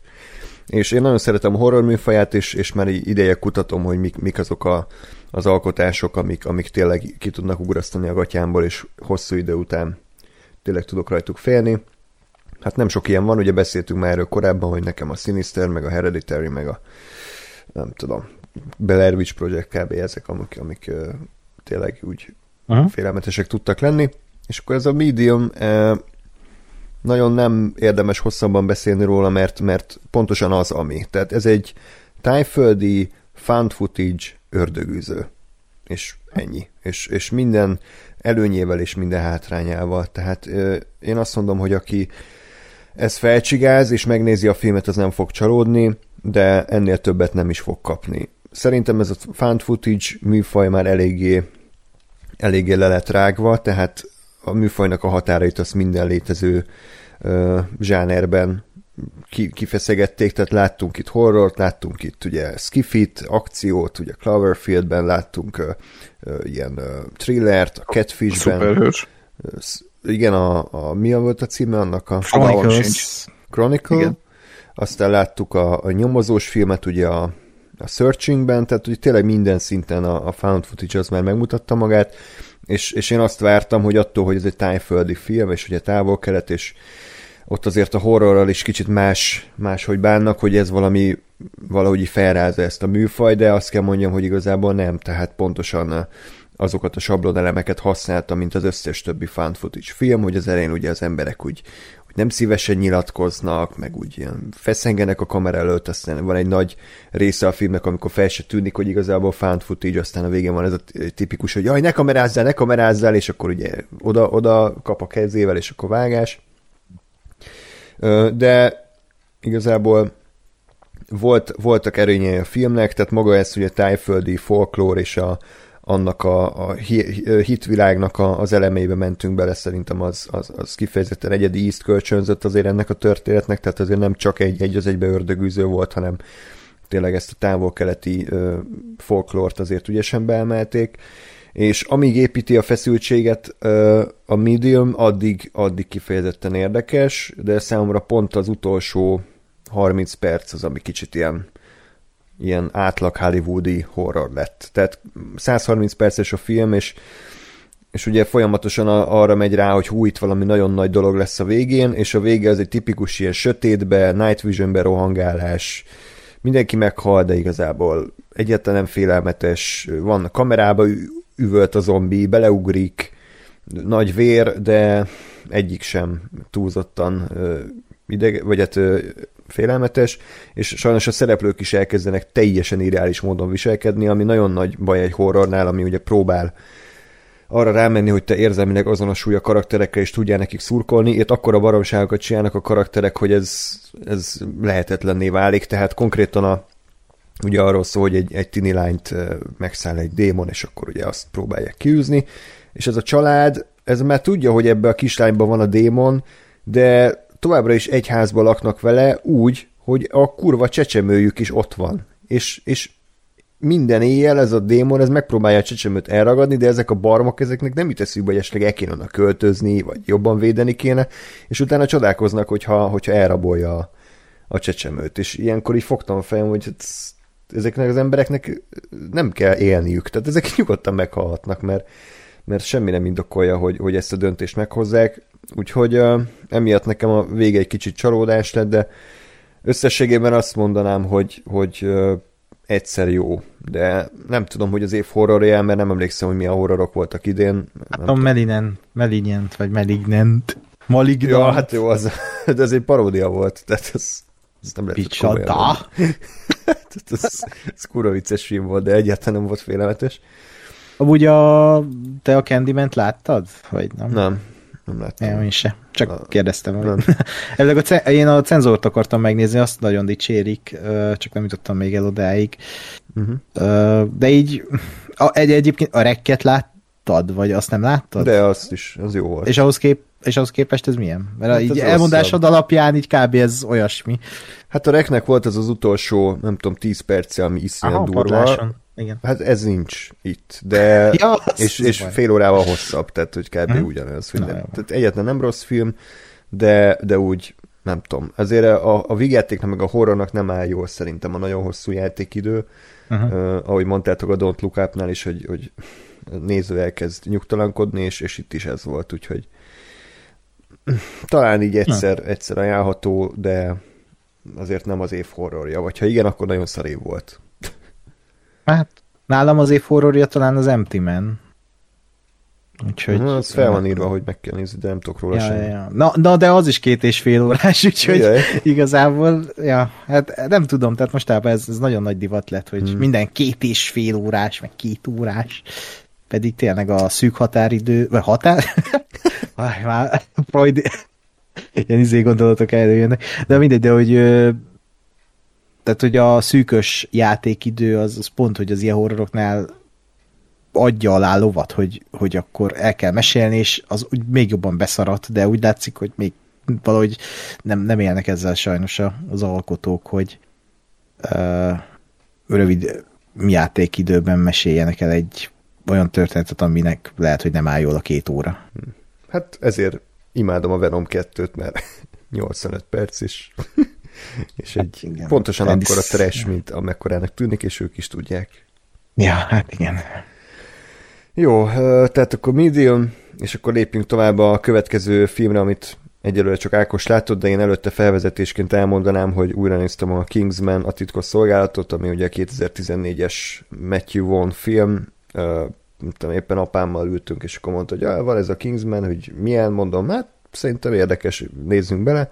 És így ez az a fajta film, ami úgy, úgy ott tart, tehát, hogy tök jó a tempója, ugye jók a karakterek, szórakoztató az akciáletek, azok zseniálisak, zenei betétek, és, és apámat is lekötötte, és azt mondta, hogy hát ez úgy rendben volt. Tehát nyilván nem egy világcsodája, meg azért ö, azért vannak benne nagyon gagyi elemek, amik nem tudom, hogy mennyire volt szándékoltan gagyik, de, de Matthew Vonnak a, a filmográfiájába abszolút beleillett. Azt nem tudom, hogy megérte folytatni, mert az aranykörre én már csak arra emlékszem, hogy egy, hát egy ilyen gyengébb Kingsman film, hogy vannak elemek, amik jók, de az egész igazából kicsit olyan erőtlen, és hát erről az újról se hallani túl sok jót. A The Kingsman, ami ugye egy előzmény film, és Matthew Vaughn azt mondta, hogy már akarja a hármat csinálni, meg lehet, hogy még több filmet, szóval... Sorozat is készül. Oh, teljesen beszippantott ez, a, ez az univerzum, de én ezt nem szerettem, amikor egy rendező ennyire hosszú ideig egy fajta filmet csinált. Tehát, hogy bármennyire is szerettem az Avatárt, azért James Cameron remélem, hogy nem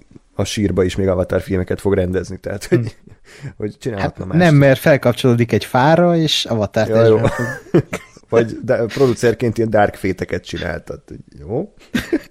Igen, a világ legjobb Terminátor filmje a Terminátor 2 óta, ugye? A Terminátor Genesis. Igen. Szóval, uh, milyen volt ez az új The Kingsman? Rossz. Ja, Nagy, nagyon rossz. Tovább. Igen, hát fú, um, hát ezzel egyetértek, amit mondtál, hogy Matthew nem kéne ennél a franchise-nál, nem, nem kéne egy alkotónak egy franchise-nál maradnia. Az a baj, hogy Matthew Vaughn pont, hogy az ellenkezője volt ennek, mert a, a ugye az X-Men First Class-t ő rendezte, viszont a, a Days of Future Past-et már nem, mivel ott kijelentette, hogy ő folytatásokat nem fog csinálni, mert nem szereti, mert tudja, hogy az nem lesz már olyan jó. Ennek ellenére itt hmm. vagyunk 2021-ben, és a harmadik Kingsman filmet csinálta meg, és már forgatja szeptembertől a negyedik Kingsman filmet. Uh, és ezen a filmen, én már az aranykört se szeretem, pedig nálam a Kingsman, az első rész, az egy ilyen 10-ből 9-es, szinte tökéletes akciófilm, az, az, az egy tényleg egy tökéletes akciófilm, egy baromi jó stílus, baromi jó szélsőséges megmozdulásokkal, jó karakterekkel, fantasztikus akciókkal, nagyon jó James Bond felépítéssel. A, az aranykör az szerintem egy ilyen erőtlen copy-paste, ugyanúgy fantasztikus akciókkal, erőltetett történettel, erőltetett főgonosszal, alulírt karakterekkel, alulírt sztorival, és akkor jött a Kingsman, a hmm. Kingsman, a, ami hát, ami meg nem találja a fókuszát, nem találja a saját stílusát. Tehát ennek a filmnek nincs stílusa. Tehát ennél a filmnél még az Aranykör is egy jobb film.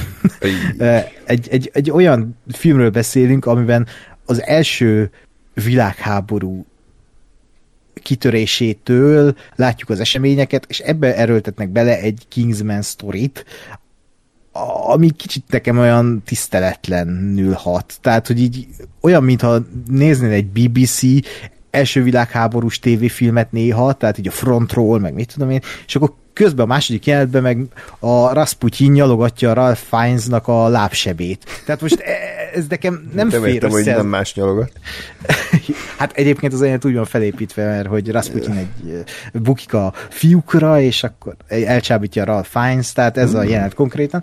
Na mindegy, de hogy vannak benne ilyenek, és ez a filmnek egyébként szerintem a legjobb jelenet ez a Rasputinos szekvencia, mert itt tényleg azt éreztem, hogy ez ilyen Kingsman-es szélsőség, hogy átmennek a hülyeségbe, de közben megmarad a dráma, a, a, úgy, mert itt egy ilyen apafia történetről van szó, ki hitte volna, ugye, kicsit ez is ilyen copy-paste Kingsman, csak itt ténylegesen apafia történetről beszélünk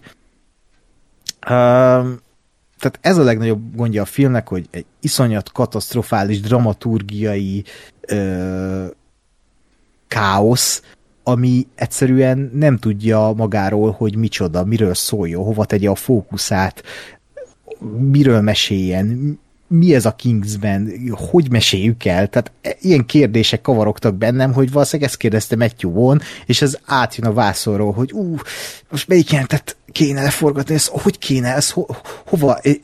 Nagyon bizonytalan nekem ez az egész film, és tök szar látni, mert a Matthew Vaughn egy kibaszott jó rendező, akinek egy rohadt jó stílusa van, csak itt éppen nem úgy jöttek össze a dolgok, és már azt érezdi, hogy ezt ő se akarja csinálni, mert az akciók is ilyen, lerakom a kamerát, olyan, mintha nem is lett volna storyboardolva az egész, tehát így, ilyen lehetetlen helyekről van felvéve, amik így nem érdekesek. Van egy-két beállítás, ami érdekes, amikor egy kardra van felszerelve a kamera, az tök érdekes, de hogy ezek ilyen másodpercek.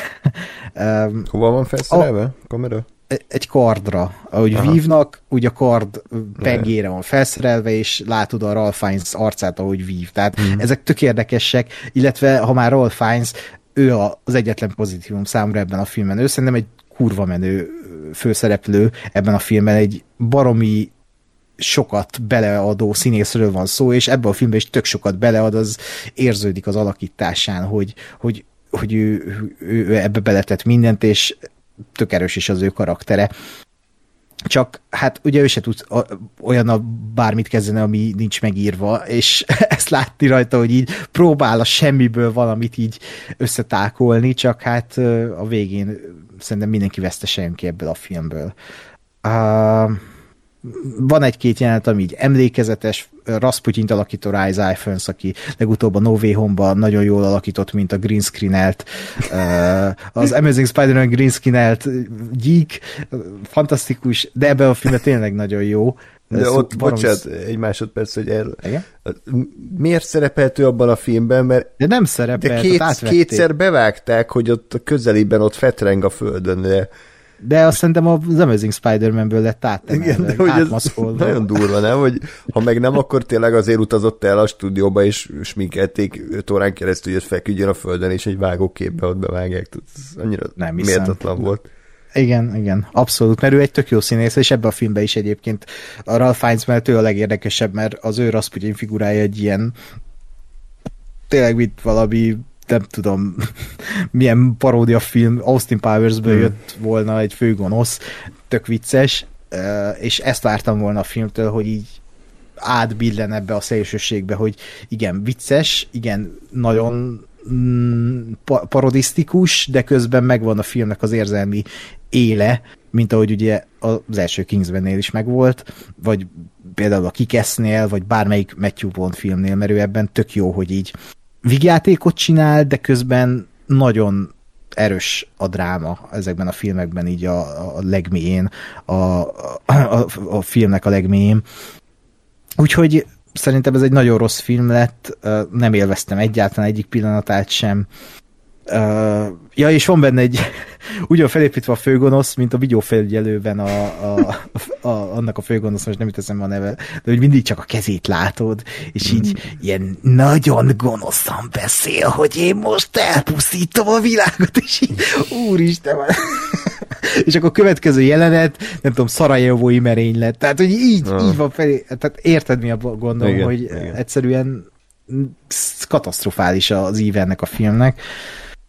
Uh, ja, és van egy post-credit színje, nyilvánvalóan, ami meg ilyen Wolfenstein hangulatot áraszt, mármint az a játék, tudjátok, a mm, Wolfenstein persze. játékok, hogy így kb. oda tart ez a franchise, de nem szeretném, bazd meg. Tehát, hogy fúj, nem, tök szar, hogy egy ilyen filmnél, egy Matthew Vaughn filmnél ezt érzem, hogy fúj, nem akarom ezt.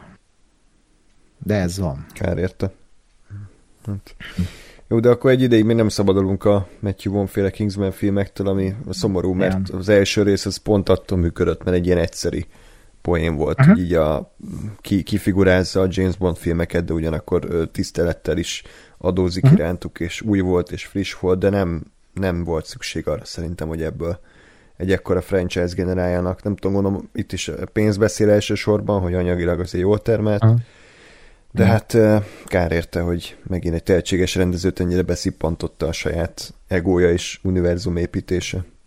Igen, igen. Pedig Matthew Vaughn pont az volt a jó, hogy ő nagyon változatos filmeket csinált, tehát indult a Torta, a Daniel craig uh-huh. aztán ugye a Csillagpor, ami egy fantasy, aztán uh-huh. a, mhm. mi volt, a Kikesz, igen, a Kikesz. X-Men az elsők, tehát, hogy így volt egy, volt egy jó váltakozó stílusa, de most meg már beállt erre az egy szintre, és ez meg egyre rosszabbul. Igen, hát kicsit az reménykedek még a Kingsman 3-ba egyébként, mert mondom, a Kingsman 2 nem volt egy rossz film, de nem volt jó sem, mm. de abból még lehet egy, egy, esetleg egy Kingsman 3, ami jó, mert tényleg a Kingsman 2-ben voltak kurva jó jelenetek, tehát az összes akció jelenet, az ilyen iszonyat uh, hülye Elton John cameók, ez, ez, ezek kellenek egy Kingsman filmbe, és nem az, hogy ilyen valós történeteket nézzek úgy, hogy közben nem tudom, hogy most ez tisztelet teljese, vagy tiszteletlen. Hát igen. Jó, hát lehet, hogy az is, hogy már ugye nem Jane Goldman volt a forgatókönyvírótársa, mint ugye az összes korábbi filmjénél. Úgyhogy talán, hogyha ő visszatér, akkor így Matthew von fejére koppint, hogy ember azért nem, nem ez a szinthez vannak szokva a nézők. Ja, ja, ja. Jó, uh, akkor ennyi volt a The Kingsman, és akkor a mai utolsó téma, ez változatosság kedvéért, mert olyan rég beszéltünk, egy Marvel uh, széria lesz, a Hawkeye solyomszemnek az első, első évada, vagy az évada? Olyan. Hát eddig csak arról van szó, hogy az évada, nem beszéltünk még második évadról, hmm. mert nem lett bejelentve, illetve úgy is van lezárva, hogy lehet ez egy történet is, de lehet folytatni még több történettel. Hmm. Na, hát akkor kíváncsi vagyok, hogy Gáspárnak hogy tetszett a Hawkeye. Ha, uh, hát én, én így egy mondatban összefoglalva azt mondom, hogy ez egy nem a, nem a legjobb Marvel sorozat volt, de, de igazából nem, nem baszott fel. Tehát ez, a, ez, a, ez az ártal... Igen. Ez az ilyen ártalmatlan, hogy megnéztem két nap alatt, és így ennyi. Voltak benne jó pillanatok, voltak benne szar pillanatok, és kész. De, de nem, nem bántott, vagy nem, nem tartom ártalmasnak. A, a Falcon and the Winter Soldier az ilyen szempontból kevésbé volt jó nekem, tehát az, az, az ott sokkal inkább azt éreztem, hogy volt egy, vagy lehetett volna egy tök jó ötlet, és na, tehát volt egy tök jó ötlet, ami lehetett volna tök jó, de nem lett.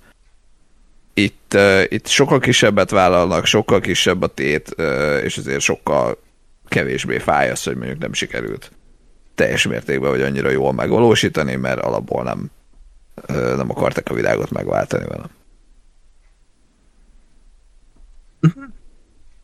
Uh, egyébként én, amikor bejelentették a, a, a Marvel sorozatokat, a sorozatokat, ezt vártam a legjobban, mert uh, ebbe láttam így a legtöbb potenciált, mint tévésorozat, hogy akkor Hawkeye tévésorozat tök jó, mit tudnak vele kezdeni. Ez a karakter érdekelt leginkább, hogy, hogy akkor oké, okay, ha, ha, ha már itt van a Hawkeye velünk 2012 óta, akkor valamit kapjon már, mert egy ilyen tök szimpatikus uh, karakter volt mindig is, még a Jeremy Renner annyira nem is szimpatikus. Uh, és ahhoz képest egyébként ez egy ilyen jó sorozat lett, ami, aminek megvannak a maga a Marvel betegségei, mint például az, hogy az első pár része sokkal érdekesebb, mint a, az utolsó pár része, ami átmegy ilyen hülyeségben néhol, és behoznak egy bizonyos karaktert, aki, aki ma, a, ő maga paródiája, és kellemetlen volt nézni. De közben meg ott van benne egy két Bishop, meg egy, egy Clint Barton, akik így rohadt jól működnek együtt a képernyőt. Tehát Jeremy Renner meg a Haley Steinfeld, ők, ők zseniálisak így együtt, amikor így ugratják egymást, amikor ez a buddy movie része megy a sorozatnak, ez, ez, ez, ez a csipkelődés, ez kurva jól állt, és imádtam nézni, mert, mert tényleg az megidézi ezeket a 90-es évekbeli zsaru filmeket. Uh, illetve ami nagyon működött ebbe a sorozatban nekem, és meglepő volt, hogy, hogy nem a Hawkeye-ról szól ez a sorozat, hanem a két Bishopról. És ez egy roppant friss kellemes meglepetés volt, mivel a két Bishop amúgy is egy érdekes karakter, és Haley Stanfeld meg egy nagyon jó színésznő, meg egy nagyon számomra nagyon kedves színésznő, és, és ő tényleg egy tökéletes casting volt ebben a sorozatban, elvitte a hátán az egészet, uh, illetve kiemelném az ilyen ro- roppant jó megoldásokat, hogy nem tudom, a, van egy rész, ami úgy kezdődik, hogy így bemutatja POV szemszögből, hogy mit éreztek azok az emberek, akiket elcsettintettek és visszatértek. Tehát az, hú, az, azok ilyen annyira jó megoldások voltak, hogy így eb, ebbe az aspektusba is belekostolnak ezek a sorozatok, hogy így e, apró ötletek, pár másodperc az egész, de így tágítják ezt az univerzumot, vagy hogy milyen volt, vagy milyen lehetett a 2012-es Csituri e, ostrom alatt úgy megélni ezt az egészet, hogy, hogy te egyik pillanatban még éled a hétköznapokat a kis otthonodban New York közepén, és a másik pillanatban egy nagy csituri hajó elszágult fölötted, és szétrobban a házat. Tehát e, e, ezek tök jó pillanatok voltak szerintem, amik így ezt a kisléptékiséget, a kisembernek a szemszögét mélyítették, és nagy, nagyobbá tették még inkább azokat a, a cselekményeket, amiket a nagy szuperhősök áttértek. Úgyhogy ezek, ezek szerintem tök jók voltak, illetve tényleg az a kisléptékiség engem nagyon meg tud mozgatni, hogy nem akart nagyot karolni ez a sorozat. A maga kis drámáját elmesélte és megoldotta. Amit a Pókember adásban is elmondtam, hogy, hogy, hogy nem akart többet ez a film, mint egy haza, a Pókember hazatérés, hanem a kis saját történetét, a saját kis konfliktusokat, felvetette, megoldotta, az a történet, hogy Clint Barton haza szeretne jutni karácsonyra a családjához, a végén természetesen hazajut a családjához, két Bishopnak családi gondjai vannak, természetesen a évad végére megoldódnak ezek a családi gondok,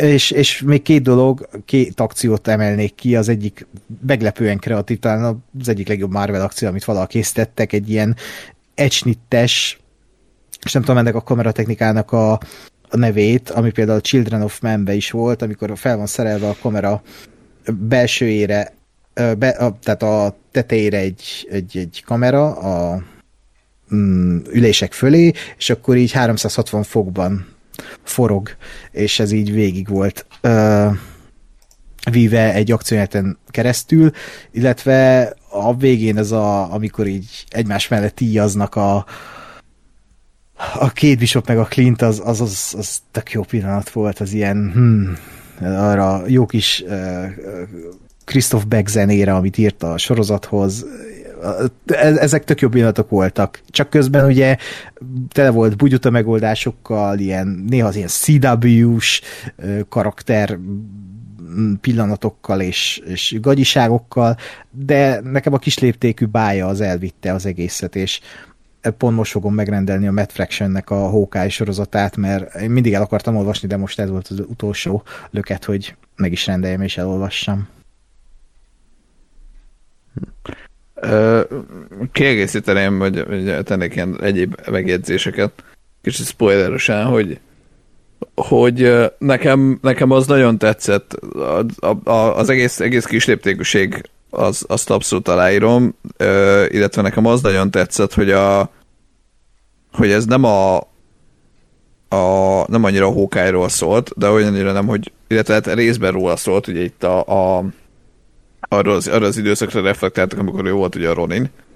Igen. Ami egy elég, mondom, képregényben egyáltalán nem vagyok a Hawkeye képben, tehát nem, nem tudom, hogy ő mennyire tényleg ő volt a Ronin, vagy ez csak egy ilyen Marveles, vagy mint egy MCU-s hozzáköltés, nem is érdekel igazából, mert nekem nagyon működött az, hogy, hogy, hogy nem, tehát hogy ez a sorozat, ez nagyon könnyen lehetett volna az, hogy nézzük meg, hogy akkor mi, mi, mi volt akkor, amikor Hawkeye volt a Ronin. És játszhatott volna akkor, lehetett volna ez egy ilyen töltelék, aminek ugye tudod az elejét, tudod a végét, és kész, és megkapod a közepét, és teljesen érdektelen. De ehelyett nem ez volt, hanem ebből a, a szituációból, vagy ebből a, a, a fel, fel, feldobott labdából kihozták azt, hogy igen, nem mutatjuk meg soha egyébként, hogy mi volt konkrétan akkor, amikor ő volt a Ronin, de annak az utóhatásait látjuk, illetve abból a korszakból indul el az a történet, vagy a történetnek egy, egy fontos szerepe, szelete, amit, amit most megmutatunk. És szerintem ez egy baromi jó döntés. Uh-huh. Ö, mert ez, ez, nekem ez az a, az a ö, típusú és szintű kreativizmus, ami, amit én szeretek a Marvelben. Tehát, hogy bizonyos keretek között marad, mert, mert nem lesz művész, meg nem tudom én, tehát, hogy, hogy ugyanaz a recept van gyakorlatilag, igen, de azért mégis benne van egy ilyen, hogy, hogy azokon a kereteken belül azért egy kicsit úgy ne a, ne a legbézikebb bézikséget csináljuk, hanem egy kicsit dobjuk fel valami ötlettel. Igen. És ez, ez, ez szerintem baromi jó volt. Nyilván az is, hogy aztán a, a, a, az ő a kettőjük kapcsolata az szerintem is tök jól működött, az nagyon kellemes volt, illetve úgy alapvetően nekem a Hawkeye egy olyan, olyan figura, aki így, így nem tudom, hogy miért működik, mert nem kéne, de mégis működik. Igen, mert semmit nem tudsz róla, meg ugye minimalista Ez az, az. egész. Hát meg nem is Semmi- azt hiszem, hogy, hogy Semmit nem bocs, beszél. nem, nem ez, hanem hogy nem is ezért, hanem mert őt behozták annól az Avengers-be, jól emlékszem, a semmiből. Uh-huh. Tehát, hogy ő egyszer csak így megjelent, nincs, nincsenek képességei, nem, nem látta sorról eredet történetet, nem igazán tudod, hogy ki ez. És, ö, és mégis van egy ilyen tök jó figura ennek az egész, egész szuperhős őrületnek a közepén, aki tényleg egy ilyen, egy ilyen két lábbal a földön, ilyen izé, vidéki paraszt, jó értelemben, hogy ő nem, nem izé, nem, nem, mond, nem tudom én, nagy monológokat, meg nem a világot megmenti, vagy nem tudom én, nem egy ilyen nyál valami karakter, hanem ő egy ilyen tenyeres talpas izé, melós. Igen. És, és hogy tök jó, hogy van, a, van, a, van ennek a szuperhős őrületnek a közepébe egy ilyen, egy ilyen hétköznapi csávó, aki így elvégzi a, a munkát, és aztán hazamegy a családjához. Igen, és pont amit mondta, ez tök jó, mert azt tetszett nekem ebben a sorozatban, mert a sorozat nézése közben döbbettem rá erre én is, hogy ő az egyetlen, aki sétál az utcán, és oda mennek hozzá, hogy kaphatunk egy fényképet. Tehát, hogy ő nála jön ez csak elő, ez a, ez a probléma, hogy nem tudom, sétál az utcán, és megfigyelik, hogy ő a hókály, meg hogy lepacsiznak vele az ilyen szerepjátékos rendőrök, hogy hú, a hókály, izé, itt a ruhád, elkészítettem, tök menő arc vagy, ő színházba jár ugye a családjával, tehát hogy így ezeket a mindennapi ilyen szórakozásokat, meg hétköznapi ö, alapteendőket, ezeket csak ő végzi, és ebből a sorozatban látod először, hogy egy ö, Marvel mondjuk szuperhős ö, csinálja ezeket, vagy hogy például megint csak egy apróság, de hogy van egy emlékmű ott annál a hídnál, ahol ugye küzdöttek az Avengers 2012-es verziójában, és akkor ott van egy ilyen emlékmű, amivel ki van írva az összes karakternek a neve, hogy köszönjük, hogy megmentettetek minket, meg hogy nem tudom, étterembe ül a családjával, és nem kell kifizetnie a kaját, mert, ö, megmen, mert, mert tehát megköszönni neki a pincér, hogy megmentette az életét, stb. Tehát, hogy ezek ilyen tök emberi dolgok, és Hát meg, bocs, viszont, hogy ő, ő ezekkel így láthatóan nem nagyon tud mit kezdeni. ja, ja, ja, Tehát, hogy igen. egy kicsit úgy, úgy szorul érzi magát, vagy az, hogy igen, igen, azt mondja a pincér, hogy jó, hát izé, mi álltuk, és akkor ott feszenk, hogy hát oké, okay, kösz, jó. Igen, mert egy embernek érzi magát az istenek Igen, között, aki nem tett igen. semmit, és ugye még ebben a sorozatban kiderül, hogy még félig süket is, mert egy hallókészülékkel mozog, és csak úgy tud tájékozódni a világban, mert a sok akció közben annyira megsérült már a füle, hogy nem hall rendesen, így simán. És azért erős a dráma ő közte és két bishop között, mert pont, hogy két bishop ott ő inspirálta, és ettől fog működni aztán a jövőben a két bishop, mert konkrétan úgy kezdődik a sorozat, hogy két bishop a szétrobbanó házukból megpillantja, hogy Hawkeye megmenti őt a, a, a kis nyilával, az kis íjával, és ez inspirálja két bishopot arra, hogy ő is egy ilyen megmentő legyen. És ez szerintem egy tök szép ív, hogy egy ember egy embert inspirál az istenek között.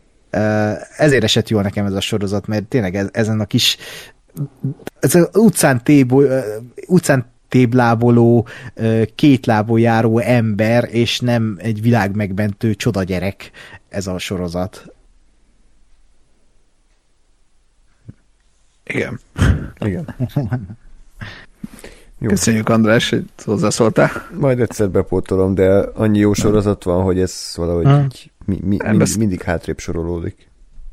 Én ezt abszolút értem, meg megértem, meg nem, nem tehát ez, ez nekem is az a sorozat, amire azt mondom, hogy de ezt látni kell, és ezért, ez így, hát majd valamikor érdemes, mert vannak, vannak jó pillanatai, de de azért nem a, nem a, a krémje meg a csúcsa, mert közben meg a, a, a, az egyéb története, vagy hát ugye a történet története, az meg azért eléggé kis egyszerűcske, vagy nem tudom, tehát az a Igen. az alvilági része az nem annyira, vagy nekem nem annyira jött be. Igen. Hát az máig, máig fáj, amit egy bizonyos karakterrel műveltek ebben a sorozatban, tehát arról is beszéljünk, mert az amúgy is nagy spoiler. Tehát amikor megjelent egy bizonyos képernyőn, akkor azt mondtam, hogy ó, oh, de jó, ez milyen menő, hogy összehozzák ezt a karaktert ezzel az univerzummal. Aztán, amikor megjelent Hawaii Inkben, ak- akkor az úgy nekem nagyon fájt, meg ahogy így elbántak vele. Ki? Batman? Nyilván, hát, igen. Ne, hasonló kultikus figura. De a George Clooney féle. Ja igen, Abszolút. csak a Mel Bimbója jelent meg. ilyen. Igen. Nem, hogy tudom ki az, csak Hmm. trollkodtam. Jó, hát igen, ez kár volt, kár volt azért akkor. Mhm. Igen. Hát Tudom, jó. én, lehet, hogy azért, mert nem ismerem az eredeti, de engem nem nagyon zavart, vagy én, én úgy, Ha ismernéd, zavarna. Ja, lehet.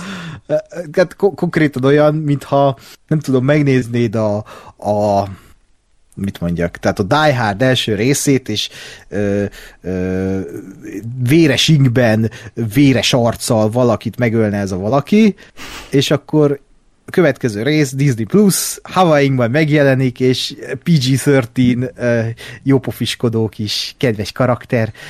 Tehát ö, ö, Ja. adjuk. Érzem. Ez a szomorú jövőkép a Disney filmek terén, Ha. hogy, hogy megszerzik azt a karakterjogot, és, és kifordítják, és bazári majmot csinálnak belőle. Ja. Igen. Szomorú.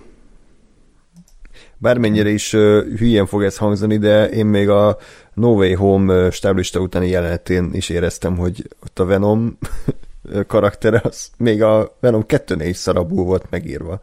Mert legalább a Venom 2-ben voltak jó beszólások, meg úgy valahogy az ő kémiájuk működött, de itt azt éreztem, hogy itt a Disney próbál egy Venom filmet írni, és nagyon nem, nem ment neki. Úgyhogy hm. aggodalomra ad ez okot, de ez egy másik téma. Igen. Jön még ezer, meg egy Disney Plus tévésorozat, meg film. Úgyhogy hát ez volt a mai adás egyébként, ettől függetlenül szerintem szinte az összes film meg sorozat az ajánlható, tehát a The Kingsmanről is egyébként hallani pozitív véleményeket, meg hogy Persze. azért nem, nem egy nézhetetlenül szar, csak milyen csalódás keltő inkább a, a, az első részhez képest, és mondom nekem a Matrix 4 az tényleg egy szubjektív élmény, tehát én nem azt mondom, hogy ez objektíven egy jó film, vagy objektíven egy jó Matrix folytatás, csak valószínűleg engem egy, egyrészt egy életem egy olyan periódusában kapott el, ahol nagyon ö, rá tudtam hangolódni, és, és sokat adott, másrészt pedig értékeltem azt, az ambíciót, és pont a Pókember új része után, ahol, ahol azt éreztem, hogy így a rajongók dikt- diktálnak, és a stúdió pontosan azt adja, amit a rajongók elvárnak. Itt jó volt látni ennek az ellenkezőjét, hogy milyen az, amikor egy, egy szerzői alkotó szarik mindenkinek a véleményére, és a saját történetét meséli el. Igen. És az viszont jó. Hát és még jó is. Igen. Az, Én az azt azért hozzátenném, hogy azért tehát az, hogy egy valaki elmesél a saját történetét, az sült már el nagyon szarul, tehát amikor mm. ugye nulla kontroll, és izé, Zack Snyder azt sem akar, csak hogy neveket is mondjunk. Na, szóval itt, itt egy jó, jó, jó módon történt, ez hál' Istennek. Ja, ja. És még egy ilyen csillagos záró gondolat, hogy megnéztem amúgy, és elvileg ilyen 180-190 millió volt a Matrix 4-nek a büdzséje, ami Ja. soknak tű- tűnik, de például a Matrix Reloaded az 150 millióba kerül, de 2003-ban, ugye az mai Aha. árfolyamon bőven 200 fölött, ilyen 230 körül, 240, tehát ez, ez nagyon olcsó volt ahhoz képest, és ami, ahogy, ahogy kinézett, az nem volt rossz, de azért érdemes nézni, hogy például ott az IO városában is senkit nem látunk. Tehát, hogy Igen, elég üres. öten állnak a, izé, a, a folyosón, tehát, hogy visszagondolunk, hogy a újra töltvében ott több ezer ember ugrált a templomban, és 15 perces révparti volt, és nagy epikus látvány, ez ahhoz képest tényleg nagyon ilyen szűk és intim az egész uh, látványvilága. Igen. Sajnos. Hát De hát ez, ez, ez is ilyen elengedhető, mint az akciók, hogy oké, okay, tehát hmm. ha jól kap el, akkor ezzel... Meg nem hiányzott, tehát itt, itt nem, nem éreztem. Hmm. Amúgy miközben néztem először, abszolút nem tűnt ez fel, és Nekem sem. Mert a történet maga az vitt magával, meg a karakterek, úgyhogy ez inkább érted a sztorira fektessék az energiát, mint sem a látványra. Aha. Jó, tehát akkor ez volt a, az adásunk, idén több már nem, nem lesz, tehát most mindenki megnyugodhat, hogy, mm. hogy, hogy, hogy december 31-ével lezárult a, a, a túlnapnak az idei adás nem tudom, felhozatala, de hamarosan jelentkezünk természetesen, ahogy már mondtuk, lesz majd évértékelő, tervezünk a Witcher második évadáról is egy adást, tervezünk ugyanúgy a Bukó Boba, Boba Fettről folytatást, meg hát sok más egyéb tartalmat. Ugye folytatni kéne majd a filmtörténet legnagyobb bukásai sorozatot, amit belekezdtünk. Igen. Meg hát a kedvencedet, a filmtip mix. Filmtip mix, ú, az, azt várom a legjobban, plusz ugye lesz, hát Ákos remélem majd összehozza a filmzenés ah, persze. adást, amiben majd én is idén bele fogok kicsit izé, moslékolni a saját választásaimmal. Ú, az jó lenne, mert nehezen jön össze a top 10. Jó, igen? Na jó, oké, akkor örülök. Na, jó van, akkor ez lesz tehát a jövő. Addig is mindenkinek nagyon-nagyon boldog új évet kívánok, remélem, hogy 2022 mindenkinek fantasztikus lesz, sok jó filme, sorozattal, és, és minden egyébbel, úgyhogy remélem akkor is velünk tartotok, találkoztok velünk 2022-ben, és a távoli jövőben is még a végtelenségig. Hamarosan jelentkezünk, addig is pedig minden jót kívánok nektek, sziasztok! Sziasztok!